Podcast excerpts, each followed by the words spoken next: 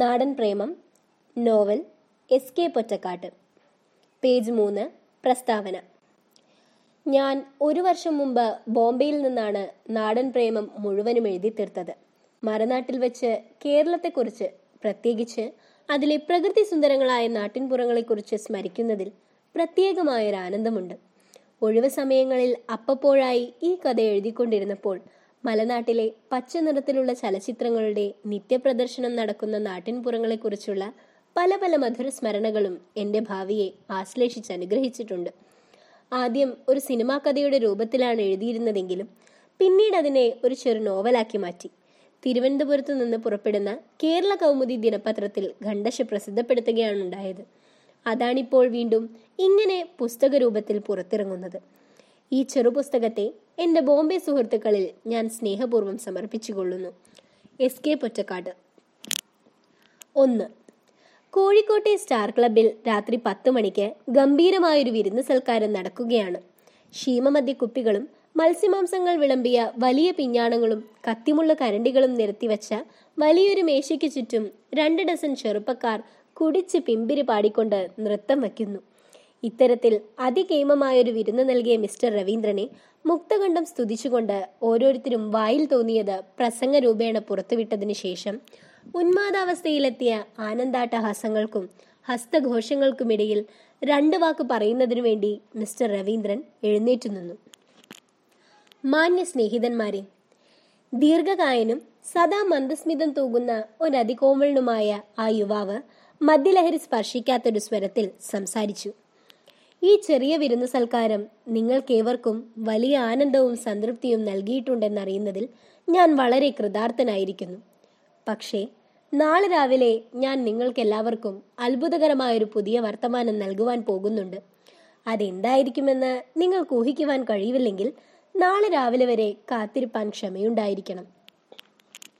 ആ മദ്യലഹരി വിഹരിക്കുന്ന തലച്ചോറുകൾ ചിന്താനിമഗ്നങ്ങളായി ഈ 2 ശിരസുകൾ തമ്മിൽ ചേർന്ന് പിറുപിറുത്തു. എന്തായിരിക്കും ആ പുതിയ വർത്തമാനം? ക്ലബിലേക്ക് ഒരു വലിയ തുക സംഭാവന? അല്ല, രവിയുടെ വിവാഹമായിരിക്കുമോ? പലരും പല പ്രകാരത്തിൽ വ്യാഖ്യാനിക്കുവാനും ഊഹിക്കുവാനും തുടങ്ങി. പിറ്റേന്ന് പ്രഭാതത്തിൽ സ്റ്റാർ ക്ലബിലെ മേശപ്പുറത്ത് ക്ലബിലെ അംഗങ്ങൾക്ക് എന്ന മേൽവിലാസത്തോടുകൂടിയൊരു കത്ത് കിടന്നിരുന്നു. അവരത് പൊട്ടിച്ച് ഉത്കണ്ഠയോടുകൂടി വായിച്ചു. സ്നേഹിതന്മാരെ, ആ വർത്തമാനം ഇതാണ്. ഞാൻ 2 മാസക്കാലത്തേക്ക് ഒരു അജ്ഞാതവാസത്തിന് പോവുകയാണ്. കത്ത് നിങ്ങൾക്ക് കിട്ടുമ്പോഴേക്കും ഞാൻ കോഴിക്കോട് പട്ടണം വിട്ടു കഴിഞ്ഞിട്ടുണ്ടാകും. എൻ്റെ ഗൂഢമായ വാസസ്ഥലം നിങ്ങൾക്ക് ആർക്കെങ്കിലും കണ്ടുപിടിക്കാൻ കഴിയുമെങ്കിൽ അയാൾക്ക് എൻ്റെ പുതിയ മോറിസ്റ്റുകാർ സമ്മാനം. Good bye. ഈ വർത്തമാനം ക്ലബിലെ അംഗങ്ങളെ അത്ഭുത പരതന്ത്രരാക്കി തീർത്തു. സ്നേഹിതന്മാരുമായി നിത്യവും കുടിച്ചു കൂത്താടി നടക്കുന്ന ചെറുപ്പക്കാരനായ ഒരു ലക്ഷപ്രഭുവിന് ഒരു അജ്ഞാതവാസം എത്ര കണ്ട് സുഖപ്രദമാകുമെന്ന് കണ്ടു തന്നെ അറിയണമെന്ന് അവർ അഭിപ്രായപ്പെട്ടു. അതോടൊപ്പം തന്നെ മോറിസ്റ്റുകാർ കിട്ടുവാൻ ഗൂഢമായി പരിശ്രമിക്കണമെന്ന് ഓരോരുത്തരും മനസ്സിൽ ഉറപ്പിക്കുകയും ചെയ്തു. 2. മധ്യാഹ്നം മങ്ങിത്തുടങ്ങി. കോഴിക്കോട് പട്ടണത്തിന് കിഴക്കു കിടക്കുന്ന ഒരു ഉൾനാട്ടിലെ ചെമ്മണ്ണ് നിറഞ്ഞ വീതി കുറഞ്ഞ വളഞ്ഞു തിരിഞ്ഞു പോകുന്ന ഒരു പരുത്ത പാതയിലൂടെ ഒരു ടാക്സിക്കാർ സാവധാനം ഓടിക്കൊണ്ടിരുന്നു. പാതയുടെ ഇരുവശത്തും വിശാലങ്ങളായ നെൽവയലുകളാണ്. കൊയ്ത്തു കഴിഞ്ഞ് ഒഴിഞ്ഞുകിടക്കുന്ന ആ പാടങ്ങളിലെ വരമ്പുകളിൽ അങ്ങിങ്ങായി മുളച്ചിരുന്ന ഇളം പച്ചപ്പുല്ല് കാർന്നു തിന്നുന്നതിന് വാലാട്ടിക്കൊണ്ട് പശുക്കൾ മേയുന്നുണ്ട്. ഇടയ്ക്കിടെ ചെറിയ വെച്ചുകിട്ടിയ പീടികകൾ, അവിടെ നിന്ന് അരിസാമാനം വാങ്ങി തിരിച്ചു പോകുന്ന അർദ്ധനഗ്നകളായ ഗ്രാമീണ വനിതകൾ നിരത്തിലേക്ക് നീങ്ങി നിന്നു. കള്ളുകുടിയന്മാരെ പോലെ ആടിക്കൊണ്ടുപോകുന്ന ചില കാളവണ്ടികളും ആ കാറിന് വഴിമാറിക്കൊടുത്തു. തൈത്തെങ്ങുകൾ തഴച്ചു വളർന്നു നിൽക്കുന്ന മേടുകൾ, പാറ കൊണ്ട് പൊള്ളികുത്തിയ പരുത്ത മൊട്ടക്കുന്നുകൾ, വയലിന്റെ നടുവിൽ അവിടെവിടെയായി ഏണും കോണുമൊക്കാത്ത പൊറ്റകൾ, അവയിൽ ചില ചെറ്റപ്പുരകൾ, പൊളിഞ്ഞു കിടക്കുന്ന അമ്പലങ്ങൾ, ഇടിഞ്ഞു തകർന്ന ആൽത്തറകൾ, പാതിയും തൂർന്നുപോയ അമ്പലക്കുളങ്ങൾ, മാവിൻ നടക്കാവുകൾ, പച്ചപ്പുൽ മൈതാനങ്ങൾ, പച്ചക്കറി തോപ്പുകൾ, ഇങ്ങനെ പല കാഴ്ചകളും പിന്നിട്ടുകൊണ്ട് ആ കാർ ഇരുവഴിഞ്ഞിപ്പുഴയും ചെറുപുഴയും വന്നു ചേരുന്ന മുക്കം കടവിനടുക്കെ ചെന്നു നിന്നു. മധ്യവയസ്കനായൊരു ഗ്രാമീണൻ മുന്നോട്ട് വന്ന് കാറിലിരിക്കുന്ന മാന്യനെ സ്വീകരിച്ചു. എല്ലാം ശരിപ്പെടുത്തി വെച്ചിട്ടുണ്ടോ? ആ മാന്യൻ ചോദിച്ചു. താമസ സ്ഥലമെല്ലാം ഏർപ്പാട് ചെയ്തിട്ടുണ്ട്, വേലക്കാരനെയും നിശ്ചയിച്ചിരിക്കുന്നു. ശരി, എനിക്കുപയോഗിക്കാനുള്ള സാമാനങ്ങളെല്ലാം ഞാൻ കാറിൽ കൊണ്ടുവന്നിട്ടുണ്ട്. അവയെല്ലാം ഇപ്പോൾ തന്നെ അങ്ങോട്ട് കൊണ്ടുപോകാം. ആ ഗ്രാമീണൻ കുഞ്ഞാ കൂയ് എന്ന് ഉച്ചത്തിലൊന്ന് കൂക്കി വിളിച്ചപ്പോൾ തടിച്ചു കൂറ്റനായൊരു ഗ്രാമീണൻ ഓടിയെത്തി. ഈ സാമാനങ്ങളെല്ലാം എൻ്റെ കളത്തിൽ കൊണ്ടുപോയി വെക്കൂ. പിന്നെ രവീന്ദ്രന്റെ നേർക്ക് തിരിഞ്ഞ് അയാൾ പറഞ്ഞു, ഇവയെല്ലാം കുഞ്ഞൻ കൊണ്ടുപോയി വെക്കും, നമുക്ക് അവിടേക്ക് നടക്കാം. അങ്ങനെ തന്നെ. രവീന്ദ്രൻ കൂലി കൊടുത്ത ടാക്സിക്കാരനെ പറഞ്ഞയച്ചു. രവീന്ദ്രനും ആ ഗ്രാമീണനും ആ നദീതീരത്തിലൂടെ നടന്നു തുടങ്ങി. വഴിനീളെ സ്ത്രീകൾ അലക്കുകയും കുളിക്കുകയും ചെയ്യുന്നു. കുട്ടികൾ പുഴവക്കിൽ പൂഴിക്കൊട്ടാരങ്ങൾ ഉണ്ടാക്കിയും കുഴികുത്തിയും അഴികെട്ടിയും കളിക്കുന്നു. ചില ഗ്രാമീണർ മോരികളെ കുളിപ്പിക്കുന്നു. അവർ പുഴവക്കിൽ നിന്ന് ഒരിടവഴിയിലേക്ക് മാറി പിന്നെ ഒരു ചെറിയ പാടത്തു ചെന്നു. അവിടെ നിന്ന് ഒരു ചെറിയ മുളങ്കോണി വെച്ച പറമ്പിലേക്ക് കയറി. അവിടെ ഒരു ചെറിയ കളപ്പുരയുണ്ട്. അത് പുല്ലുകൊണ്ട് പുതുക്കി മേഞ്ഞും ചുമരുകളിൽ വെള്ളവലിച്ചും മുറ്റത്ത് ചാണകം തളിച്ച് വൃത്തിയാക്കിയും മനോഹരമായി വച്ചിരിക്കുന്നു. രവീന്ദ്രന് ആ ചെറിയ പറമ്പും പുരയും വളരെ പിടിച്ചു. അതിൽ നിറയെ മാവും പ്ലാവും വാഴയുമുണ്ട്. മതിലിന്മേൽ മാനം മുട്ടുന്ന മുളങ്കൂട്ടം, മുമ്പിൽ കണ്ണെത്താത്ത ദൂരത്തോളം വയലുകൾ, വടക്കുവശത്ത് ചെറിയ കുന്നുകൾ, ഒരു ഭാഗത്തുകൂടി പുഴ വളഞ്ഞൊഴുകുന്നു. അവർ കളത്തിനകത്തേക്ക് കടന്നു. അതിന് 2 വലിയ മുറികളുണ്ട്. കൂടാതെ ഒരു വശത്ത് പുതുതായി ഒരടുക്കളയും ഉണ്ടാക്കിയിട്ടുണ്ട്. തൻ്റെ കിടക്കയും മടക്കു കസേരയും പെട്ടികളും മറ്റും എവിടെ വെക്കണമെന്നതിനെ പറ്റി ചില നിർദ്ദേശങ്ങൾ നൽകിയതിനു ശേഷം രവീന്ദ്രൻ അല്പം വിശ്രമിക്കുവാൻ വേണ്ടി മുറ്റത്തെ മാവിൻ ചുവട്ടിൽ ചെന്ന് കിടന്നു. ആ പാടത്തു നിന്ന് ഒരു കുളിർക്കാറ്റ് അവിടെ കിഴഞ്ഞു വന്ന് രവീന്ദ്രനെ ആപാദചൂടമൊന്ന് പുണർന്നു. നാട്ടിൻപുറത്തിൻ്റെ ആ ആദ്യ സ്വീകരണം രവീന്ദ്രനെ മയക്കിക്കളഞ്ഞു. നഗരത്തിൻ്റെ നിരന്തരമായ ഇരമ്പത്തിലും കമ്പത്തിലും പരിചയിച്ച അയാളുടെ കാതുകൾ അവിടുത്തെ അഗാധ ശാന്തതയിൽ ആണ്ടാണ്ടു പോകുന്നത് പോലെ തോന്നി. രവീന്ദ്രൻ കോഴിക്കോട്ടെ ഒരു ലക്ഷപ്രഭുവാണ്. സ്വന്തം ഈർച്ച കമ്പനികളും നെയ്ത്തുശാലകളും വമ്പിച്ച തോതിലുള്ള മരക്കച്ചവടവും അയാൾ നടത്തുന്നുണ്ട്. കൊട്ടാര തുല്യമായ വീട്, 2 മോട്ടോർ കാർ, സ്വന്തം ബാങ്ക്, ധനസമ്പന്നരായ സഖാക്കൾ, ഇവയ്ക്കു പുറമെ അവിവാഹിതനും ഉദാരമതിയും സൽസ്വഭാവിയും സുന്ദരനുമായ ഒരു ചെറുപ്പക്കാരനെന്ന ജനസമ്മതി നേടിയ പേരും.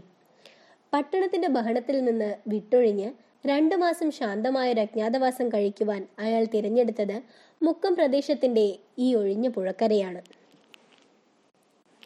3. മീനമാസക്കാലമാണ്. വെയിൽ മങ്ങിത്തുടങ്ങി. പുഴവക്കിലെ പൂഴിപ്പരപ്പിലേക്ക് ഒരു കൊച്ചു തരുണി സാവധാനം നീങ്ങി നിന്നു. അവളുടെ കയ്യിൽ ഒരു ഭാണ്ഡവുമുണ്ട്.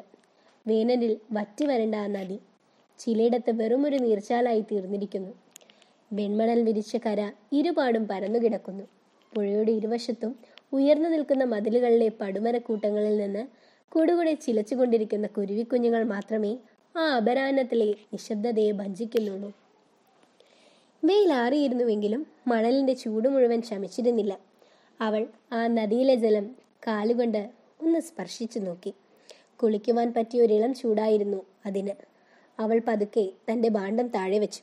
പിന്നെ തലമുടി അഴിച്ചിട്ടും ആടുവാൻ തുടങ്ങി. അത് ചുരുണ്ടതല്ല എങ്കിലും സമൃദ്ധമായി വളർന്നു നിൽക്കുന്ന ആ നീലകേശത്തിന് അസാധാരണമായൊരു മിനുപ്പും പ്രകാശവും കാണുവാനുണ്ട്. അവൾ അതിനെ ആകപ്പാടെ വാരിക്കൂട്ടി ശിരസിന്റെ പിന്നിൽ കെട്ടിവെച്ചു. വേല ചെയ്ത് തളർന്ന അവളുടെ അവയവങ്ങളിൽ സ്വതന്ത്രമായൊരു അലസത വ്യാപരിച്ചു. അവൾ ആറ്റിന്റെ മറുകരയിലേക്ക് കണ്ണോടിച്ചു. മരക്കൂട്ടങ്ങളുടെ ഇടയിലെ ഒരു ചെറിയ പഴുതിലൂടെ ദൂരെ ഒഴിഞ്ഞുകിടക്കുന്ന പാടം കാണുവാനുണ്ട്. അവിടെ മഞ്ഞവെയിലിൽ സ്വപ്നപ്രായമായൊരു മൃഗതൃഷ്ണ മങ്ങി മാഞ്ഞതും അവൾ കണ്ടു. വീണ്ടും അവളുടെ അലസമിഴികൾ 4 പാടും സഞ്ചരിച്ചു. പ്രകൃതി സൗന്ദര്യത്തെ സംബന്ധിച്ച പാഠങ്ങൾ അവൾ തെല്ലും പഠിച്ചിട്ടില്ല. എങ്കിലും ആ പരിസരത്തിൽ എഴഞ്ഞുകൊണ്ടിരിക്കുന്ന ഒരു പരമശാന്തിയും എങ്ങുനിന്നറിയാതെ പൊങ്ങിപ്പരന്നൊരു പുതുഭംഗിയും അവളുടെ കരളിനെ അറിയാതെ കോരിത്തരിപ്പിച്ചുകൊണ്ടിരുന്നു. കലന്തൻ മാപ്പിള കഴുത്തിൽ കൊടമണി കിട്ടിയ 2 കാളകളെ വെള്ളം കാട്ടുവാൻ പുഴയിലേക്ക് കൊണ്ടുവന്നിറങ്ങി. പട്ടണത്തിൽ നിന്ന് അരിസാമാനം കയറ്റി തിരിച്ചു വരുന്നൊരു തോണി ആ ആറ്റിന്റെ വളവും കഴിഞ്ഞ് കിഴക്കോട്ട് പോയി.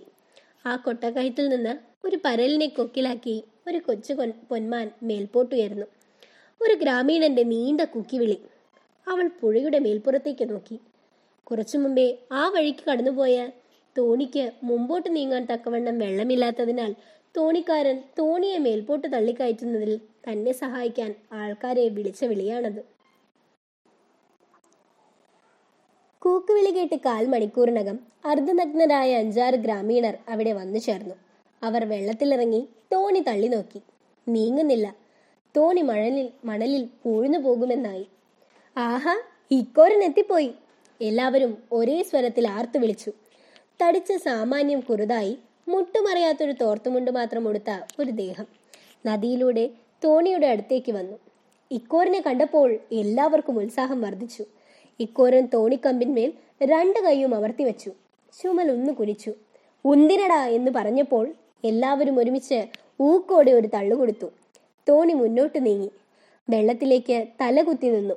പിന്നെയും അപ്രകാരം ഒരു തള്ളുകൂടി കഴിഞ്ഞപ്പോഴേക്കും തോണി മുഴുവനും വെള്ളത്തിലായി. എല്ലാവരും സന്തോഷത്തോടെ ആർത്തു വിളിച്ചു. തോണിക്കാരൻ തോണിയിൽ ചാടിക്കയറി തുഴഞ്ഞുപോയി. പിന്നെ ആളുകൾ അതാത് വഴിക്ക് പിരിയുകയായി. അവർ ആ വെള്ളത്തിൽ കാലും മുഖവും ഒന്ന് നനച്ചു. കരയ്ക്ക് കയറി ഓരോ ഇടവഴിയിലൂടെ പോയി മറഞ്ഞു. ഇക്കോരൻ ഒരു മൂളിപ്പാട്ടും പാടിക്കൊണ്ട് നദീതീരത്തിലൂടെ പടിഞ്ഞാറോട്ട് നടന്നു. ആ പെൺകുട്ടി അവിടെ ചിന്തയിൽ മുഴുകി നിൽക്കുന്നത് കണ്ട് ഇക്കോരൻ പരിചയസ്വരത്തിൽ ചോദിച്ചു, "അല്ല മാളു, മാനത്ത് ഗന്ധർവനുണ്ടോ?" അവൾ ഒരു സ്വപ്നത്തിൽ നിന്നുണർന്ന പോലെ ഒന്ന് ഞെട്ടി. ഇക്കോരന്റെ മുഖത്തേക്ക് നോക്കി. പിന്നെ പുഴയുടെ മറുകരയിലേക്ക് ചൂണ്ടിക്കാണിച്ചുകൊണ്ട് പറഞ്ഞു, "ഞാൻ കാഞ്ഞിരപ്പറമ്പുകാരുടെ കളപ്പുര നോക്കുകയാണ്. കൊയ്ത്തും മെതിയുമെല്ലാം കഴിഞ്ഞില്ലേ? പിന്നെ ഇപ്പോഴെന്തിനാണ് ആ കളപ്പുര നന്നാക്കിയിട്ടിരിക്കുന്നത്?" "അത് ഞാൻ പറഞ്ഞു തരാം. പട്ടണത്തിൽ നിന്ന് ആരോ അവിടെ പാർക്കാൻ വരുന്നുണ്ടത്രേ." മാളു ഇക്കോരന്റെ വാക്ക് വിശ്വസിച്ചില്ല. "പട്ടണത്തിൽ നിന്ന് ആളുകൾ എന്തിനാണ് ഇവിടേക്ക് വന്ന് പാർക്കുന്നത്?" "സുഖമെടുക്കാൻ." "സുഖമെടുക്കാനോ? ഇവിടെ എന്ത് സുഖമാണുള്ളത്? നിന്നെപ്പോലെ അഴകുള്ള പെൺകുട്ടികളെ കാണുന്നത് തന്നെ ഒരു സുഖമല്ലേ?" "വേണ്ട, തോന്നിയാസം പറഞ്ഞാലേ." അവൾ ചുണ്ടിയെടുത്തു. "ഞാൻ മണ്ണുവാരി മുഖത്തേക്ക് ഒരേർ തരും." ഇക്കോരൻ പൊട്ടിച്ചിരിച്ചു. അവൻ ഒരു നാടൻ പാട്ടും പാടിക്കൊണ്ട് വീണ്ടും പടിഞ്ഞാട്ട് നടന്നു. മാളു തൻ്റെ ഭാണ്ഡമൊഴിച്ചു. അതിൽ നിന്ന് ഓരോ മുണ്ടെടുത്ത് വെള്ളത്തെ നനച്ചു. സോപ്പ് തിരുമ്മി കല്ലിന്മേൽ കൂട്ടിവെച്ചു. പിന്നെ ചെറിയൊരു തോർത്തുമുണ്ടെടുത്ത് വേറെ വെച്ചു. താൻ ഉടുത്തിരുന്ന വലിയ മുണ്ടും മേൽ റൗക്കയും അഴിച്ച് വെള്ളത്തിലിട്ട് ഒരു ചെറിയ തോർത്തുമുണ്ട് മാത്രം ഉടുത്തു. മറ്റൊന്നുകൊണ്ട് നെറ്റ് പകുതിയും മൂടിക്കൊണ്ട് തലയിൽ കെട്ടി അലക്കുവാൻ തുടങ്ങി. പട്ടണത്തിൽ നിന്ന് സുഖമെടുക്കാൻ വന്ന ആൾ ഇതെല്ലാം നോക്കിക്കൊണ്ട് മരകരയിലെ ഒരു മുളങ്കൂട്ടത്തിന്റെ മാവിലിരുന്ന് രസിക്കുന്നുണ്ടെന്ന് അവൾ അറിഞ്ഞതേയില്ല. കുറച്ചു കഴിഞ്ഞപ്പോൾ രവി ആ നീർച്ചാലും കടന്ന് ഇങ്ങേക്കരയിലേക്ക് നടന്നു വന്നു. പരിഷ്കൃത വസ്ത്രം ധരിച്ച ഒരു നാഗരിക യുവാവിനെ കണ്ടപ്പോൾ മാളുവിന് ഒരു വല്ലായ്മയുണ്ടായി. അവൾ ഒരു നനഞ്ഞ വസ്ത്രമെടുത്ത് മാറുമറച്ച് മുഖം തിരിച്ച് നിന്നു കളഞ്ഞു. രവി അവളെ കൺകുളിർക്കി ഒന്ന് നോക്കി. യൗവനത്തിന്റെ പുതുപരിമളം പരത്തുന്ന അനാഗ്രമായ ഒരു ഗ്രാമീണ കുസുമം. രവി തന്നെത്താൻ പറഞ്ഞു. പ്രഥമ ദൃഷ്ടിയിൽ തന്നെ രവിയുടെ കിളരം കൂടിയ ശരീരവും ഭംഗിയിൽ കോതിമിനിക്ക് വെച്ച് ചുരുണ്ട മുടിയും ചലനരഹിതമായ നോട്ടവും അവളുടെ മനസ്സിൽ ഒരു മായാത്ത ചിത്രം രചിച്ചു കഴിഞ്ഞിരുന്നു. കുറച്ചു കഴിഞ്ഞപ്പോൾ രവി ആ വഴി പടിഞ്ഞാട്ട് പോയി. ഒന്ന് തിരിഞ്ഞു നോക്കാതിരിപ്പാൻ അവളുടെ മനസ്സ് സമ്മതിച്ചില്ല. അവൾ അജ്ഞാതമായൊരു കൊതിയോടെ നല്ലവണ്ണം ഒന്ന് തിരിഞ്ഞു നോക്കി. അവളുടെ നിർഭാഗ്യം കൊണ്ടെന്ന് പറയട്ടെ, രവിയും അവളെ ഒരു നോക്കുകൂടി കാണുവാൻ തിരിഞ്ഞു നോക്കിയപ്പോഴാണ് അവളും നോക്കിയത്. അവരുടെ കടാക്ഷങ്ങൾ തമ്മിലിടഞ്ഞു. അവൾ ലജ്ജ കൊണ്ട് പിടഞ്ഞു പിന്തിരിഞ്ഞു നിന്നുവെങ്കിലും ആ അരക്ഷണത്തെ കടാക്ഷം കൊണ്ട് രവിയുടെ നേരിയൊരു ശൃംഗാരസ്മേരം അവൾക്ക് കണ്ടുപിടിക്കാൻ സാധിച്ചു. 4. കുന്നിൻ നിരകൾ, പച്ചപൊതിച്ച മൈതാനങ്ങൾ, നീർച്ചാലുകൾ തലോടുന്ന താഴ്വാരങ്ങൾ, വെട്ടിത്തെളിയിച്ച മലങ്കൃഷി സ്ഥലങ്ങൾ, മേടുകൾ, മുളങ്കാടുകൾ, കൗങ്ങിൻ തോട്ടങ്ങൾ, കുരുമുളക് തോട്ടങ്ങൾ, ഇവയെല്ലാം നിറഞ്ഞ പ്രകൃതി മനോഹരമായൊരു പ്രദേശമാണ് മുക്കം. കോഴിക്കോട്ട് നഗരത്തിൽ നിന്ന് സുമാർ 20 നാഴിക കിഴക്ക് കിടക്കുന്ന ഒരു കുഗ്രാമം. നമ്മുടെ കഥ നടന്ന കാലത്ത് നാഗരികത്വത്തിന്റെ നേരിയ തരംഗം പോലും വിലയം പ്രാപിക്കുന്ന രംഗമായിരുന്നു ഈ കുഗ്രാമം. ഇവിടെ നിന്ന് കിഴക്കോട്ട് കാട്ടാനയും നരിയും മുള്ളനും മലമാനും പണിയനും പുലരുന്ന വൻ കാടുകളാണ്. ഓടക്കാടും ഓമപ്പുല്ലും നിറഞ്ഞ ദുർഗമ മാർഗങ്ങളെ അവിടേക്കുള്ളൂ. നായാടുവാനും മരം വെട്ടുവാനും മാത്രമേ ആരെങ്കിലും അതിനപ്പുറം പോകാറുള്ളൂ. ഇവിടേക്ക് പട്ടണത്തിൽ നിന്ന് ഒരു നിരത്ത് വരുന്നുണ്ട്. നാഗരികത്വത്തിന്റെ ഹൃദയമിടിപ്പും കൊണ്ട് ഒരേ ഒരു ബസ്സും ഈ വഴിക്ക് ഗതാഗതം ചെയ്യുന്നു. അധ്വാനശീലരായ ഇവിടുത്തെ കൃഷിക്കാർ ചേമ്പും ചേനയും നനക്കിഴങ്ങും കാവിത്തും കൃഷി ചെയ്തും നായാടിയും ജീവിതം കഴിക്കുന്നു. അരോഗദൃഢഗാത്രികളും അർദ്ധനഗ്നകളുമായ ഇവിടുത്തെ ഗ്രാമീണ സുന്ദരികളും കൃഷിപ്പണിയിൽ കണ്ണുകണ്ടവരാണ്. ഞായറാഴ്ച തോറും ഇവിടെ ഒരു ചന്ത കൂടാറുണ്ട്. അന്ന് മാത്രമാണ് അങ്ങാടിയുടെ ഒരു ചെറിയ പതിപ്പ് അവിടുത്തെക്കാർക്ക് ദർശിക്കുവാൻ കഴിയുന്നത്. നിത്യാവശ്യത്തിനൊഴിച്ച് കൂടാത്ത മിക്ക സാധനങ്ങളും വിൽപ്പനയ്ക്കും വിനിമയത്തിനും അന്ന് അവിടെ എത്തിച്ചേരും. പുഴവഴിക്കും കാളവണ്ടി വഴിക്കും കാവിൽ ചുമന്നും തലച്ചുമടായും തലേന്ന് രാത്രി തന്നെ പല സാധനങ്ങളും അവിടെ എത്തിക്കഴിയും. ഉപ്പ് തൊട്ട് കർപ്പൂരം വരെ, ചീനച്ചട്ടി മുതൽ കൈതച്ചക്ക വരെ, അച്ഛനും അമ്മയും അല്ലാത്ത മുതലുകളെല്ലാം അവിടെ കിട്ടുമെന്നാണ് കാരണവന്മാരുടെ മൊഴി. ഏതായാലും എന്ത് വേണ്ടെന്നിരുന്നാലും ഉപ്പും മണ്ണെണ്ണയും പുകയിലയും ഉണക്ക മത്സ്യവും വാങ്ങുവാൻ അവർക്ക് ചന്തയിൽ പോകാതെ കഴിയുകയില്ല. ചന്ത ദിവസം മുക്കത്തുകാർക്ക് ഒരു മഹോത്സവമാണത്രേ. പരിചിതരും അപരിചിതരുമായ അനേകം പേരെ ഒന്നിച്ചു കാണുന്ന അവസരമാണിത്. നഗരത്തിലെ മോടിയേറിയ സാധനങ്ങൾ അവരുടെ മടിശീലക്കകത്ത് വിരുന്നു വരുന്ന ഒരു പുണ്യദിനമാണ് അന്ന്. തങ്ങളുടെ ഉൽപ്പന്നങ്ങൾ എളുപ്പം വിൽപ്പന കഴിച്ച് മടിനിറയെ പുത്തനും കൊട്ടനിറയെ സാധനങ്ങളുമായി അവർക്ക് മടങ്ങിപ്പോരാ. അന്നവർക്ക് ഒഴിവ് ദിവസമാണ്. എന്നാൽ ഏറ്റവും തിരക്കുള്ള ദിവസവും അന്ന് തന്നെയാണ്. ചിരട്ടക്കയിൽ മുതൽ ജപ്പാൻ മൂടിപ്പൂ വരെയുള്ള അവിടെ വിൽപ്പനയ്ക്ക് വെച്ച ഓരോ സാധനത്തെയും അവർക്ക് പരിശോധിക്കണം. ആവശ്യമില്ലാത്തതെങ്കിലും വില പേശണം. സുമാർ 11 മണിയായപ്പോൾ നിറയെ ചന്ത കൂടി. ആവശ്യക്കാരും വിൽപ്പനക്കാരും വന്നു നിറഞ്ഞു. സ്റ്റാളുകളൊന്നും ബാക്കിയില്ല. തിക്കും തിരക്കും വർദ്ധിച്ചു. ബഹളത്തിന്റെ അനുസ്യൂതമായ മൂളലും ജനബാഹുല്യത്തിന്റെ ഒതുങ്ങാത്ത ഉരുമലും അടങ്ങാത്ത ശലനവും കച്ചവടക്കാരന്റെ വിളിയും നാണ്യങ്ങളുടെ കിലുക്കവും കൂടി തുടങ്ങി. കാര്യഗൗരവം സ്ഫുരിക്കുന്ന മുഖങ്ങളല്ലാതെ എങ്ങും കാണുവാനില്ല. ഒരു കിഴവൻ മാപ്പിള ഒരു ഉറുപ്പിക നാണ്യം ഒരു കല്ലിന്മേലിട്ട് ഒച്ച പരിശോധിക്കുന്നു. ഒരു പലഹാര പീടികയുടെ മുമ്പിൽ നിന്ന് ഒരു കുട്ടി തന്റെ തള്ളയോട് കാപ്പി കിട്ടണമെന്ന് ശടിച്ച് നിലവിളി കൂട്ടുന്നു. ഒരു പുന്നമരത്തിന്റെ ചുവട്ടിൽ ഒരു കൂട്ടം കാടർ തങ്ങൾ വാങ്ങിയ വർണ്ണക്കല്ലുകളുടെ ഭംഗി പരിശോധിച്ച് ആസ്വദിച്ച് കൊണ്ട് വട്ടമിട്ടിരിക്കുന്നു. കയ്യിൽ ഒരു കൊട്ടയും എടുത്തുകൊണ്ട് മാളവും ചന്തയിലേക്ക് വന്നു. വെള്ളനിറത്തിൽ വലിയ ചുമന്ന പുളികളോടുകൂടിയ ഒരു റൗക്കയും കറുത്ത കരവെച്ച ഒരു നേരിയ നാടൻ മുണ്ടുമാണ് അവൾ ധരിച്ചിരിക്കുന്നത്. മുടി നെറുകയിൽ പകുത്ത് പിന്നിൽ ഭംഗിയായി കെട്ടിവെച്ചിരിക്കുന്നു. അമ്മാവൻ സാമാനം വാങ്ങാൻ കൊടുത്ത ഒരു ഉറുപ്പികയ്ക്ക് പുറമെ താൻ ചൂടി പിരിച്ച് സമ്പാദിച്ച 8 അണയും അവളുടെ കയ്യിലുണ്ട്. ഉപ്പുമുളക് സാമാനങ്ങൾക്ക് പുറമെ തന്റെ വകയായി 1-2 സാധനങ്ങൾ കൂടി വാങ്ങണമെന്നുദ്ദേശിച്ചാണ് അവൾ നേരത്തെ തന്നെ ചന്തയിലേക്ക് പുറപ്പെട്ടിരിക്കുന്നത്. എന്നാൽ ഇവിടെ വന്ന് നോക്കിയപ്പോൾ വിചാരിക്കാത്ത പല പുതിയ വസ്തുക്കളും അവൾ കാണുകയും ആശിക്കുകയും ചെയ്തു. അവൾ ചന്തയിൽ ചുറ്റി നടക്കുവാൻ തുടങ്ങി. കുപ്പിവളകൾ വിൽക്കുന്നിടത്ത് ചെന്നു നിന്ന് പുതിയ തരം വളകൾ നോക്കി മനസ്സിലാക്കി. മറ്റൊരിടത്ത് ചെന്ന് കല്ലുമോതിരങ്ങൾ എടുത്ത് തിരിച്ചു മറിച്ചു നോക്കി അവിടെ തന്നെ വെച്ചു. ഒരു തുണിപ്പീടികയിൽ ചെന്ന് അവിടെ അട്ടിയാക്കി വെച്ചിരുന്ന പലതരം വർണ്ണത്തുണികളും വീഴ്ച്ചു നോക്കി. ഒടുവിൽ പച്ചനിറത്തിൽ ചിത്രങ്ങൾ കുത്തിയ ഒരു ജപ്പാൻ തുണിക്ക് വിലയന്വേഷിച്ചു. അടുത്തിരുന്ന ചെട്ടിയാരോട് കറുത്ത ചുട്ടിയുള്ള തോർത്തുമുണ്ടിന് വില പേശി. പെട്ടെന്ന് കുനിഞ്ഞു നിന്ന് അഴിഞ്ഞു വീഴാൻ പോകുന്ന പാദസരത്തെ ഒന്ന് നേരെയാക്കി. തിരക്കിൽ ആരെയോ ഒന്ന് ചവിട്ടിപ്പോയി. അയാളുടെ മേയ് തൊട്ട് നെറുകയിൽ വെച്ചു. സോപ്പ്, ചീർപ്പ്, കണ്ണാടി, നീലം. വളക്കാരുടെ പീടികയിൽ ചെന്ന് 1 കാശിന് നീലവും 2 കാശിന് നൂലും ചോദിച്ചു. പീടികക്കാരൻ അവ എടുക്കുന്ന സമയത്ത് അവിടെ വെച്ചിരുന്ന മുഖക്കണ്ണാടിയിൽ തൻ്റെ മുഖമൊന്ന് നോക്കി അവിടെ തന്നെ വെച്ചു. തിരിഞ്ഞു നോക്കിയപ്പോൾ ഒരു പരിചയക്കാരിയെ കണ്ടു. തൻ്റെ പളുങ്കൊത്ത പല്ലുകൾ ഒന്ന് പ്രകാശിപ്പിച്ചു. പിന്നെയും മുമ്പത്തെ തുണിപ്പീടികയിൽ ചെന്ന് മറ്റൊരു തരം ജപ്പാൻ തുണിക്ക് വിലയന്വേഷിച്ചു. വാരയ്ക്ക് 8 അണയെന്ന് കേട്ടപ്പോൾ അവൾ ഒന്ന് ഞെട്ടിപ്പോയി. തലേ ദിവസം സന്ധ്യയ്ക്ക് പുഴവക്കിൽ വെച്ച് അവളെ തുറിച്ചു നോക്കിയ ആൾ അവളുടെ പിന്നിൽ നിൽക്കുന്നു. അകാരണമായ ഒരു ഉൾക്കിടലത്തോടെ അവൾ മറ്റൊരു വഴിക്ക് തിരിഞ്ഞു. പല സ്ഥലത്തും ചുറ്റി നടന്ന് ഒടുവിൽ ഒരു പുകയില കച്ചവടക്കാരൻ്റെ കടയിൽ ചെന്നു നിന്നു. പുഴുങ്ങിയ മരക്കിഴങ്ങ് കുറേയധികം വായിൽ കുത്തി നിറച്ച് നാളികേരപ്പൂളും കൂട്ടി ചവച്ച് രസിച്ചുകൊണ്ട് ഒരു തടിയൻ മാപ്പിള അവിടേക്ക് വന്നു. അയാൾ പീടികയിൽ നിന്ന് ഒരു പിടി പുകയില വാങ്ങി കയ്യിലെടുത്ത് പിടിച്ച് അതിൻ്റെ ഗുണം പരിശോധിക്കുവാൻ വേണ്ടി പതുക്കെ ഒന്ന് മണത്തു നോക്കി. പെട്ടെന്ന് ആ മാപ്പിള യാതൊരു മുന്നറിയിപ്പും കൂടാതെ ഒരു തുമ്മൽ. അയാളുടെ വായിലെ അർദ്ധചർവിതമായ ഭക്ഷണ പദാർത്ഥം ഒരു വലിയ തോക്കിൽ നിന്ന് പൊട്ടിത്തെറിച്ചതുപോലെ കച്ചവടക്കാരൻ്റെ മുഖത്ത് മുഴുവൻ ചിതറി. ഈ കാഴ്ച കണ്ട് മാളു അണ പൊട്ടിയതുപോലെ പൊട്ടിച്ചിരിച്ചു പോയി. അതിനേക്കാൾ ഉച്ചത്തിൽ പിന്നിൽ നിന്നൊരു ചിരികേട്ട് അവൾ തിരിഞ്ഞു നോക്കി. വീണ്ടും അയാൾ തന്നെ. അടക്കുവാൻ കഴിയാതെ അയാൾ വീണ്ടും പൊട്ടിച്ചിരിച്ചു. അവളുടെ മുഖം തിരിച്ച് വായ്പൊത്തി ചിരിച്ചുകൊണ്ടിരുന്നു. അവൾ ചന്തയിൽ നിന്ന് മടങ്ങിപ്പോകുമ്പോൾ ഒരു ചെറുക്കൻ അവളുടെ അടുക്കലേക്ക് ഓടി വന്നു ഒരു കടലാസ് പൊതി അവളുടെ നേർക്ക് വെച്ച് കാട്ടി. ഇതാര് തന്നതാണ്? അവൾ സംശയത്തോടെ ആ ചെറുക്കനോട് ചോദിച്ചു.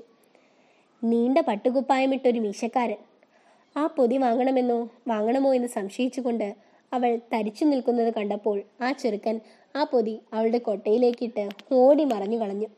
അവൾ ഒരു വിജന സ്ഥലത്ത് ചെന്ന് ആ പൊതി അഴിച്ചു നോക്കി. താൻ വില ചോദിച്ച ആ വിലയേറിയ തുണി 3-4 വാരയും ഒരു വാസന സോപ്പുമാണ് അതിലുള്ള വസ്തുക്കൾ. അവൾക്ക് സന്തോഷത്തെക്കാളേറെ സംഭ്രമമാണുണ്ടായത്.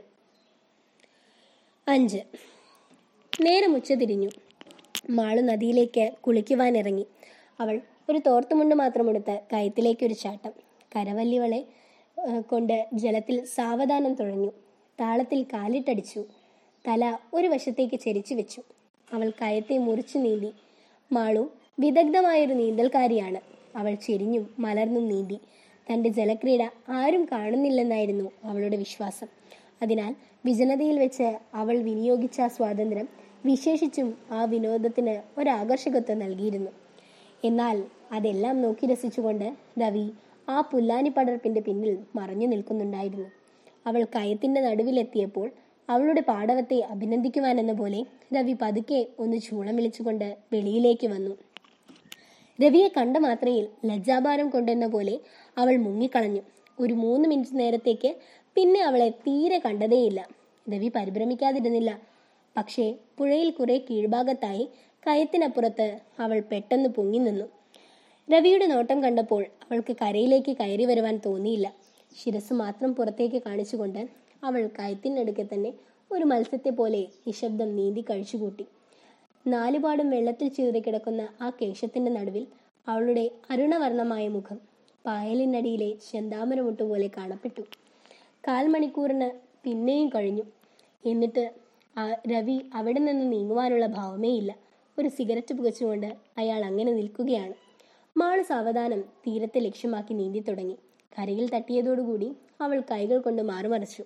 തൻ്റെ വസ്ത്രങ്ങൾ വെച്ചിരുന്നതിൻ്റെ അടുക്കലേക്ക് ഒരു ഓട്ടം കൊടുത്തു. മുസ്ലിം സ്ത്രീകൾക്ക് കുളിക്കുവാൻ വേണ്ടി കരയിൽ ഒരിടത്ത് ഓല കൊണ്ട് മറച്ച ഒരു കുളിപ്പുര ഉണ്ടായിരുന്നു. വസ്ത്രങ്ങളും കയ്യിലെടുത്തുകൊണ്ട് അവൾ അതിനുള്ളിലേക്ക് പ്രവേശിച്ചു. അവൾ വസ്ത്രധാരണം നിർവഹിച്ച് പുറത്തു വന്നു.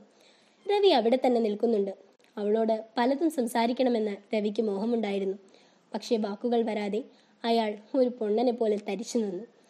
അനേകം നാഗരികാങ്കനങ്ങളുടെ പ്രേമലഹരിയിൽ കൂത്താടിയ യുവാവിന് കേവലം ഈ ഗ്രാമകന്യകയോട് ഒരക്ഷരം ഉരുവാടുവാൻ ഒച്ച പൊങ്ങിയില്ല. വാക്കുകൾ കിട്ടിയില്ല.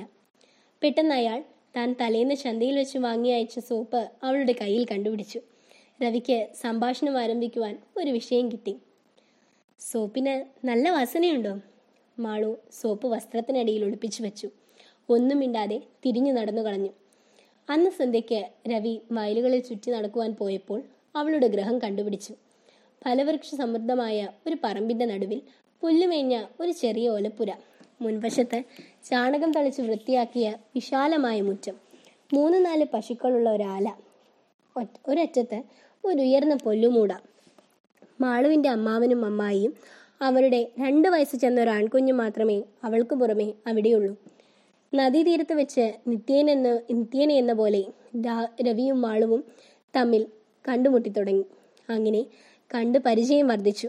അവർക്ക് കുറേശ്ശെ മിണ്ടിത്തുടങ്ങുവാനുള്ള ധൈര്യം കൈവന്നു. രവിയുടെ ചോദ്യങ്ങൾക്ക് ഉണ്ടെന്നോ ഇല്ലെന്നോ അവൾ ഉത്തരം നൽകി വന്നു. ആ അതിരുക്രമേണ കടന്നു. അവർ തമ്മിൽ സരസ സംഭാഷണങ്ങൾ വിഘ്നം കൂടാതെ നടന്നു. രവി കൊടുത്ത സമ്മാനങ്ങൾ അവൾ ശങ്ക കൂടാതെ സ്വീകരിച്ചു തുടങ്ങി. അങ്ങനെ ആ നാടൻ പക്ഷി ഏതാണ്ട് ഇണങ്ങിത്തുടങ്ങി എന്ന് രവിക്ക് മനസ്സിലായി. ഒരു നാൾ രവി യാതൊരു ദുശങ്കയും ഇട കൊടുക്കാത്ത ഭാവത്തിൽ ചോദിച്ചു, ഇന്ന് സന്ധ്യ മയങ്ങിയാൽ നീ ഇവിടെ വരുമോ? നമുക്കിവിടെ നിലാവത്ത് ഈ മണ്ണിൽ കുറേ നേരം സംസാരിച്ചിരിക്കാം. ഒറ്റയ്ക്ക് അവിടെ ഇരുന്നിരുന്ന് എനിക്ക് വെറുത്തു. രവി തൻ്റെ ഏകാന്തതയെപ്പറ്റി സൂചിപ്പിച്ചപ്പോൾ മാളുവിന് സഹതാപം തോന്നി. അവൾ പറഞ്ഞു, ഞാൻ വരാമായിരുന്നു, പക്ഷേ വല്ലവരും കണ്ടാലോ? രവി പറഞ്ഞു, രാത്രി ഇവിടെ ആര് വരാനാണ്? വല്ലവരും വന്നാൽ തന്നെ നമുക്ക് ഈ കുളിപ്പുരയ്ക്കൊക്കെ തൊളിക്കാം. അവൾ ഉത്തരമൊന്നും പറഞ്ഞില്ല. അതിനെ മൗനാനുവാദമായിട്ട് രവി കണക്കാക്കി. അയാൾ വിജയഭാവത്തോടെ മടങ്ങി. അന്ന് വസന്തപഞ്ചമിയായിരുന്നു. അമ്പരത്തിന്റെ മാറിൽ കെട്ടിയ പൊലിനകം പോലെ ചന്ദ്രകല പടിഞ്ഞാറേ കുന്നിന്റെ മേൽഭാഗത്ത് മിന്നിത്തുടങ്ങി. ആ നേർത്ത നിലാവിൽ ഇരുവഴിഞ്ഞി പുഴയുടെ പുളിനങ്ങൾ തെളിഞ്ഞു. ഇളങ്കാറ്റിലിളകുന്ന മരക്കൂട്ടവും മലർ പടർപ്പുകളും മണൽ പരപ്പിൽ മനോഹര ഛായകൾ വരച്ചു. മിന്നിൽ നിന്ന് വിങ്ങുന്ന ഒരു ശാന്തി അവിടെ മിങ്ങും വ്യാപരിച്ചു. മാളുവിന്റെ വരവും പ്രതീക്ഷിച്ചുകൊണ്ട് രവി ആ കുളിപ്പുരയിൽ ഒളിച്ചിരുന്നു. വളരെ നേരം കാത്തിരുന്നിട്ടും ഒരു നിഴൽ പോലും അവിടേക്ക് നീങ്ങി വന്നില്ല. രവി അക്ഷമനായി. വളരെ സിഗരറ്റുകൾ പുകച്ചുവിട്ടു. പഞ്ചമിചന്ദ്രൻ അസ്തമിക്കാറായി. അരികെയുള്ള ഒരു പുല്ലിന് പൊന്തയിൽ നിന്ന് രണ്ട് കാടപ്പക്ഷികൾ എന്തോ കലമ്പിൽ കൂട്ടി. മരച്ചില്ലകളെ കലവില എന്ന് ചലിപ്പിച്ചുകൊണ്ട് ഒരു വികൃതിക്കാറ്റ് കടന്നുപോയി. പുഴയിലൂടെ ഒരു തകരവിളക്കിന്റെ ചുവന്ന വെളിച്ചം നീങ്ങിക്കൊണ്ടിരുന്നു. പട്ടണത്തിൽ നിന്ന് വൈകിട്ട് മടങ്ങിയ ഒരു ചരക്ക് തോണി. നിമിഷങ്ങൾ എണ്ണിക്കൊണ്ട് രവി പിന്നെയും ഇരുന്നു. ഒരു കുറുക്കൻ ആ കുറ്റിക്കാട്ടിൽ നിന്ന് പുഴയിലേക്ക് വന്നു. എന്തോ സംശയഭാവത്തിൽ തലയുയർത്തിക്കൊണ്ട് അവിടെ തന്നെ നിന്നു. കുറുക്കനെ വളരെ അടുത്ത് കണ്ടപ്പോൾ രവിക്ക് കൗതുകം തോന്നി. ഏകാന്തതയിൽ തനിക്ക് കിട്ടിയ ആ പുതിയ കൂട്ടുകാരന്റെ ശ്രദ്ധയെ രവി ഒരു വികൃത ശബ്ദം പുറപ്പെടുവിച്ച് ആകർഷിച്ചു. ആ ശബ്ദം കേട്ടപ്പോൾ ക്രോഷ്ടാവിനും ഒരു കൗതുകം തോന്നി. അവൻ പതുക്കെ പതുക്കെ വന്നു. ആ ശബ്ദം കേട്ട സ്ഥലമായ കുളിപ്പുരയിലേക്ക് എത്തി നോക്കി. അതിനകത്ത് ഒളിച്ചിരിക്കുന്ന കാമകിങ്കരനെ കണ്ട മാത്രയിൽ കുറുക്കൻ പുച്ഛവും താഴ്ത്തി പിടിച്ച് പടിഞ്ഞാറോട്ട് ഒരോട്ടം കൊടുത്തു. ദൂരെ ചെന്ന് നിന്ന് അവനൊന്ന് തിരിഞ്ഞു നോക്കി. രവി പൊട്ടിച്ചിരിച്ചു. നിലാവ് കുറച്ചു നേരത്തേക്ക് മങ്ങി, വീണ്ടും തെളിഞ്ഞു. രവിയുടെ ക്ഷമ നശിച്ചു. അവൾ തന്നെ വഞ്ചിച്ചുവെന്ന് തന്നെ അയാൾ തീർച്ചയാക്കി. 5 മിനിറ്റ് പിന്നെയും കഴിഞ്ഞു. 10 വാര അകലെ നിന്ന് ഒരു വെളുപ്പ് രവിയെ ആകർഷിച്ചു. വെളുത്ത മുണ്ടുകൊണ്ട് ശിരസ് മറച്ച് ഘനീഭവിച്ച നിലാവ് പോലെ അവളതാ നീങ്ങി വരുന്നുണ്ട്. രവിയുടെ കരൾ ആനന്ദം കൊണ്ട് പൊളച്ചു. വിജയത്തിന്റെ ഒരു നേരിയ പുഞ്ചിരി അയാളുടെ മുഖത്ത് അങ്കുരിച്ചു. അയാൾ ആവേശത്തോടെ തൻ്റെ ആശാവല്ലരിയെ വീഴ്ചുകൊണ്ട് ഒരു നെടുവീർപ്പയച്ചു. ആ കുളിപ്പുരയെ സമീപിക്കുന്തോറും അവളുടെ ഗതി മന്ദീഭവിച്ചു. അവൾ അതിൻ്റെ 2 വാര അകലിൽ നിന്നു ആശങ്കയോടെ അവിടെ നിന്നു. മാലു, രവി അതിനകത്തു നിന്ന് അവളെ വിളിച്ചു. അവൾ അനങ്ങിയില്ല. അവളുടെ ഹൃദയവും ദേഹവും ഒരുമിച്ച് വിറയ്ക്കുവാൻ തുടങ്ങി. വരൂ, രവി അക്ഷമനായി ആജ്ഞാപിച്ചു. ഒരു വെൺകൽ പ്രതിമ പോലെ അവൾ വീണ്ടും അവിടെ തന്നെ കുത്തി നിന്നു. രവി പുറത്തേക്ക് ചെന്ന് അവളുടെ കൈ പിടിച്ചു. അത് ഒരു വിദ്യുൽ കമ്പി പോലെ ചുടുകയും വിറയ്ക്കുകയും ചെയ്തിരുന്നു. അവൻ അവളുടെ ശിരസിലിട്ടിരിക്കുന്ന വെള്ളവസ്ത്രം നീക്കി അവളെ സൂക്ഷിച്ചു നോക്കി. ഒരു ശവത്തിന്റെ മുഖത്തെ മൂടുപടം നീക്കിയാൽ കാണും പോലെ ആ മുഖം നിർജീവ പാണ്ഡുരമായിരുന്നെങ്കിലും ആ കണ്ണുകൾ നക്ഷത്രങ്ങളെ പോലെ തിളങ്ങിക്കൊണ്ടിരുന്നു. അവളുടെ കവിളിലൂടെ കണ്ണീർ ധാരയായി ഒഴുകുകയും ചെയ്തിരുന്നു. മാലു, നീ എന്തിന് കരയുന്നു? രവി അത്ഭുതമടക്കി ഒരു ശാന്തസ്വരത്തിൽ ചോദിച്ചു. രവി പിടിച്ച കൈ കുതറിത്തെറിപ്പിച്ചുകൊണ്ട് ഹ്രസ്വമായ ഒരു ഗൽഗത സ്വരത്തിൽ അവൾ പറഞ്ഞു, ഞാൻ പോണു. എന്ത്, പോവുകയോ? നീ എന്തിനു ഭയപ്പെടുന്നു? നീ എന്തിനു വിറയ്ക്കുകയും കരയുകയും ഒക്കെ ചെയ്യുന്നു? എന്നെ വിശ്വാസമില്ലേ? മടൈ, ഇവിടെ വരൂ.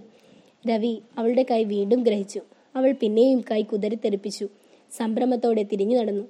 മാലു, മാലു, നിൽക്ക് എന്ന് വിളിച്ചുകൊണ്ട് രവി പിന്നാലെ നടന്നു.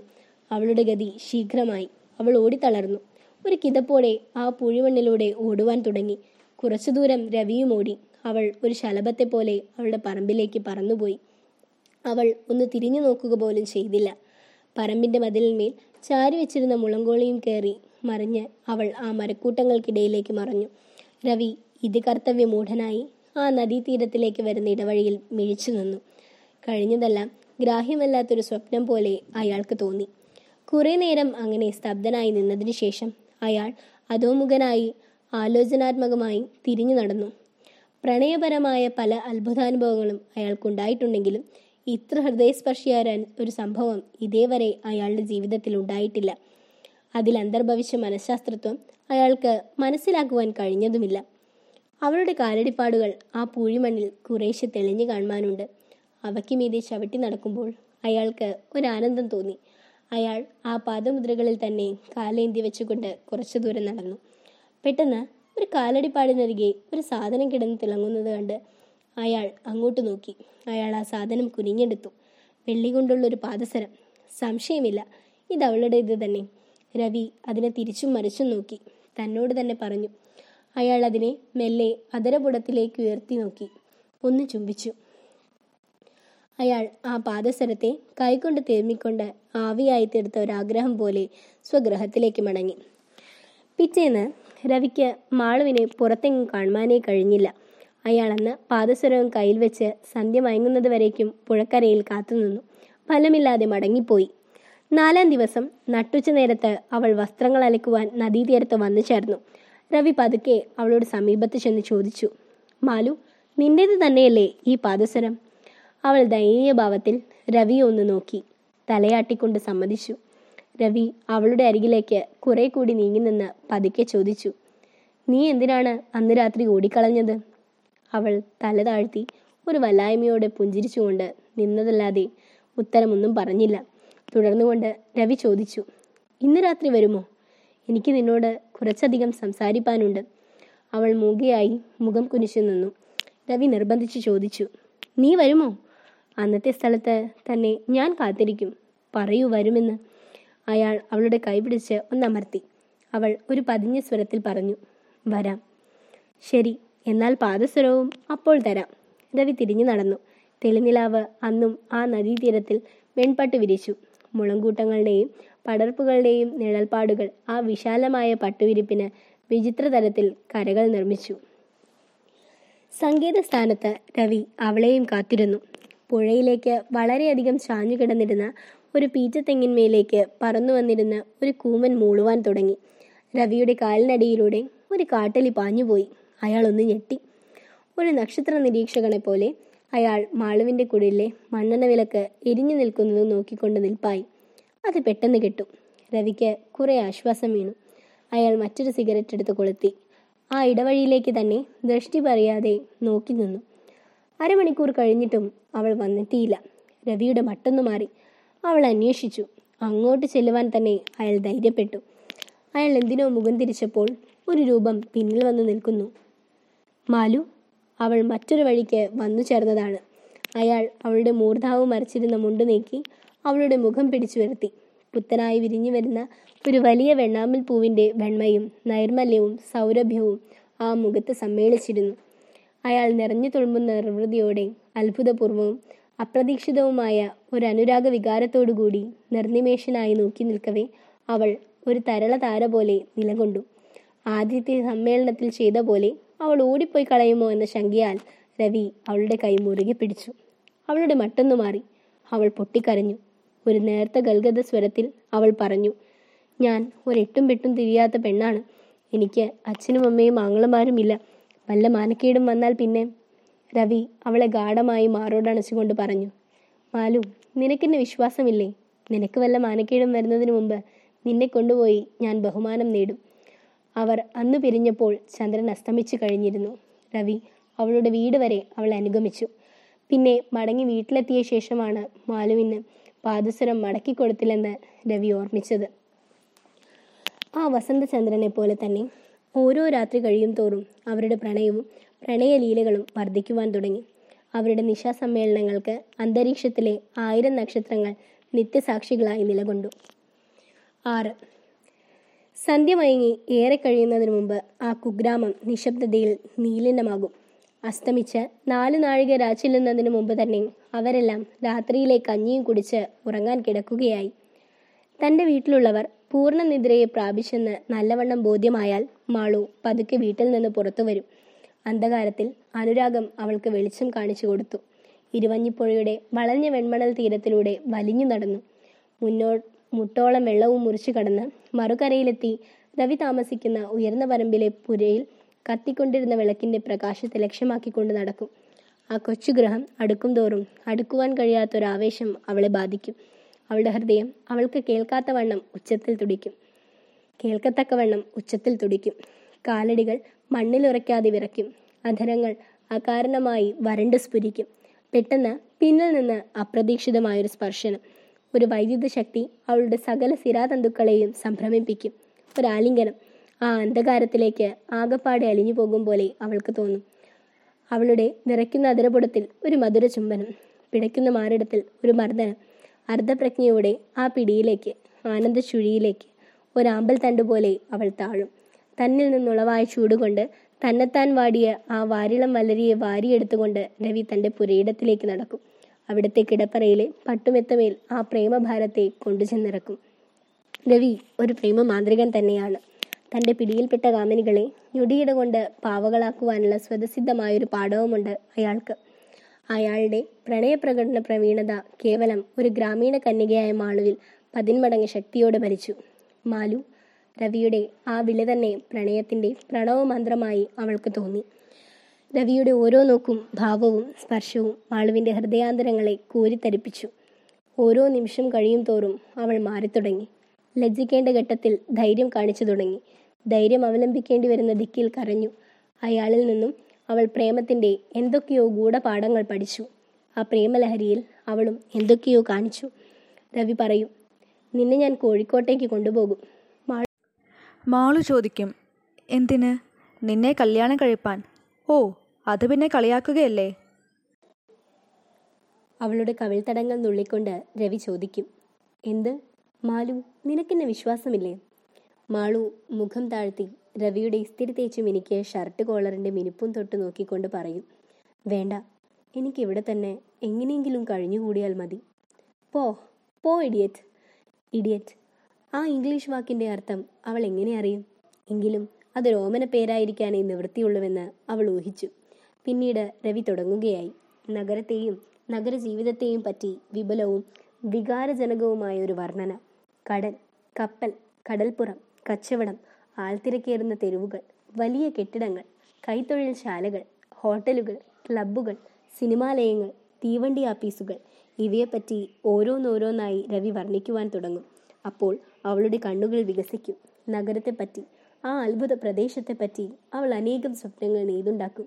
ചില കൊച്ചു ഭാവികളെ അതിനോട് ചേർത്ത് കൂട്ടും. തെരുവ്, അത് മുക്കം എസ്റ്റേറ്റിലെ സായിപ്പിൻ്റെ ബംഗ്ലാവ് പോലുള്ള ഒരു 500 എടുപ്പുകൾ ഒന്നായി നിരത്തിവെച്ച പോലിരിക്കും. അങ്ങാടിയിലെ ആൾത്തിരക്ക്, ഒരു 100 മുക്കം ചന്ത ഒന്നായി ചേർന്നൊരു ചിത്രം അവൾ മനസ്സുകൊണ്ട് വരച്ചുണ്ടാക്കും. എന്നാൽ കപ്പൽ, തീവണ്ടി ഇവയെപ്പറ്റി വ്യക്തമായ യാതൊരു ആകൃതിയും അവൾക്ക് കിട്ടിയില്ല. മാളു അധികം സഞ്ചരിച്ചിട്ടില്ല, അന്യദേശങ്ങൾ കണ്ടിട്ടില്ല. മുക്കത്തു നിന്ന് കിഴക്കോട്ട് അള്ളിയിലെ തോട്ടം അല്ലെങ്കിൽ റബ്ബർ എസ്റ്റേറ്റ് വരെയും പടിഞ്ഞാറ് വലിയ പൊയിൽ പറമ്പ് വരെയും മാത്രമേ അവൾ പോയിട്ടുള്ളൂ. അവയ്ക്കപ്പുറത്തുള്ള പ്രദേശങ്ങളെപ്പറ്റി അവൾക്ക് യാതൊന്നും അറിഞ്ഞുകൂടാ. എന്നാൽ മുക്കത്തിൻ്റെ ഭൂമിശാസ്ത്രവും ഭൂഗർഭശാസ്ത്രവും അറിയുന്നവർ അവളെപ്പോലെ അധികം ആരുമില്ല താനും. ഒരു നാൾ രാത്രി രവിയും മാളുവും അവിടെ സമ്മേളിച്ചു. പിരിഞ്ഞു പോകാൻ ഭാവിച്ചപ്പോൾ ഒരു പാട്ട് അധിക ദൂരം നിന്നല്ലാതെ കേട്ടു. അങ്ങേലെ ജാനുവിൻ്റെ സോപ്പിൻ്റെ വെട്ടിയിൽ ഡ്രൈവറെ പോട്ടം കണ്ട്, പൊന്നേലമ്മേ ഡ്രൈവറെ പോട്ടം കണ്ട്, കറുത്താലും വേണ്ടിയില്ല വെളുത്താലും വേണ്ടിയില്ല എനിക്കെൻ്റെ ഡ്രൈവർ തന്നെ മതി. അങ്ങേലെ ജാനുവിൻ്റെ സോപ്പിൻ്റെ വെട്ടിയിൽ ഡ്രൈവറെ പോട്ടം കണ്ട്, പൊന്നേലമ്മേ ഡ്രൈവറെ പോട്ടം കണ്ട്. ആ പ്രാകൃതമായ പാട്ട് കേട്ട് രവി പൊട്ടിച്ചിരിച്ചുപോയി. മാളു പതുക്കെ പറഞ്ഞു, ഇക്കോരൻ്റെ പാട്ടാണ്. രവി ചോദിച്ചു, ഏതാണ് ഈ ഇക്കോരൻ? അയാൾ ഒരു സാധുവാണ്, എല്ലാവർക്കും ഒരു സഹായിയാണ്, ആർക്കും ഒരു ഉപദ്രവവുമില്ല. രാവിലെ തൊട്ട് ഉച്ച തിരിയുന്നത് വരെ കൈക്കോട്ട് കിളയ്ക്കുകയോ കന്നുപൂട്ടുകയോ മണ്ടി കെട്ടുകയോ ചെയ്ത് പുത്തൻ സമ്പാദിക്കും.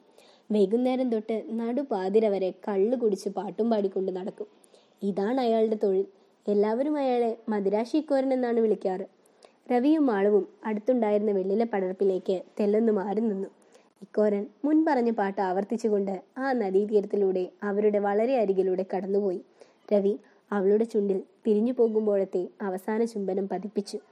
വൈരങ്ങൾ നിരത്തിവെച്ച ഇന്ദ്രനീല താലം പോലെ ആകാശം പ്രകാശമാനമായിരുന്നു. വളരെ പ്രഭയോടെ ഒരു നക്ഷത്രം വീണു. മാളു കൺവിടർത്തിക്കൊണ്ട് പറഞ്ഞു, അതാ ഒരു മീൻ വീണു. അവളുടെ തിളങ്ങുന്ന കണ്ണുകളിൽ ഉറ്റുനോക്കിക്കൊണ്ട് രവി പറഞ്ഞു, നോക്കട്ടെ, ആ മീൻ നിന്റെ കണ്ണിലാണ് വീണത്. മാളുവിന് അതിലെ കവിത ആസ്വദിപ്പാൻ കഴിഞ്ഞില്ല. അവൾ പച്ച പരമാർത്ഥതയോടെ പറഞ്ഞു, അല്ലല്ല, അത് ചെന്ന് മാപ്പിളയുടെ പറമ്പിലാണ് വീണത്. അത് വീണടുത്ത് നാളെ കുഴിച്ചു നോക്കിയ ഒരു നിധി കാണാം. രവി പൊട്ടിച്ചിരിച്ച് അവളുടെ കണ്ണുകളിൽ തുരുതുരെ ചുംബിച്ചുകൊണ്ട് പറഞ്ഞു, എൻ്റെ നിധി ഇവിടെയാണ്. അവൾക്ക് രവി അത്യാകർഷകങ്ങളായ പ്രണയ ചിത്രങ്ങൾ, അധികവും നഗ്നചിത്രങ്ങൾ കാണിച്ചു കൊടുക്കും. ആ ഫോട്ടോകൾ കാണുമ്പോൾ അവൾ ഒരു കുട്ടിയെപ്പോലെ പൊട്ടിച്ചിരിക്കും. അയാൾ അതവൾക്ക് പ്രേമകവിതകൾ കൂടെ ചൊല്ലിക്കൊടുക്കും, ശൃംഗാര ശ്ലോകങ്ങൾ വ്യാഖ്യാനിച്ചു കൊടുക്കും. ഒരു നാൾ രാത്രി അവൾ വന്നപ്പോൾ രവിക്ക് തിന്നാൻ ഒരു നാടൻ പലഹാരവും കൊണ്ടുവന്നിരുന്നു. കൂവപ്പൊടിയിൽ പഞ്ചസാരയും നെയ്യും മറ്റും ചേർത്ത് നല്ല അലുവയുടെ പാകത്തിലാക്കിയ നാടൻ പലഹാരം കേക്കിനേക്കാളും രുചികരമായി തോന്നിയതിനാൽ അയാൾ അത് മുഴുവനും ഭക്ഷിച്ചു. എന്നിട്ട് അയാൾ പറഞ്ഞു, ഇനി നിനക്ക് തിന്മാൻ ഞാനൊരു പലഹാരം തരാം. രവി കോട്ടിൻ്റെ കീശയിൽ നിന്ന് ഒരു ചോക്ലേറ്റ് എടുത്ത് മാളുവിന് കൊടുത്തു. ആ തിളങ്ങുന്ന സാധനത്തെ മാളു തിരിച്ചു മറിച്ചു നോക്കി. ഇതെന്തോന്നാണ്? ഒരു നഗര പലഹാരം. തിന്നോളൂ. അവൾ ആ തിളങ്ങുന്ന സാധനത്തെ അങ്ങനെ തന്നെ വായിലിട്ടു. You silly girl. രവി അവളുടെ വായ് കടന്നു പിടിച്ച് അത് പുറത്തേക്കെടുത്തു. ഈ ചുകന്ന് തിളങ്ങുന്ന സാധനം ഇതിൻ്റെ പൊതിച്ചിലാണ്. അതുകൂടി തിന്നണമെന്നാണോ വിചാരം? അയാൾ ആ പൊതിച്ചിൽ ചീന്തിക്കളഞ്ഞ് ആ മധുര പദാർത്ഥം അവളുടെ വായിലിട്ട് കൊടുത്തു. അവളെ മടിയിൽ കിടത്തി. അതിൻ്റെ മണവും നിറവും ഒന്നും ആദ്യം തന്നെ അവൾക്ക് ഹൃദ്യമായി തോന്നിയിരുന്നില്ല. പിന്നെ അതിൻ്റെ ആ വല്ലാത്ത ചുവ കൂടി അനുഭവിച്ചപ്പോൾ അവൾക്ക് സഹിക്കാതായി. എങ്കിലും രവി വായിലിട്ട് കൊടുത്ത സാധനത്തെ തുപ്പിക്കളയുവാൻ അവൾക്ക് തോന്നിയില്ല. അവൾ ഒരു മനം പുരട്ടുന്ന മരുന്നുപോലെ അതിനെ ഒരുവിധം ചവച്ചിറക്കി. രവി ഒരു സിഗരറ്റ് കൊളുത്തി വലിച്ചു. അവളുടെ മുഖഭാവം നോക്കി രസിച്ചു കൊണ്ടിരുന്നു. കുറച്ചു കഴിഞ്ഞപ്പോൾ അവൾ പറഞ്ഞു, എനിക്ക് വല്ലാതെ മനം പുരട്ടുന്നു, ഛർദ്ദിക്കണമെന്ന് തോന്നുന്നു. രവി ആ സിഗരറ്റ് അവളെ നേർക്ക് നീട്ടിക്കൊണ്ട് പറഞ്ഞു, സാരമില്ല, രണ്ട് പുക വലിച്ച് കയറ്റിവിട്ടാൽ മനം പുരട്ടൽ മാറും. അവൾ ആദ്യം അടിച്ചു. അവൾ നിഷേധഭാവത്തിൽ തലയാട്ടി. മാലു, നല്ലതാണ്. രവി തന്നെ അവളുടെ ചുണ്ടുകൾക്കിടയിൽ ആ സിഗരറ്റ് വെച്ചു കൊടുത്തു. അവൾ ആ സിഗരറ്റിനെ ഊക്കോടുകൂടി വലിച്ചു. ഒരു കുളം പുക അവളുടെ ചങ്കിലേക്ക് ഊക്കിലടിച്ചു കയറി. മൂക്കിലൂടെയും കണ്ണിലൂടെയും മറ്റും ബഹിർഗമനം തുടങ്ങി. അവൾ കുരയ്ക്കുവാൻ തുടങ്ങി, രവി ചിരിക്കുവാനും.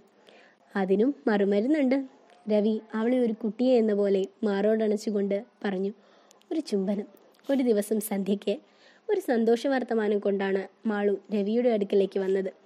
അമ്മായി അവരുടെ വീട്ടിൽ പോയി, ഇനി 2 മാസം കഴിഞ്ഞേ മടങ്ങി വരൂ. രവി അവളെ വാരിയെടുത്ത് ചുംബിച്ചുകൊണ്ട് പറഞ്ഞു, ഇനി പഞ്ചവർണ്ണ കിളിക്ക് എപ്പോഴും ഇങ്ങോട്ട് പറന്നു വരാൻ സ്വാതന്ത്ര്യമായല്ലോ. ഒരു ഭയങ്കര ശബ്ദം പുറപ്പെടുവിച്ചുകൊണ്ട് ഒരു പക്ഷി മുറ്റത്തെ തൈത്തെങ്ങിന്മേൽ പറന്നു വീണു. രവി അങ്ങനത്തെ ഒരു പക്ഷിയെ മുമ്പ് കണ്ടിട്ടില്ല. അയാൾ അതിനെ കൗതുകത്തോടെ നോക്കിക്കൊണ്ടു നിന്നു. മാളു പറഞ്ഞു, അത് വേഴാമ്പലാണ്. ഈശ്വരൻ്റെ ശാപം കൊണ്ടാണ് അതിങ്ങനെയായി പോയത്. രവി ആ ശാപകഥ കേൾക്കുവാൻ ആഗ്രഹിച്ചു. അവൾ പറഞ്ഞു തുടങ്ങി, പണ്ട് ഈശ്വരൻ്റെ പശുക്കൾക്ക് വെള്ളം കാട്ടുന്നൊരു ചെറുക്കനുണ്ടായിരുന്നു. ഒരു ദിവസം അവൻ പശുക്കൾക്ക് വെള്ളം കൊടുക്കാതെ മരികയും മുമ്പിൽ വെച്ച് കിടന്നുറങ്ങിപ്പോയി. പശുക്കൾ വെള്ളം കിട്ടാതെ ദാഹിച്ചു വലയുന്നത് കണ്ട് ഈശ്വരൻ വന്ന് നോക്കിയപ്പോൾ അവൻ കിടന്നുറങ്ങുന്നതാണ് കണ്ടത്. ഉടനെ ആ മരിക അവൻ്റെ തലയിൽ കമിഴ്ത്തി വെച്ചു. എന്നിട്ട്, നീ വെള്ളം കുടിപ്പാൻ കഴിയാതെ ദാഹിച്ചു വലയുന്ന ചങ്കിൽ ദ്വാരമുള്ളൊരു പക്ഷിയായി പോട്ടെ എന്ന് ശപിച്ചു. അതാണ് അതിൻ്റെ തലയിൽ ഇപ്പോഴും ഒരു മരിക കമിഴ്ത്തിയത് കാണുന്നില്ലേ. വേഴാമ്പലിൻ്റെ പൂർവ്വചരിത്രം കേട്ട് രവി പൊട്ടിച്ചിരിച്ചു. ഇനി എൻ്റെ കോയിലിന് വേറെ എന്തൊക്കെ കഥകൾ അറിയാം? അയാൾ അവളുടെ കവിൾത്തടത്തിൽ നുള്ളിക്കൊണ്ട് ചോദിച്ചു. നാട്ടിൻപുറം. നാഗരികതയുടെ രസനാസ്പർശമേൽക്കാത്ത നാട്ടിൻപുറം. അവിടുത്തുകാർ നിരക്ഷരരാണെങ്കിലും അവർക്കുമുണ്ട് ഒരു സാഹിത്യം. പഴങ്കഥകളും യക്ഷിക്കഥകളും പൊടിപ്പും തൊങ്ങലും ചേർത്ത ഇതിഹാസവും വീരപരാക്രമണങ്ങളെ കീർത്തിച്ചുകൊണ്ടുള്ള ഗാനങ്ങളും നിറഞ്ഞ ശാലീനമായ നാടൻ സാഹിത്യത്തിനുമുണ്ട് സ്വന്തമായൊരു വശ്യശക്തി. അവിടുത്തെ ഓരോ കൊച്ചുകുന്നിനും അരുവിക്കും തോടിനും കയത്തിനും കടവിനും ഓരോ പേരുള്ളതുപോലെ തന്നെ അവിടുത്തെ കരിമ്പാറക്കെട്ടുകളുടെയും പൊട്ടക്കുളങ്ങളുടെയും ആൽത്തറകളുടെയും പിന്നിൽ നീണ്ട ഓരോ ചരിത്ര കഥകളും ഉണ്ടായിരിക്കും. അതാ ആ വലിയ കരിമ്പാറ, അതൊരു കൊമ്പനാന കല്ലായി പോയതാണ്. ഏതൊരു ഗ്രാമീണനോട് ചോദിച്ചാലും ആ കരിവരൻ കരിമ്പാറയായി പോയ ഭയങ്കര കഥ പറഞ്ഞു തരും. അതാ ആ പാലയുടെ അരികെയുള്ള കുളത്തിനടുത്ത് ആരും പോകാറില്ല. കാരണം പണ്ട് അത് കുറ്റവാളികളുടെ കഴുത്ത് വെട്ടുവാൻ ഉപയോഗിച്ചിരുന്ന കുളമാണ്. അതിനെപ്പറ്റി ചോദ്യമില്ല. ഓരോ പുതിയ ഋതുക്കളുടെയും പോക്കും വരവും ഗ്രാമീണർ പൂക്കളെ കൊണ്ടും പക്ഷികളെ കൊണ്ടും തിരിച്ചറിയുന്നു. കുയിൽ വന്നു, മഴയും വന്നു, വിത്തും കൈക്കോട്ടും എന്ന് പാടിക്കൊണ്ടുവന്ന പുതിയ വിരുന്നുകാരൻ പക്ഷി നിലമുഴുത് വിത്ത് വിതയ്ക്കുവാൻ കാലമായെന്നറിയിക്കുന്നു. ഈ വക അറിവുകളുടെയും ആശയങ്ങളുടെയും ഒരു കലവറയാണ് മാളു. പ്രാകൃതങ്ങളും കേവലം നിരുപദ്രവങ്ങളുമായ ഇത്തരം വിശ്വാസങ്ങളെപ്പറ്റി അവൾ ഗൗരവത്തിൽ പറഞ്ഞു കേൾക്കുന്നത് രവിക്കും വലിയൊരു വിനോദമായിരുന്നു. അമ്മായി പോയതോടുകൂടി അവൾക്ക് കൂടുതൽ സ്വാതന്ത്ര്യമായി. അപ്രതീക്ഷിതമായി സ്വാതന്ത്ര്യം സിദ്ധിച്ചതോടുകൂടി പുഴക്കരയുള്ള ആ പ്രേമനീടത്തെ അവൾ പകൽ സമയത്തും സന്ദർശിച്ചു തുടങ്ങി. 7. ഇക്കോരൻ്റെ പേര് കേൾക്കാത്തവരായിട്ട് മുക്കം പ്രദേശത്ത് ആരുമില്ല. ഇരുനിറത്തിൽ ആരോഗ്യദൃഢമായി പൊക്കം കുറഞ്ഞ ശരീരം, പച്ചെ മുടിവെട്ടിച്ച ശിരസ്, സദാ പ്രസന്നമായ മുഖം, ഇവയെല്ലാം ഒട്ടും അസാധാരണങ്ങളല്ലെങ്കിലും ആകപ്പാടെ ഇക്കോരൻ ഒരു അസാധാരണ സൃഷ്ടിയാണ്. കഷ്ടിച്ച് മുട്ടുമറയുന്ന ഒരു പരുക്കൻ തോർത്തുമുണ്ടല്ലാതെ നിത്യവും മറ്റൊരു വസ്ത്രവും അവൻ ചുറ്റില്ല.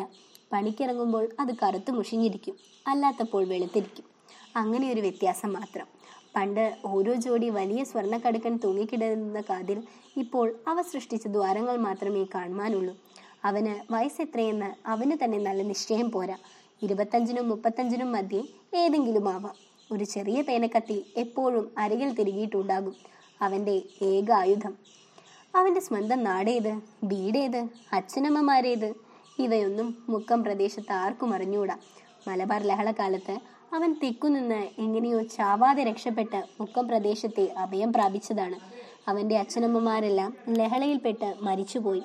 ലഹളക്കാരുടെ ഗഡ്ഗപാതമേറ്റ പാടുകൾ അവൻ്റെ കഴുത്തിൽ ഒരാഭരണം പോലെ കൊണ്ടു നടക്കുന്നുമുണ്ട്. മുക്കത്ത് വന്ന് ചേർന്നതിൽ പിന്നെ ഇതേവരെ സ്വയപ്രയത്നം കൊണ്ടാണ് അവൻ ഉപജീവനം നിർവഹിച്ചത്. അവൻ വെറ്റില മുറിക്കില്ല, ബീഡി വലിക്കില്ല, ചായ കുടിക്കില്ല, ആ വക ദുശീലങ്ങളൊന്നും സമ്പാദിച്ചിട്ടില്ല. പക്ഷേ അവയേക്കാൾ നിത്യവും ആപൽക്കരവുമായൊരു പതിവുണ്ട്, മദ്യപാനം. അവൻ്റെ സ്വന്തം വാക്കുകളിൽ തന്നെ പറയുകയാണെങ്കിൽ അവൻ ചെറിയൊരു കുടിയാനും വലിയൊരു കുടിയനുമാണ്. വെള്ള കയറുന്നത് മുതൽ ഉച്ചതിരിയുന്നതുവരെ അവൻ എല്ലുമുറിയെ നയിക്കും. ഉച്ചതിരിഞ്ഞ് അന്തിയാകുന്നതുവരെ മൂക്കറ്റം കുടിക്കും. സന്ധ്യ മുതൽ പാതിര വരെ പലയിടത്തും പാട്ടുപാടിക്കൊണ്ട് നടക്കും. ഇതാണ് അവൻ്റെ ഓരോ ദിവസത്തെയും മാറാത്തതും മുടങ്ങാത്തതുമായ കാര്യപരിപാടി. അവൻ്റെ ആകപ്പാടിയുള്ള സ്വത്തും സമ്പാദ്യവും 2 മൂരികൾ മാത്രമാണ്. കണ്ണപ്പനും മൈഷ്യനും. അവൻ സ്നേഹിക്കുന്ന 2 ജീവികളും അവ മാത്രമാണ്. അവറ്റയെക്കൊണ്ട് പണിയെടുപ്പിച്ചിട്ടാണ് അഹോവൃത്തി കഴിയുന്നത്. ആ മിണ്ടാപ്രാണികൾക്ക് പുല്ലിട്ട് കൊടുത്ത് വെള്ളം കാട്ടി വയർ നിറച്ച ശേഷമല്ലാതെ ഇക്കോരൻ തൻ്റെ പള്ളിയെപ്പറ്റി ചിന്തിക്കാറില്ല. പരോപകാരാർത്ഥം ഇതം ശരീരം എന്ന പ്രമാണം അക്ഷരം പ്രതി അനുഷ്ഠിച്ചിരുന്ന മറ്റൊരാൾ ഇക്കോരനെ പോലെയില്ല. അവൻ ആകപ്പാടെ മുക്കത്തുകാരുടെ പൊതുസ്വത്താണ്. വിശേഷവിധിയായി എന്തെങ്കിലും എവിടെയെങ്കിലും ഉണ്ടായാൽ സഹായത്തിന് സമയത്തിന് ഇക്കോരൻ അവിടെ ചെന്നെത്താതിരിക്കില്ല. അടിയന്തരങ്ങളിൽ ഇലമുറിക്കുക മുതൽ എച്ചിൽ പെറുക്കുക വരെയുള്ള ജോലിയിൽ അവൻ പങ്കെടുക്കും. ഇക്കോറിനില്ലാത്തൊരു വിശേഷം മുക്കത്തില്ല. അവൻ്റെ പാട്ടും കോപ്പിരാട്ടിയും പണിക്കാർക്ക് ഉണർവും ഊർജ്ജസ്വലതയും നൽകിപ്പോന്നു. ജാതിമത ഭേദമന്യേ ആബാലവൃദ്ധം ജനങ്ങൾ അവനെ സ്നേഹിക്കുന്നു. പ്രതിഫലിച്ചു കൂടാതെ ആർക്കു വേണ്ടിയും അവൻ തടി തണ്ണീരാക്കി പണിയെടുക്കും. കുട്ടികൾ കൂട്ടമായി അവൻ്റെ പിന്നാലെ കൂടും ഒരു പാട്ട് പാടിക്കൊടുക്കുവാൻ. അപ്പോൾ താൻ പഠിച്ചു വെച്ച നാടൻ പാട്ടുകളിലൊന്ന് അവൻ പൊടി പൊടിച്ചു പാടും. അവർ കൂടി തിമർത്താർത്ത് പിന്നാലെ ഓടും. മദിരാശി കോരൻ ഒന്നുകൂടി പാടും. അവൻ മാറി മാറി കുറേ പാട്ടുകൾ പിന്നെയും പാടും. ഒടുവിൽ പാട്ടൊക്കെ പാടിപ്പാടി പഴമ്പായിൽ കെട്ടി മുക്കം പുഴയിൽ ഒഴുക്കിക്കളഞ്ഞു എന്ന് പാടിയാൽ പിന്നെ അവൻ പാടുകയില്ലെന്നാണ് അർത്ഥം. കുട്ടികൾ ഇത് കേട്ട് ആർത്ത് വിളിച്ചു. പിരിഞ്ഞു പോകുമ്പോൾ അവൻ അവർക്ക് ഒരു കഷ്ണം പത്തിരിയോ ഓരോ പഴമോ ചിലപ്പോൾ വാങ്ങിക്കൊടുത്തുവെന്ന് വരാം. സ്ത്രീകൾക്ക് അവനെ വലിയ വിശ്വാസമാണ്. അവൻ അവർക്ക് പറമ്പിൽ നിന്ന് നാളികേരം പറിച്ചു കൊടുക്കുക, വേനൽക്കാലത്ത് പുഴക്കരയിൽ ശുദ്ധജലത്തിന് കുഴികുത്തി കൊടുക്കുക, കാട്ടിൽ നിന്ന് വിറക് കൊണ്ടുവരിക, തോണി കടത്തുക മുതലായ പല സഹായങ്ങളും ചെയ്തു കൊടുക്കും. അവർ അവനെ രസികനായ വലിയൊരു കുട്ടിയായിട്ടേ കണക്കാക്കിയിട്ടുള്ളൂ. രാത്രിയിൽ ഇക്കോരൻ മുക്കത്തെ ഒരു ബീച്ച് പോലീസുകാരൻ തന്നെയാണ്. രാത്രിയിൽ നേരം തെറ്റി ഒറ്റയ്ക്ക് പിരിഞ്ഞു പോകാനിട വന്നാൽ യാത്രക്കാർ അന്യോന്യം പറയാറുള്ളത് പേടിക്കാനൊന്നുമില്ല, ഇക്കോരൻ ഉണ്ടാകും അവിടെ എവിടെയെങ്കിലും എന്നാണ്. പറഞ്ഞ പോലെ തന്നെ മുക്കത്തെ മുക്കിലും മൂലയിലും മുഴങ്ങുന്ന ഇക്കോരൻ്റെ പഴയ പാട്ടെങ്കിലും അവർ വഴിക്ക് കേൾക്കാതിരിക്കുകയില്ല. അത് കേട്ടുകൊണ്ട് അവർക്ക് നിർഭയം സഞ്ചരിക്കുകയും ചെയ്യാം. രാത്രി സമയം തെറ്റി പുഴ കടക്കാൻ കഴിവില്ലാതെ കുടുങ്ങുമ്പോൾ ഇക്കോര കൂയ് എന്നൊന്ന് കൂക്കിയിട്ടാൽ മതി. എങ്ങനെ കുടിച്ചു കുന്തം മറിഞ്ഞ് കിടക്കുകയായിരുന്നാലും അവൻ ആ കൂക്കി വിളി കേട്ടാൽ കൂയ് എന്ന് സ്വയം മറുകൂക്കോടുകൂടി പുഴ കടത്താൻ തോണിയുമായി വന്നെത്തും. ഇതിന് യാതൊരു പ്രതിഫലവും അവൻ വാങ്ങില്ല. പക്ഷേ പിന്നെ എപ്പോഴെങ്കിലും നിങ്ങൾ അവനെ കാണുമ്പോൾ ഒരു കോപ്പ കള്ള് വാങ്ങിക്കൊടുത്താൽ അവനൊരു പുഞ്ചിരിയോടെ അത് സ്വീകരിക്കും. അവന് മദിരാശി ഇക്കോരൻ എന്നൊരു പരിഹാസ പേര് കൂടിയുണ്ടെന്ന് നാം മാളുവിൻ്റെ വാക്കിൽ നിന്ന് മനസ്സിലാക്കിയല്ലോ. ചിലപ്പോൾ അത് മദിരാശിക്കാരൻ എന്നും അതുമല്ലെങ്കിൽ വെറും മദിരാശി എന്നും മാറിപ്പോയിട്ടുണ്ട്. 3-4 വർഷത്തിനു മുമ്പ് ചികിത്സാർത്ഥം മദിരാശിയിലെ ജനറൽ ആശുപത്രിയിലേക്ക് പോയിരുന്ന കോഴിക്കോട്ടുകാരനായ ഒരു ജന്മിയുടെ പരിചാരകനായി കൂടെ പോകാനുള്ള മഹാഭാഗ്യം ഇക്കോരൻ ഉണ്ടായതിനെ തുടർന്നാണ് ഈ പേര് കിട്ടിയത്. മദിരാശി റെയിൽവേ സ്റ്റേഷനിൽ നിന്ന് ആസ്പത്രി വരെയുള്ള സ്ഥലങ്ങൾ മാത്രമേ കണ്ടിട്ടുള്ളൂ എങ്കിലും അവൻ മദിരാശി നഗരത്തെപ്പറ്റി ഗംഭീരമായ വർണ്ണനകളടങ്ങിയ വലിയൊരു പാട്ട് തന്നെ നിർമ്മിച്ചു പാടി. ആ നാട്ടിൻ പുറത്തുകാരെ അത്ഭുത പരതന്ത്രരാക്കി തീർത്തു അവൻ. അവർ അവന് മദിരാശിക്കോരൻ എന്ന സ്ഥാനപ്പേര് നൽകിയതിനു പുറമെ അവൻ്റെ കവിത്വത്തെയും വകവെച്ചു കൊടുത്തു. കന്നും കരിയുമഴിച്ച് ഉച്ചയ്ക്കുള്ള കഞ്ഞിയും കുടിച്ച് അന്നും ഇക്കോരൻ നേരെ കള്ളുഷാപ്പിലേക്ക് നടന്നു. ഒരൊറ്റ വലിക്ക് 2 കോപ്പ് അടിച്ചു ഇറങ്ങിപ്പോന്നു. കുറച്ചു ദൂരം ചെന്നപ്പോൾ ഉണ്ണിച്ചേക്ക് മാപ്പിള അഭിമുഖമായി വരുന്നത് കണ്ടു.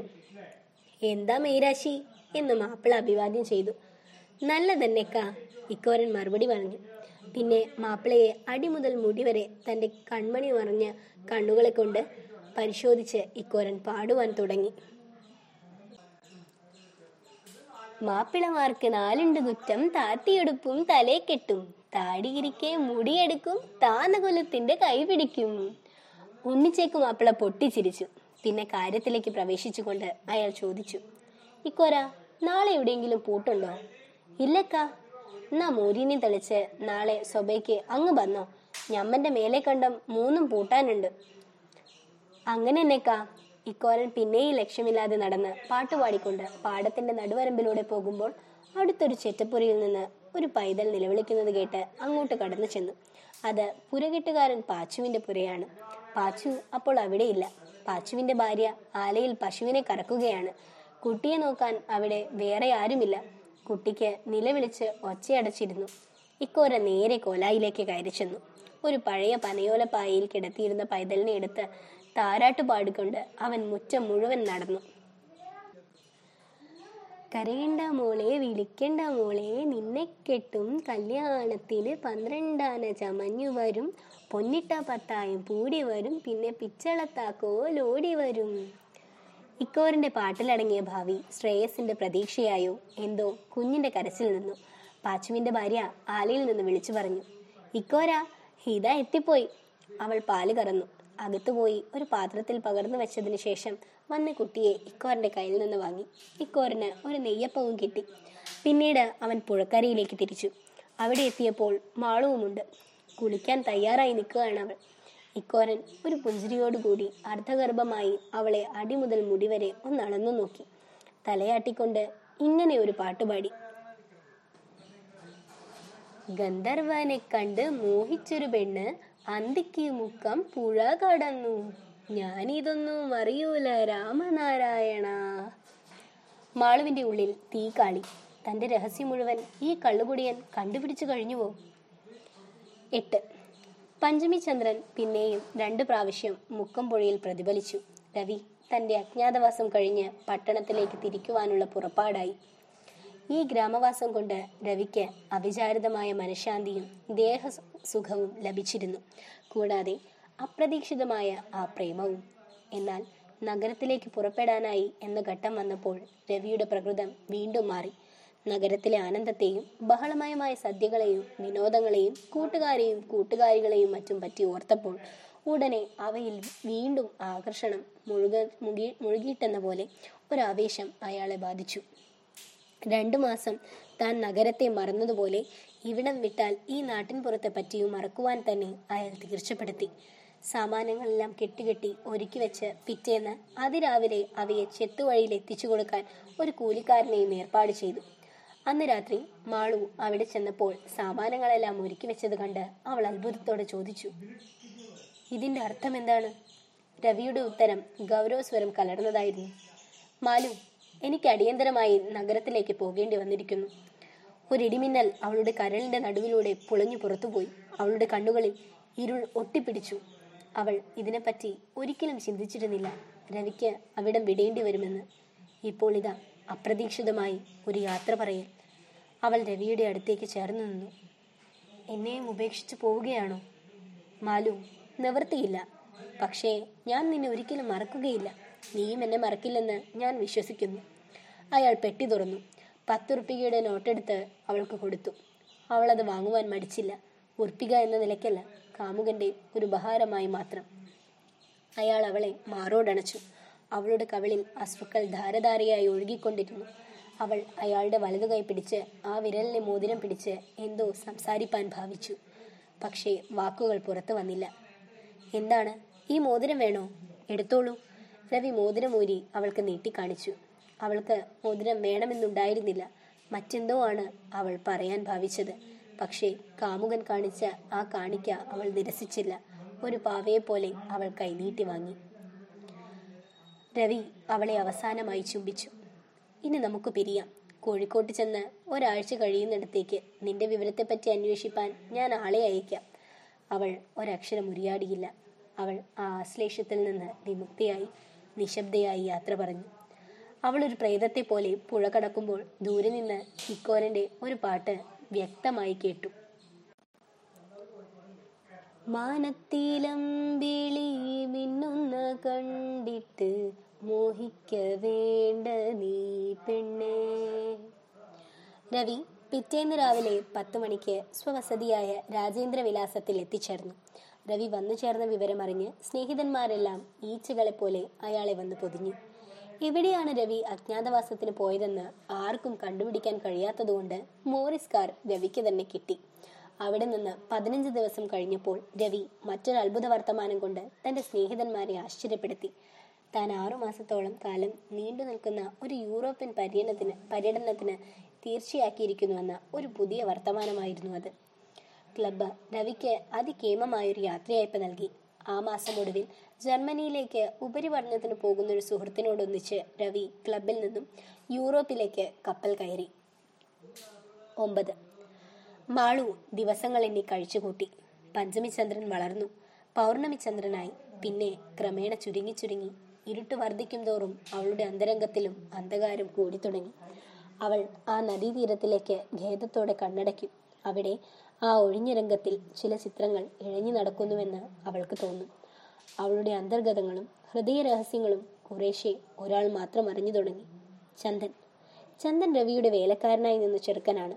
രവിയും മാളവും തമ്മിലുള്ള പ്രേമരഹസ്യങ്ങൾ കുറേശ്ശെ ആ ചെറുക്കൻ അറിയാം. പക്ഷേ അവൻ അവളുടെ ഒരു പഴയ സ്നേഹിതനും കൂട്ടുകാരനുമാകിയാൽ അവൾക്ക് ധൈര്യവും ആശ്വാസവും നൽകിപ്പോന്നു. പേടിക്കുന്ന മാളു, യജമാനൻ നല്ല ആളാണ്. പോകുമ്പോൾ എനിക്ക് ഒരു നല്ല പട്ടിന്റെ കുപ്പായും ഒരു പെട്ടിയും 10 റുപ്യയും തന്നിട്ടാണ് പോയത്. 10 റുപ്യയുടെ കാര്യം കേട്ടപ്പോൾ മാളു ഒന്നുണർന്നു. അവളുടെ ശുദ്ധമായ മനസ്സിൽ ഇങ്ങനെ ഒരു വിചാരമുണ്ടായി. എനിക്ക് തന്നു 10 റുപ്യ, ചന്ദനും കൊടുത്തു 10 റുപ്യ. എന്നെയും ചന്ദനെയും ഒരേ തരത്തിലാണോ കരുതിയത്? അല്ലല്ല, അവൾ സ്വയം സമാധാനിച്ചു. എനിക്കൊരു മോതിരവും കൂടി തന്നിട്ടുണ്ടല്ലോ. അവൾ ആ മോതിരം മാറോടണച്ചു. ആരെയും കാണിക്കാതെ സൂക്ഷിച്ചു വെച്ച ആ പൊന്മോതിരം അവളുടെ ജീവനടക്കം ചെയ്ത ഒരു കൂട് തന്നെയായിരുന്നു. രവി പോയിട്ട് തികച്ചും 1 മാസമായി. പഞ്ചമിചന്ദ്രനും അന്ത്യനക്ഷത്രവും ആ കുന്നിന്റെ മുകളിൽ ഒരു ചോദ്യചിഹ്നം പോലെ വിളങ്ങി നിന്നു. രവിയെപ്പറ്റി യാതൊരു വർത്തമാനവും മാളുവിന് ലഭിച്ചിട്ടില്ല. പൊടുന്നനെ ഭയങ്കരമായൊരു പരമാർത്ഥം അവളെ ജീവനോടെ വേവിച്ചു. മാതാവാകുവാനുള്ള ലക്ഷണങ്ങൾ. അവിവാഹിതയായൊരു മാതാവ്, നാട്ടിൻപുറങ്ങളിൽ അവളുടെ അവസാനത്തെ സ്ഥാനം കയറിന്റെ കുരുക്കോ കുളമോ പുഴയോ മാത്രമാണ്. കത്തിക്കരിയുന്ന കരളുമായി അവൾ ഇത്രനാളും ആ പിരിഞ്ഞുപോയ കാമുകനെയും കാത്തിരുന്നു. ഇനി ആ കാമുകനെയും അന്വേഷിച്ച് പട്ടണത്തിലേക്ക് പോകുവാൻ തന്നെ അവൾ തീർച്ചപ്പെടുത്തി. അവൾ ശകുന്തളയുടെ കഥ ഒരിക്കൽ ആരോ പറഞ്ഞു കേട്ടിട്ടുണ്ട്. കാമുകൻ തന്നെ തിരിച്ചറിയുമോ, സ്വീകരിക്കുമോ? പലവിധം ശങ്കകളും അവളെ തടഞ്ഞു നിർത്തി. കൂടാതെ അദ്ദേഹത്തിന്റെ വാസസ്ഥലം എങ്ങനെ കണ്ടുപിടിക്കും? ഇതിനു പുറമെ ചന്ദൻ പട്ടണത്തെപ്പറ്റി അവളോട് പറഞ്ഞ ചില കഥകൾ അവൾ ഓർത്തു. ചന്ദൻ റബ്ബർ പെട്ടികളും കയറ്റി തോണി വഴി ചിലപ്പോഴൊക്കെ കോഴിക്കോട്ട് പോയിട്ടുണ്ട്. ചന്ദൻ പറഞ്ഞ കഥകൾ ഒരിക്കൽ കേട്ടാൽ പിന്നെ നാട്ടിൻപുറത്തെ സ്ത്രീകളാരും നഗരത്തെപ്പറ്റി ചിന്തിക്കുകയേ ചെയ്യില്ല. ചന്ദൻ 1ന് 10 സ്വന്തം വകയായി കൂട്ടിപ്പറയുന്ന മിടുക്കനായൊരു വാചാലനാണ്. ഒരിക്കൽ ചന്ദന്റെ തോണിയിൽ ഒരു വട്ടി കാരയ്ക്ക കണ്ട് അത് എവിടെ നിന്ന് വരുന്നതാണെന്ന് മാള് ചോദിച്ചപ്പോൾ അവൻ മറുപടി പറഞ്ഞത് ഇങ്ങനെയാണ്: 7 കടലും കടന്ന് കരിങ്കടലിനുമപ്പുറം ചെന്നാൽ കാട് മാത്രമുള്ളൊരു നാടുണ്ട്. അവര് കപ്പലിൽ കയറ്റി കോഴിക്കോട്ടേക്ക് കൊണ്ടുവരുന്ന സാധനമാണ് കാരയ്ക്ക. അയ്യോ എൻ്റെ മാളൂ, അവരെ കാണണ്ടേ? കറുത്തു കരുവീട്ടി പോലിരിക്കും. ചിരിയുണ്ടല്ലോ, അത് വലിയ സഞ്ചു പോലെ താടിമേൽ തൂങ്ങിക്കിടക്കും. അവൻ്റെ ശരീരത്തിൻ്റെ നീളമുണ്ടല്ലോ, അത് കിടന്നാലേ ഈ തോണിയുടെ അങ്ങേ തലയും ഇങ്ങേ തലയും തൊടും. അവരിൽ ഒരുത്തം ചെയ്തത് കേൾക്കണോ? നമ്മളെ ഒരു നാട്ടുകാരത്തിയെ പിടിച്ച് കപ്പലിലിട്ട് കൊണ്ടുപോയി. ഇനി അവളെ കിട്ടൂല. അന്നാട്ടിൽ പെണ്ണുങ്ങളില്ലാത്ത നാടാണ്. ആ കഥ കേട്ട് മാളു ഭയപ്പെട്ടു പോയി. അവൾ കരഞ്ഞില്ലെന്ന് മാത്രം. അവൾ ചന്ദനോട് അന്വേഷിച്ചു, അവൾക്ക് എത്ര വയസ്സുണ്ട് ചന്ദ? നിന്റെ വയസ്സ് നിന്റെ നിറം നിന്റെ ഉയരം ഞാനെൻ്റെ കണ്ണുകൊണ്ട് കണ്ടതാണ് അവൾ തട്ടിപ്പിടിച്ച് നിലവിളിക്കുന്നത്. എന്നിട്ടും ആരും ചെന്നില്ലേ അവളെ പിടിക്കാൻ? പിടിക്കാൻ ചെല്ലുന്നു. അവരുടെ അടുത്തേക്ക് ആര് പോവും? അവരാളെ പച്ചയോടെ പിടിച്ചു തന്നുന്ന കൂട്ടരാണ്. ഇങ്ങോട്ട് കാരയ്ക്ക് കൊണ്ടുവരും, അങ്ങോട്ട് പെണ്ണുങ്ങളെയും കൊണ്ടുപോകും. അന്ന് രാത്രി മുഴുവൻ മാളു ഭയം കൊണ്ട് ഉറങ്ങിയില്ല. പിന്നീടൊരിക്കൽ ചന്ദൻ മറ്റൊരു കഥ പറഞ്ഞത് അവൻ്റെ സ്വന്തം വാക്കുകളിൽ പറയാം. ഇന്ന് ഞാൻ വൈകിയതെന്താണെന്നറിയോ? ഒരു വല്ലാത്ത ജാതിക്കാരെ ഇന്ന് കോഴിക്കോട്ടങ്ങാടി മുഴുവൻ കൊള്ളയടിച്ചു. പണപ്പെട്ടിയും പൊന്നും തുണിയും ഒക്കെ വാരിക്കൊണ്ടുപോയി. പോലീസുകാരങ്ങനെ നോക്കി നിൽക്കുക. എന്താ ചെയ്യുക? ഒരേ ജാതിയിൽ പെണ്ണുങ്ങളാണത്ര ആണുങ്ങൾ. കാബൂൾക്കാരെ പറ്റി ചന്ദൻ പറഞ്ഞ ഈ കഥ മുഴുവൻ മാളു അപ്പടി വിശ്വസിച്ചിരുന്നു. ഇങ്ങനെയുള്ള ചില ഭയങ്കര ചിത്രങ്ങൾ അവളുടെ ചിന്താമാർഗം മുട്ടിച്ചു. മഴക്കാലം വന്നു. അക്കൊല്ലത്തെ വർഷക്കാലം എല്ലാ കൊല്ലത്തെക്കാളും തുലവും ഭയങ്കരമായിരുന്നു. ഇടവിടാതെ ഉരുണ്ടുകൂടിയ ദുർദിനങ്ങൾ, കർണസിരകളെ ചതയ്ക്കുന്ന ഇടിനാദം, തടവില്ലാത്ത പെരുമഴ. എല്ലാ പ്രവൃത്തിയും നിലച്ചു. പുരയിടങ്ങളിൽ നിന്നും പുറത്തിറങ്ങാൻ നിവൃത്തിയില്ലാതായി. പാതകൾ മുങ്ങി, വഴി മുങ്ങി.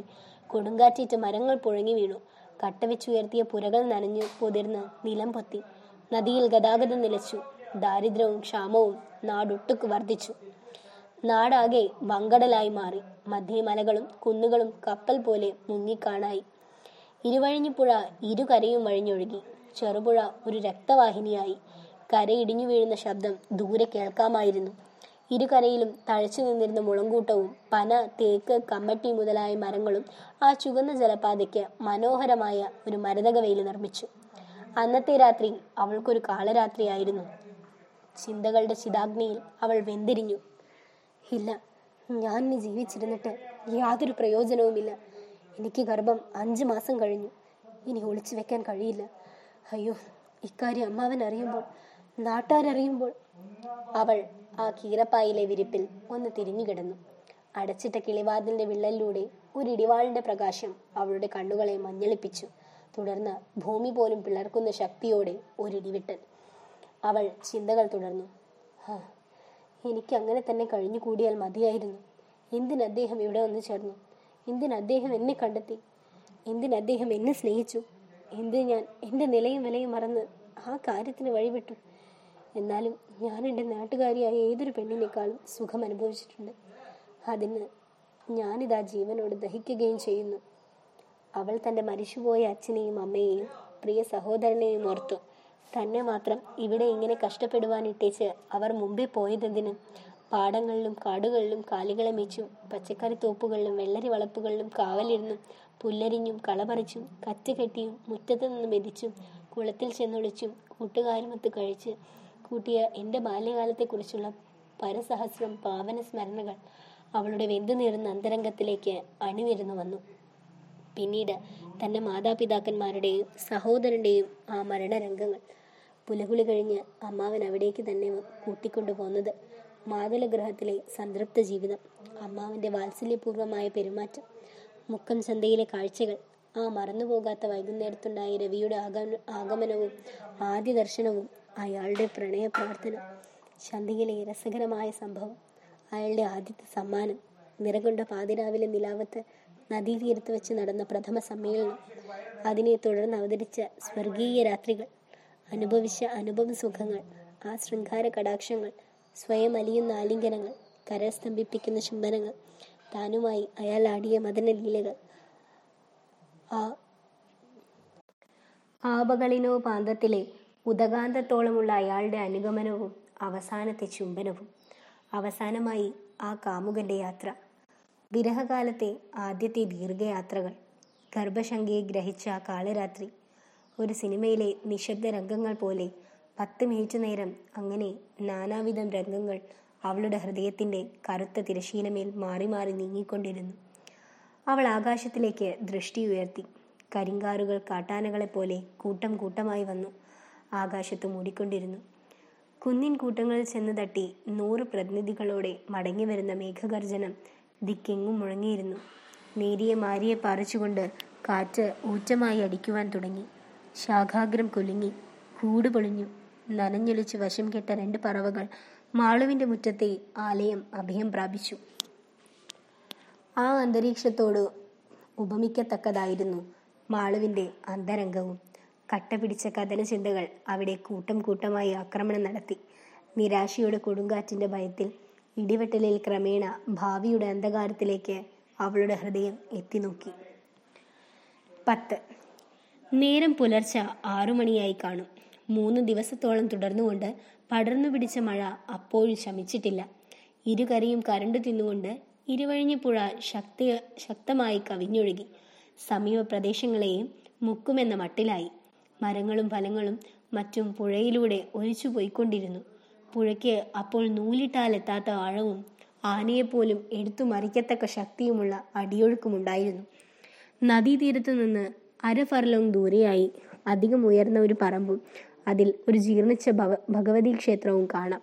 തലേന്ന് രാത്രി കുടിച്ചു ബോധമില്ലാത്ത നിലയിൽ ആ ക്ഷേത്രത്തിന്റെ കോലായിൽ വന്ന് കിടന്നുറിയ ഇക്കോരൻ ഒരു വലിയ നിലവിളി കേട്ടുകൊണ്ടാണ് ഉണർന്നത്.